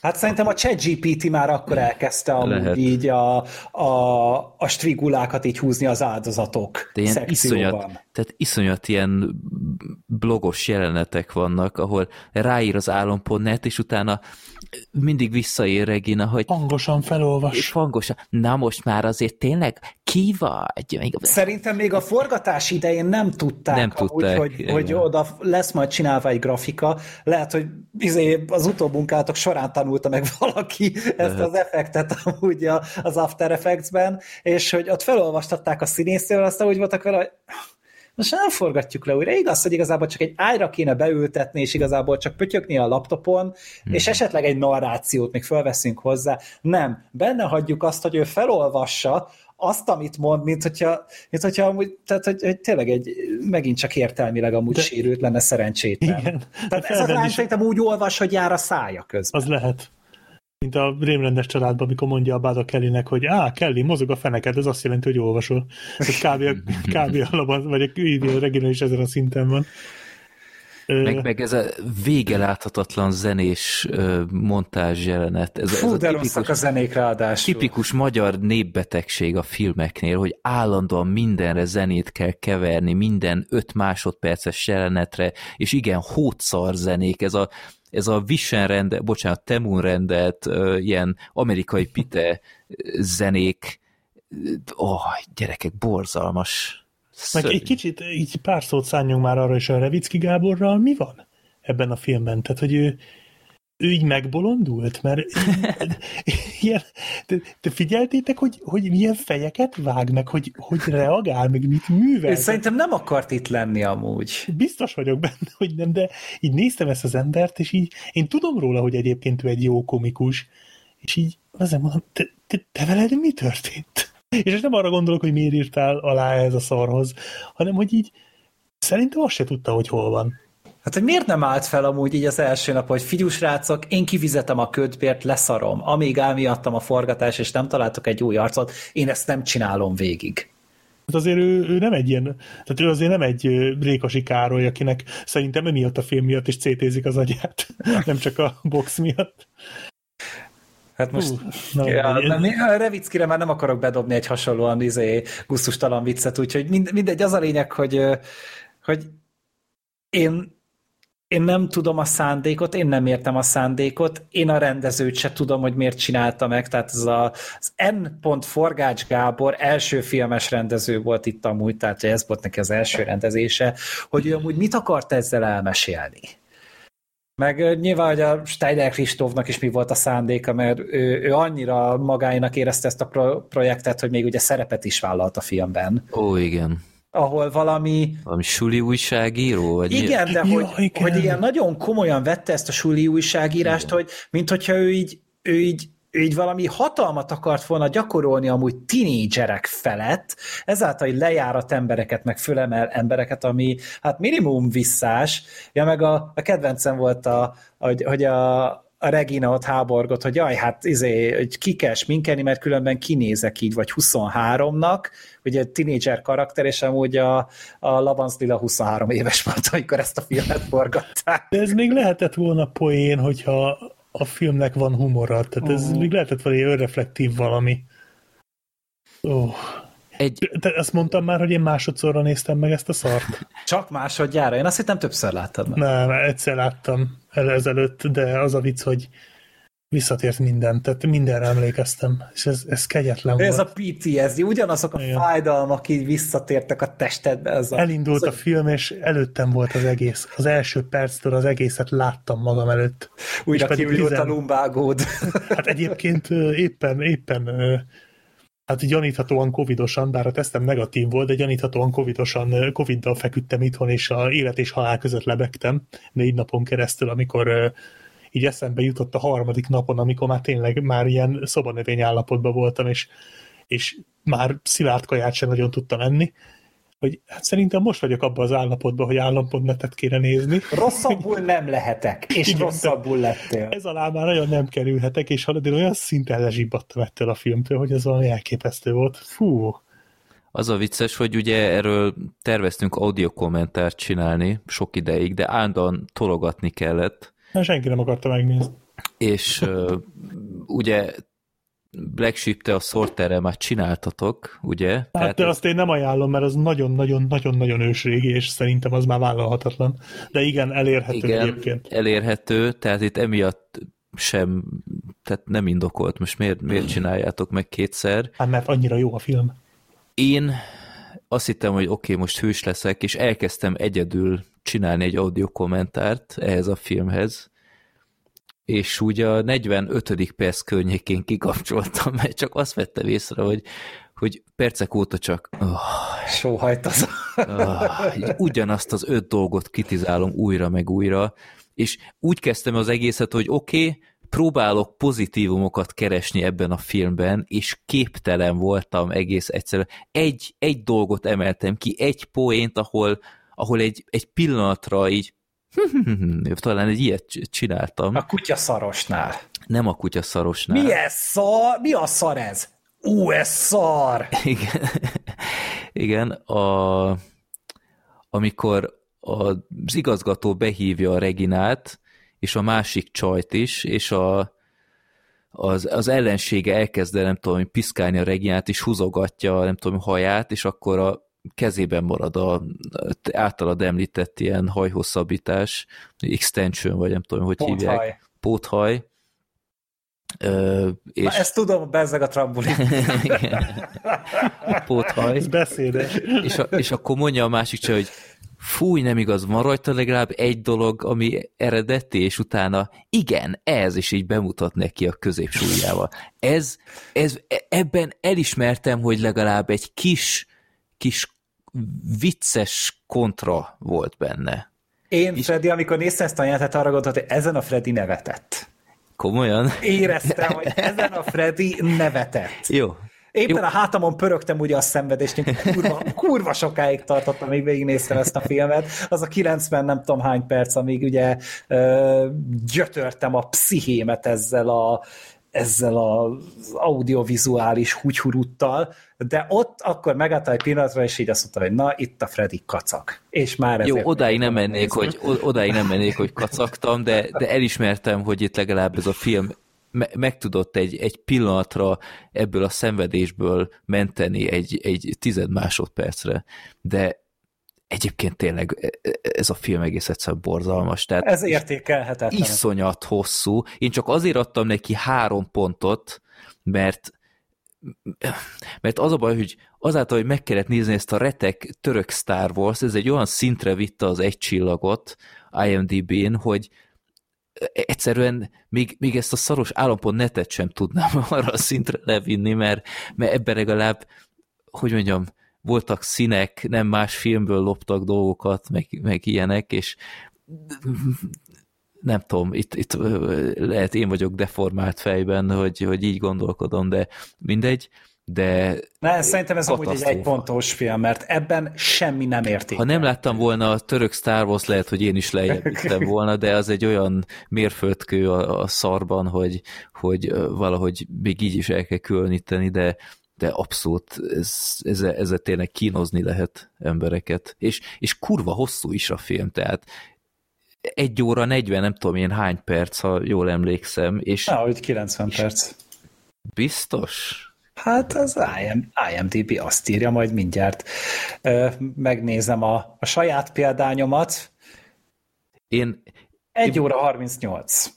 Jó, akkor egy, jó, hat és félnek tűnt, de rettenet. És egyébként ugyanez a kategória, hogy na oké, hol nézzem meg ezt a retket, izé IMDb-n, vagy IMDb-n, azt hittem HBO-n fenn lesz, mert ott, ott nagyon sok retek szal, mint a kölcsönlakás, meg ilyesmik fenn voltak, nem volt fenn. Ez senki nem vállalja fel. Hol volt fenn? YouTube-on fenn van, 7 éve vagy hogy, úgyhogy akkor ott néztem meg, a, kommentárokat érdemes megnézni. És utána megnéztem amúgy a Dancsó videóját erről, és, és azt kell mondjam, hogy, hogy nem, nem volt szerintem túl alapos azzal a videóval, mert, mert sokkal több, annyi mindent kihagyott abban a videóban, tehát ebből egy, egy jó 35 perces videót ki lehetett volna hozni, minden gond nélkül, de ja, úgyhogy Pú, én utólag jobban ültem volna, a kisúkot kell nézni, azt kell mondjam. De miért? Az még rosszabb. A repelő nem, karjú, az kell, Nem, vagy nem létezik, hogy ennél rosszabb a kisúk. Én, én, abból is, én abból is láttam részeket. Oké, okay, hogy iszonyat retekül szar, né, szarul néz ki meg minden, de ez is retek szarul néz ki. Uh, hát ez más, hogy igénytelen szar. Úgy mondom, hogy az fosabb. Ez legalább valamennyire szilárd. És, és izé, oké, okay, most, me, most me, megint csinálok egy, egy Gwen Stefani shitstormot, leszarom, gyerekek. Nekem a Labanc Lilla, mint, mint ember nem, nem, nem tetszett ebben a filmben. Mint nő nem tetszett. Mint, mint nő nem tetszett. De... Seggese? Azért ezen Elég sokat néztük, tehát hogy azért... Ott a, ott a garázs, de nem, az, nem kellemetlen volt egész egyszerűen, tehát, tehát és azért fura, hogy egy, egy, egy meleg ö, ember miért, miért ír meg ilyen jeleneteket, tehát az, amit a garázsnál ott műveltek, nem tudom, valahogy... valahogy... Mi, hogy átgázolt egy bugyiban, meg egy felsőben a hát meg... utcán, és utána így a szomszéddal ordítani akar? Nem, hanem ahogy átmászott az a félig nyitott garázskapu, meg ilyen. Tehát én, én sajnáltam komolyan a Labanc Lilát, hogy ilyen helyzetbe hozták. Uh-huh. Na mindegy.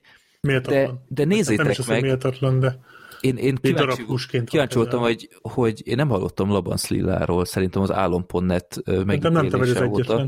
Nem, külföldön van.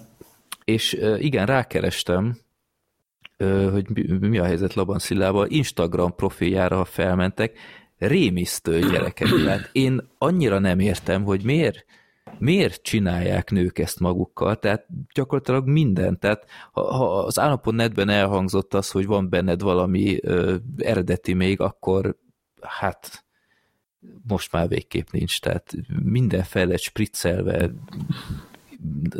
nem, tehát én tökre nem, én annyira tudom értékelni, ha nők természetesen öregednek, mert ab, abban is van iszonyat sok szép dolog. Nem, tényleg nem. Tehát így ennek tükrében a, az állapotnetes Labanc Lilla az egy Miss Universe, úgyhogy e tekintetben ö, nem, maradjunk a természetes dolgoknál, szerintem ez mindenki jobban jár. Hát mondjuk Adom. egy ilyen műanyag filmben amúgy ez így pont el is férne. ja, úgyhogy ezt, ezt csak így hozzáteszem, de nem, ez, ez, ez a film, ez tényleg még, még csak arra sem jó, hogy audio, ebből nem tudtunk volna szerintem jó audio kommentárt csinálni amúgy. Szerintem amúgy meg tudtuk volna csinálni. Nem, én nem vagyok ebbe benne biztos. Mert így miközben néztem, így ezen filóztam, hogy már percek óta csöndbe vagyok, és, és nyelem a könnyeimet, hogy, hogy itt most ebből mi közösen mit, hoz, mit hoztunk volna ki, mert, mert nem... Sírtunk volna. Lehet, nem tudom. Na mindegy. Borzalmas, borzalmas film. Igen. Jó. Na de hé haver, hol a hullád? Hé haver, hol a hullád? Na akkor The Revenant, 2009-es The Revenant, és na ez most egy, egy nagyon érdekes kibeszélő lesz szerintem, mert ez a film, ez úgy meglepett, mint annak a rendje. Mert én nem sok mindent vártam ettől, főleg, hogy ez ránézés nem tudom én 20 ezer dollárnál nem kerülhetett többe, legalábbis a, az első jó 15 perc alapján azt hittem. Hát a költségvetésnek a nagy részeit szerintem úgy a nyersanyagra mente, például a filmre, amire forgatták. Vagy a maszkmunkára, de hát arról szól ez a film, hogy rögtön egy háborús, az Afganisztán, vagy nem tudom, Irak, vagy Irak. Irakba vagyunk, és egy, egy, egy katona társulatot nézhetünk egy teherautóba, vagy mibe, és hát történik egy, egy rajtaütés, kiszáll egy katona, hogy megnézze, hogy mi történt, mert azt hitte, hogy elütöttek valakit, és utána hát csapda volt, lelövik azt a katonát, gyászolja őt a barátnője, a legjobb barátja is, és mi történik aznap este?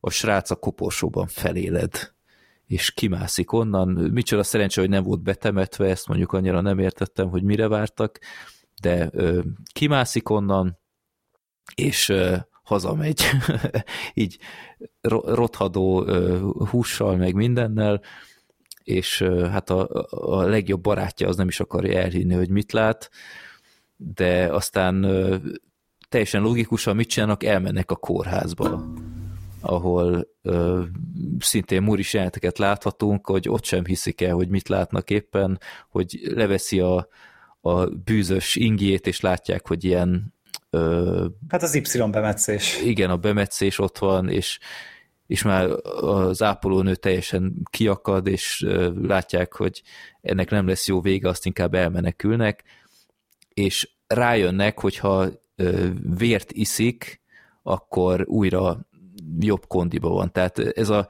ez a hulla, ez csomószor mindig meghal ilyen órákra. Egy hát napközben. Tehát, napközben. hogy ő, ő éjszaka, éjszaka él csak. Igen és hát mindig friss vér kell neki, tehát még filoznak is ezen, hogy ő most zombi, vagy vámpír, vagy mi a fene, de nem, nem tud meghalni, és így egész jó bőrben is tud lenni, ha mindig találnak vért. És akkor ilyen teljesen őrült dolgok történnek, hogy konkrétan járják az utcát, konkrétan keresik a veszélyt, hogy, hogy kibe tudnak belekötni, a képen rossz dolgokat tervez, mert hiába lőnek bele, föl kell később, és akkor kiszívja a rossz emberek vérét. Szerintem így nagyjából ennyit el lehet mondani a sztoriról, iszonyat agyament baromság, de én teljesen ledöbbentem, hogy mennyire szórakoztat, amit nézek. Amúgy azt tudtad, hogy ez a Revenant ez nem csak egy hangzatos cím, hanem ez egy létező folklór mítikus lény. Hmm. És ugyanúgy egy ilyen, ö, valóban egy ilyen ö, élő holttest, ami visszatér a, hát nyilván, nyilván a halottaiból, hogy kísértse az embereket. Általában ilyen befejezetlen ügy miatt. Nem. De hogy ez, ez nem csak egy ilyen hangzatos valami, amit a DiCaprio filmnek is adtak, ugye az is egy, egy holtából visszatért valaki, ez egy Olyan, európai... mint a holló? Ö, hasonló, de igazából az egy európai folklórban létező ö, szörnyeteg tulajdonképpen. Pont annyira, pont olyan eredete van neki, mint a vámpíroknak, vagy bárminek. Hm. Nem tudtam. De, de nagyon tetszett a, az eredetisége ennek, mert ilyen filmeket láttunk már, hogy visszatérnek a holtak, de ilyen köntösben én, én nem emlékszem, hogy láttam volna, hogy, hogy tényleg ilyen bűzlő teste, ahol mindenki elállja, hogy úristen, milyen szagod van, meg hasonlók, és... Hát volt ugye ez a Warm Bodies című film, ez az Eleven testek. De azt nem láttam. 2011-ben 12-ben, ugye a, a Nicholas Hoult volt ugye a főszerző, ez egy egészen nézhető kis film, ugye ott is ez, az, ott hogy azok zombik voltak, de ott is ez a hát értelmes zombik, akik így köztünk járnak, ez a koncepció volt, meg volt egy másik, egy iZombie című sorozat, annak a Rob Thomas a készítő, aki a, aki a Veronica Mars is mhm. csinálta, mm-hmm. és egy ilyen szintén zombis téma, és abban amúgy egy fő, fontosabb szereplő volt a David Anders, aki itt volt ugye az első visszatérő, a katona. Tehát, hogy lehet, hogy amúgy én, én onnan ismerem ezt a fickót, én emiatt is örültem, hogy na várjál, ez az a fickó, és az a fickó. Ez egy, ez egy tök tehetséges, és ez egy tök jó pofa színész. Igen, néztem a filmográfiáját, de így nagyon nem láttam, hogy befutott volna. De, hát sorozat jó színész. Jó volt. Tehát a Hősökben, az Aliasban, az iZombie-ban, a Vámpírnaplókban is szerepelt, én azt ugye néztem, úgyhogy ő inkább ilyen sorozat színész, de amúgy szerintem ő is tipikus tipikusan az az arc, akit még nem fedeztek fel, de majd egyszer felfognak. Uh-huh. De tényleg ilyen nagyon ötletes jelenetek vannak, ilyen tök jó párbeszédek a, a visszatérő és a, a legjobb barát között, nagyon jó a kémia. Nagyon sok időt szántak erre, és tényleg építkezett rá a film, és látszik, hogy, hogy működik. Valószínűleg ez volt az egész filmnek a lelke, hogy ők ketten amúgy milyenek. Uh-huh. Meg tök jó jelenetek vannak benne, tehát amikor a csöveseket csövesek között keresgélik az áldozatot, az kurva. A will work for food. hogy kajáért dolgozom, és kiderül, hogy egyik sem akar dolgozni. Igen, pénzt akar. Csak kaját, meg nem is kaját akar, hanem pénzt. Csak pénzt, ja. Meg amikor mondják, hogy, hogy gyere, akkor dolgoz kajáért. Én nem vagyok olyan. Igen, igen, igen. Azt keressék a piros lámpás negyedbe, ha arra vágynak. Igen, szóval tele van a film ilyen 5-10 perces ilyen mini fejezetekkel, amik ilyen párbeszéd alapúak. Tehát például, amikor elmennek a, a kórházba, vagy, vagy tényleg amikor újra találkozik a, a barátnőjével, vagy a, a legjobb baráttal, ott ilyen nagyon, nagyon vicces dolgok vannak. És... Vagy amikor vért akar szerezni a kórházba. Ja, igen, igen. Ja, ja, ja. Ja, az is jó, az Uzival. Hát meg a, a finálé, tehát hogy már mint az, ami a, a filmnek az utolsó snitje, amire kifutatják ezt a történetet, úristen, ezek megcsinálták azt, e, elvitték addig, ameddig én már nem gondoltam, hogy elmernek menni. Igen, az viszont már nem tetszett. Tehát az... Hát ez a, ez a tipikus szatirikus, túltolt hülyeség. Nem, nem illett ebbe a filmbe szerintem. Ha. Tehát akkora ökörségek vannak benne, ezek után egy teljesen más szintre vitték a, a komolyságot. És hát egy második rész ebből amúgy milyen lenne, hogy ott, ott folytatódik a történet. Ja, úgy, az van, úgy, úgy megnézném, de így ebben a formában szerintem a film legnagyobb gyengesége a, azon kívül, hogy sokszor elég olcsó hatású, mert tényleg ez egy a, fél amatőr filmnek néz. A Google szerint 4500 dollárra tippelik a, a Á, teljes költségvetését. Volt. Ez csak estimated. Uh-huh. Aha, hát én de... azért egy, egy tíz, nem, egy százezer dollárt én, én is, én is. Annyit ott, ott azért vannak ilyen például amikor azokat a, ledobják a dolgokat a hídról, azok is effektek voltak, meg a, a green screen az mondjuk kriminálisan szar volt. Hát de, az tényleg valakinek a, a lakásán vették fel. Meg, meg amikor tüzelnek fegyverrel, az is... Hát az... Mi, ja, mint a, mint a Gábor filmjében ott, ott jobb volt. De de azt kell mondjam egyébként, tehát ahhoz képest, hogy tényleg filéres volt, igyekeztek ott, ahol tényleg fontos, ott, ott, ott nem néz ki rossz a film. Tehát a maszk munka szerintem kifejezetten jó volt, vagy amikor a, a, a izé, visszatérő poén, hogy ez a visszatért hulla, ez ilyen egyik pillanat a másikra ilyen literszám, ilyen vérthány, vagy én nem tudom mm. mi, az is tök jól nézett ki, vagy a, a, a végén a, szerintem a legbetegebb jelenet a, a, a dildóval, Hát azt, azt én soha nem fogom elfelejteni. Nem. Az engem örökké kísérteni fog. Nem, nem csodálkozom. Tehát az, ez annyira váratlanul ért. ne, nem is akarom lelőni, hogy, hogy mire megy ki, de az a jelent is, és nagyon jól nézett ki.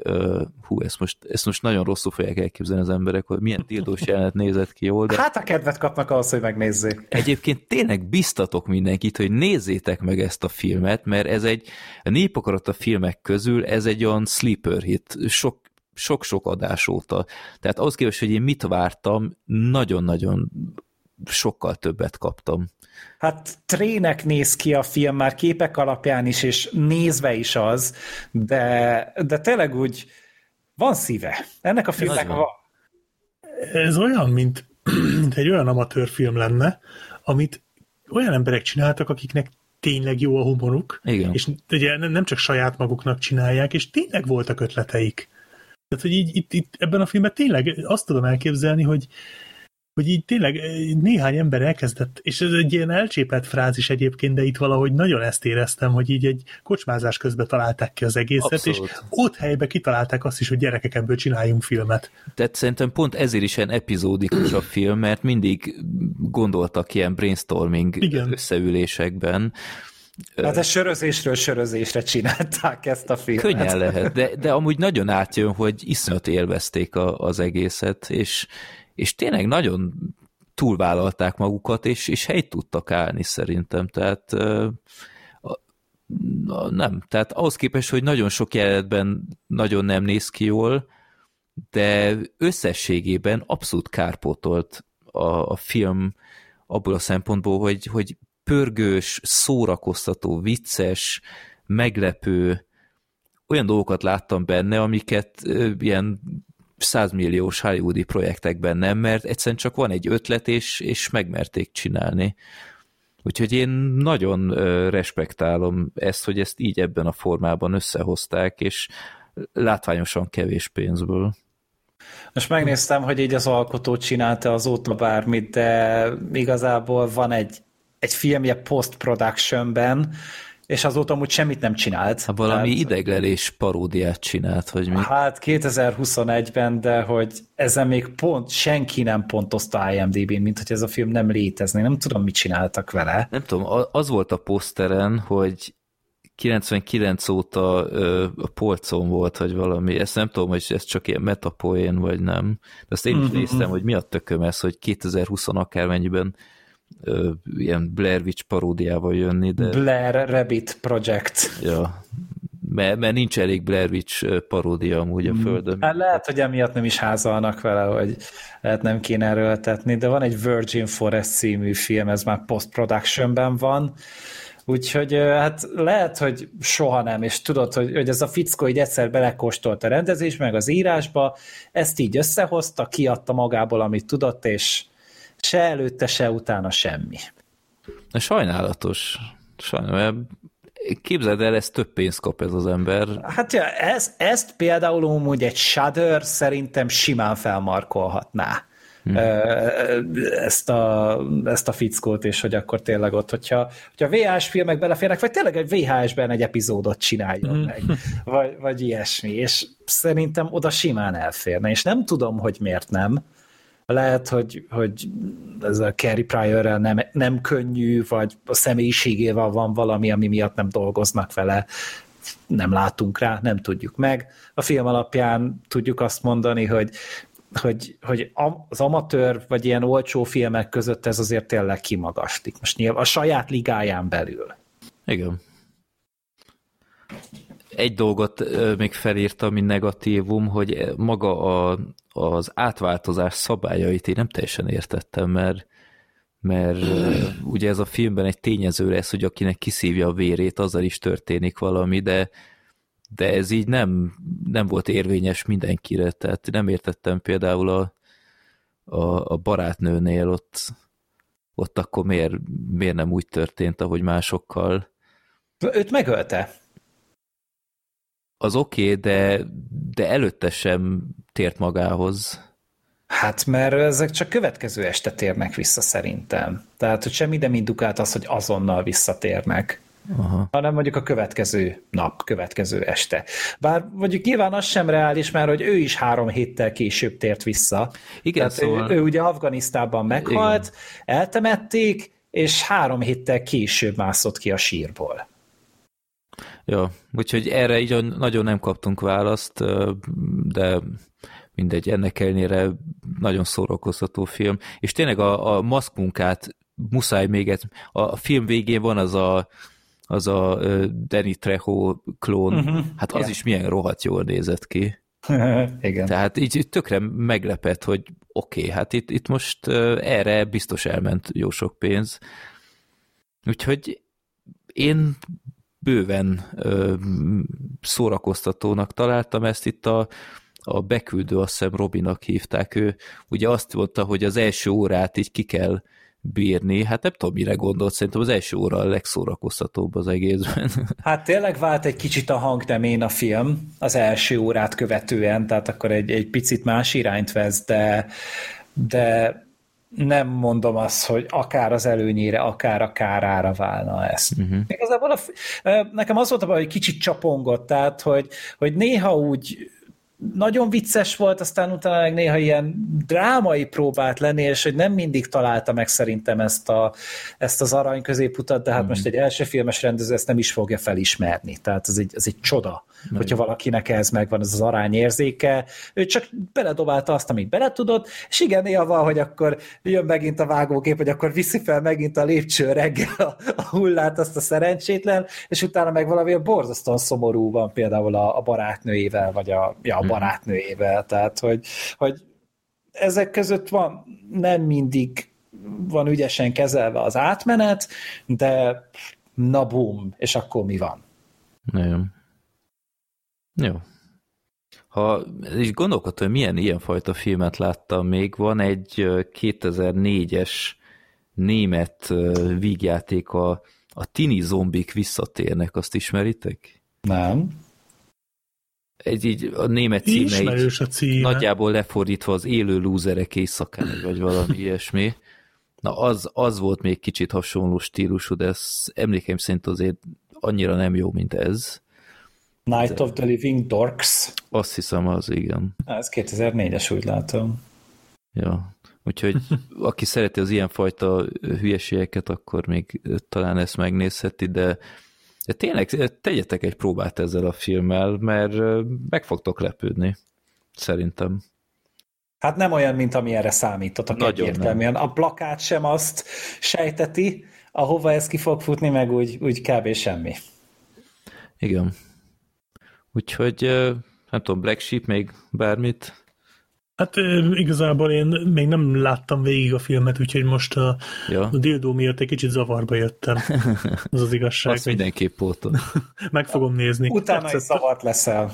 De nekem végig ez volt az érzésem, hogy amatőr filmet nézek, nyilván egy amatőr film költségvetéséhez képest magasabban jegyzet, vagy hogy több pénz volt rá, mint egy átlag amatőr filmre, de abszolút az a feelingje van. Csak így tényleg azt éreztem, hogy ez, Nekem az a bajom az amatőr filmekkel, hogy sokszor ö, saját maguknak készítik, és olyan poénokat raknak bele, amit csak az, azok az illetők értenek.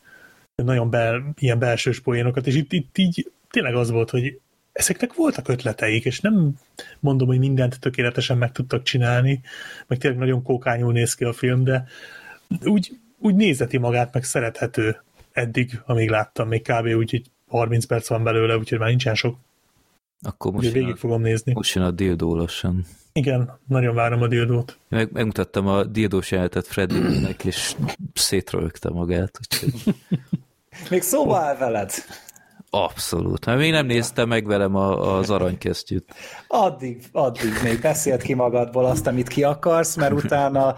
Zárd le az a- ügyeket előtt. Igen, tehát, hogy a csend, gyilkos, szúró fájdalma egyre mélyebb és mélyebb sebet fog benned ütni.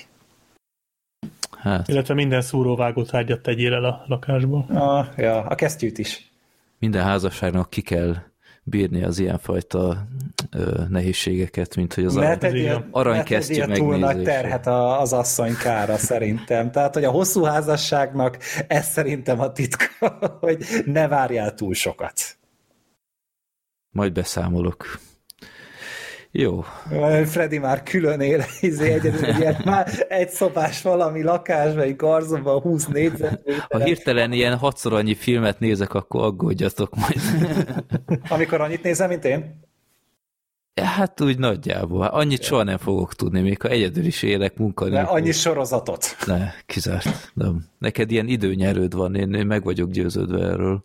Én erről nem beszélhetek, meggalagony azt mondta. Ja. Jó. Oké, okay, ez lett volna a filmbarátok 270. Szerintem tök jó filmtippeket kaptatok, meg hát annyira nem jó filmtippeket, de csemegészhettek, hogy akkor mi, mi tűnik szimpatikusnak. Január végén újra jelentkezünk, akkor, ahogy mondtuk, akkor Gergő helyett, Gergő helyett, Gergő nélkül, Valószínűleg. valószínűleg, ha csak nem, nem nézel a repülőúton 8 filmet, az időnyerőddel valahogy megoldod. Hát, vagy tudod így a, a repülőnek a ö, kínálatában megtalálom a rajongót például. az, az egy vicces. Vagy a hú társadalmát még egyszer megnézed a repülőn. Ne, repülőn nézni azt a filmet, tehát hogy té- tényleg ez, hogy, hogy, hogy, hogy repülni fogok, utána meg a hegyekbe megyek. Tehát, hogy ez hmm. minden le van fedve azzal a rohadt filmmel, úgyhogy nem tett jót amúgy az általános Én várakozás. annyit mondok, hogy jó étvágyat. Ja,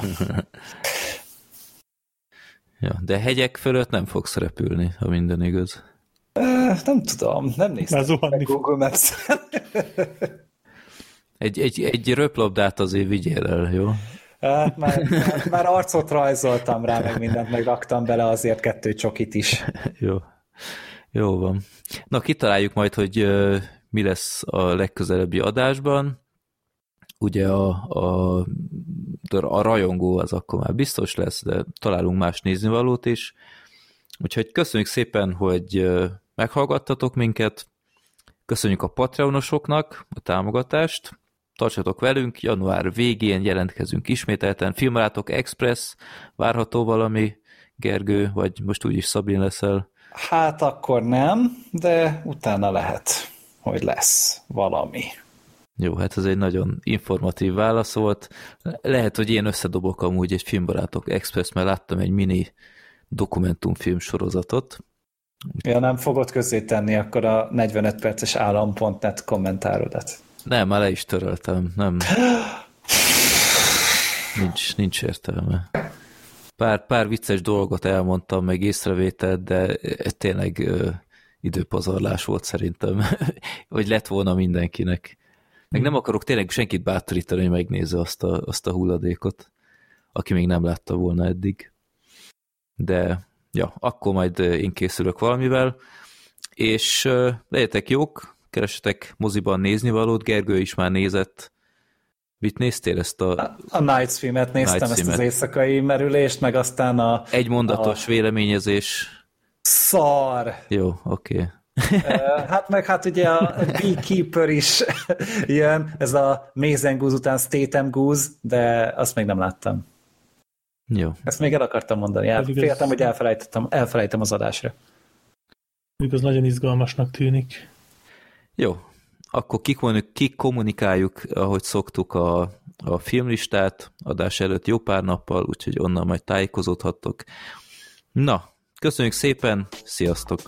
Sziasztok! Sziasztok! Köszönjük, hogy meghallgattad adásunkat. Te is részese lehetsz podcastünknek. Küldj a népakarat rovatunkban maximum három filmet, hát a pont a te beadványodat sorsoljuk ki egyszer. Minden ehhez kapcsolatos információt megtalálsz a filmbarátok.blog.hu oldal almenüjében. Te küldhetsz nekünk villámkérdéseket, észrevételeket, borítóképeket a filmbarátok podcast kukac gmail.com e-mail címre. Örülünk minden levélnek. Podcastünket megtaláljátok Youtube-on, Soundcloud-on, Spotify-on, Deezeren, Twitteren, Facebookon, szóval mondhatni már csak a Wikipédián nem. Ha támogatnád a most már bőven több mint egy évtizedes projektünket, megteheted a patreon.com per filmbarátok oldalon.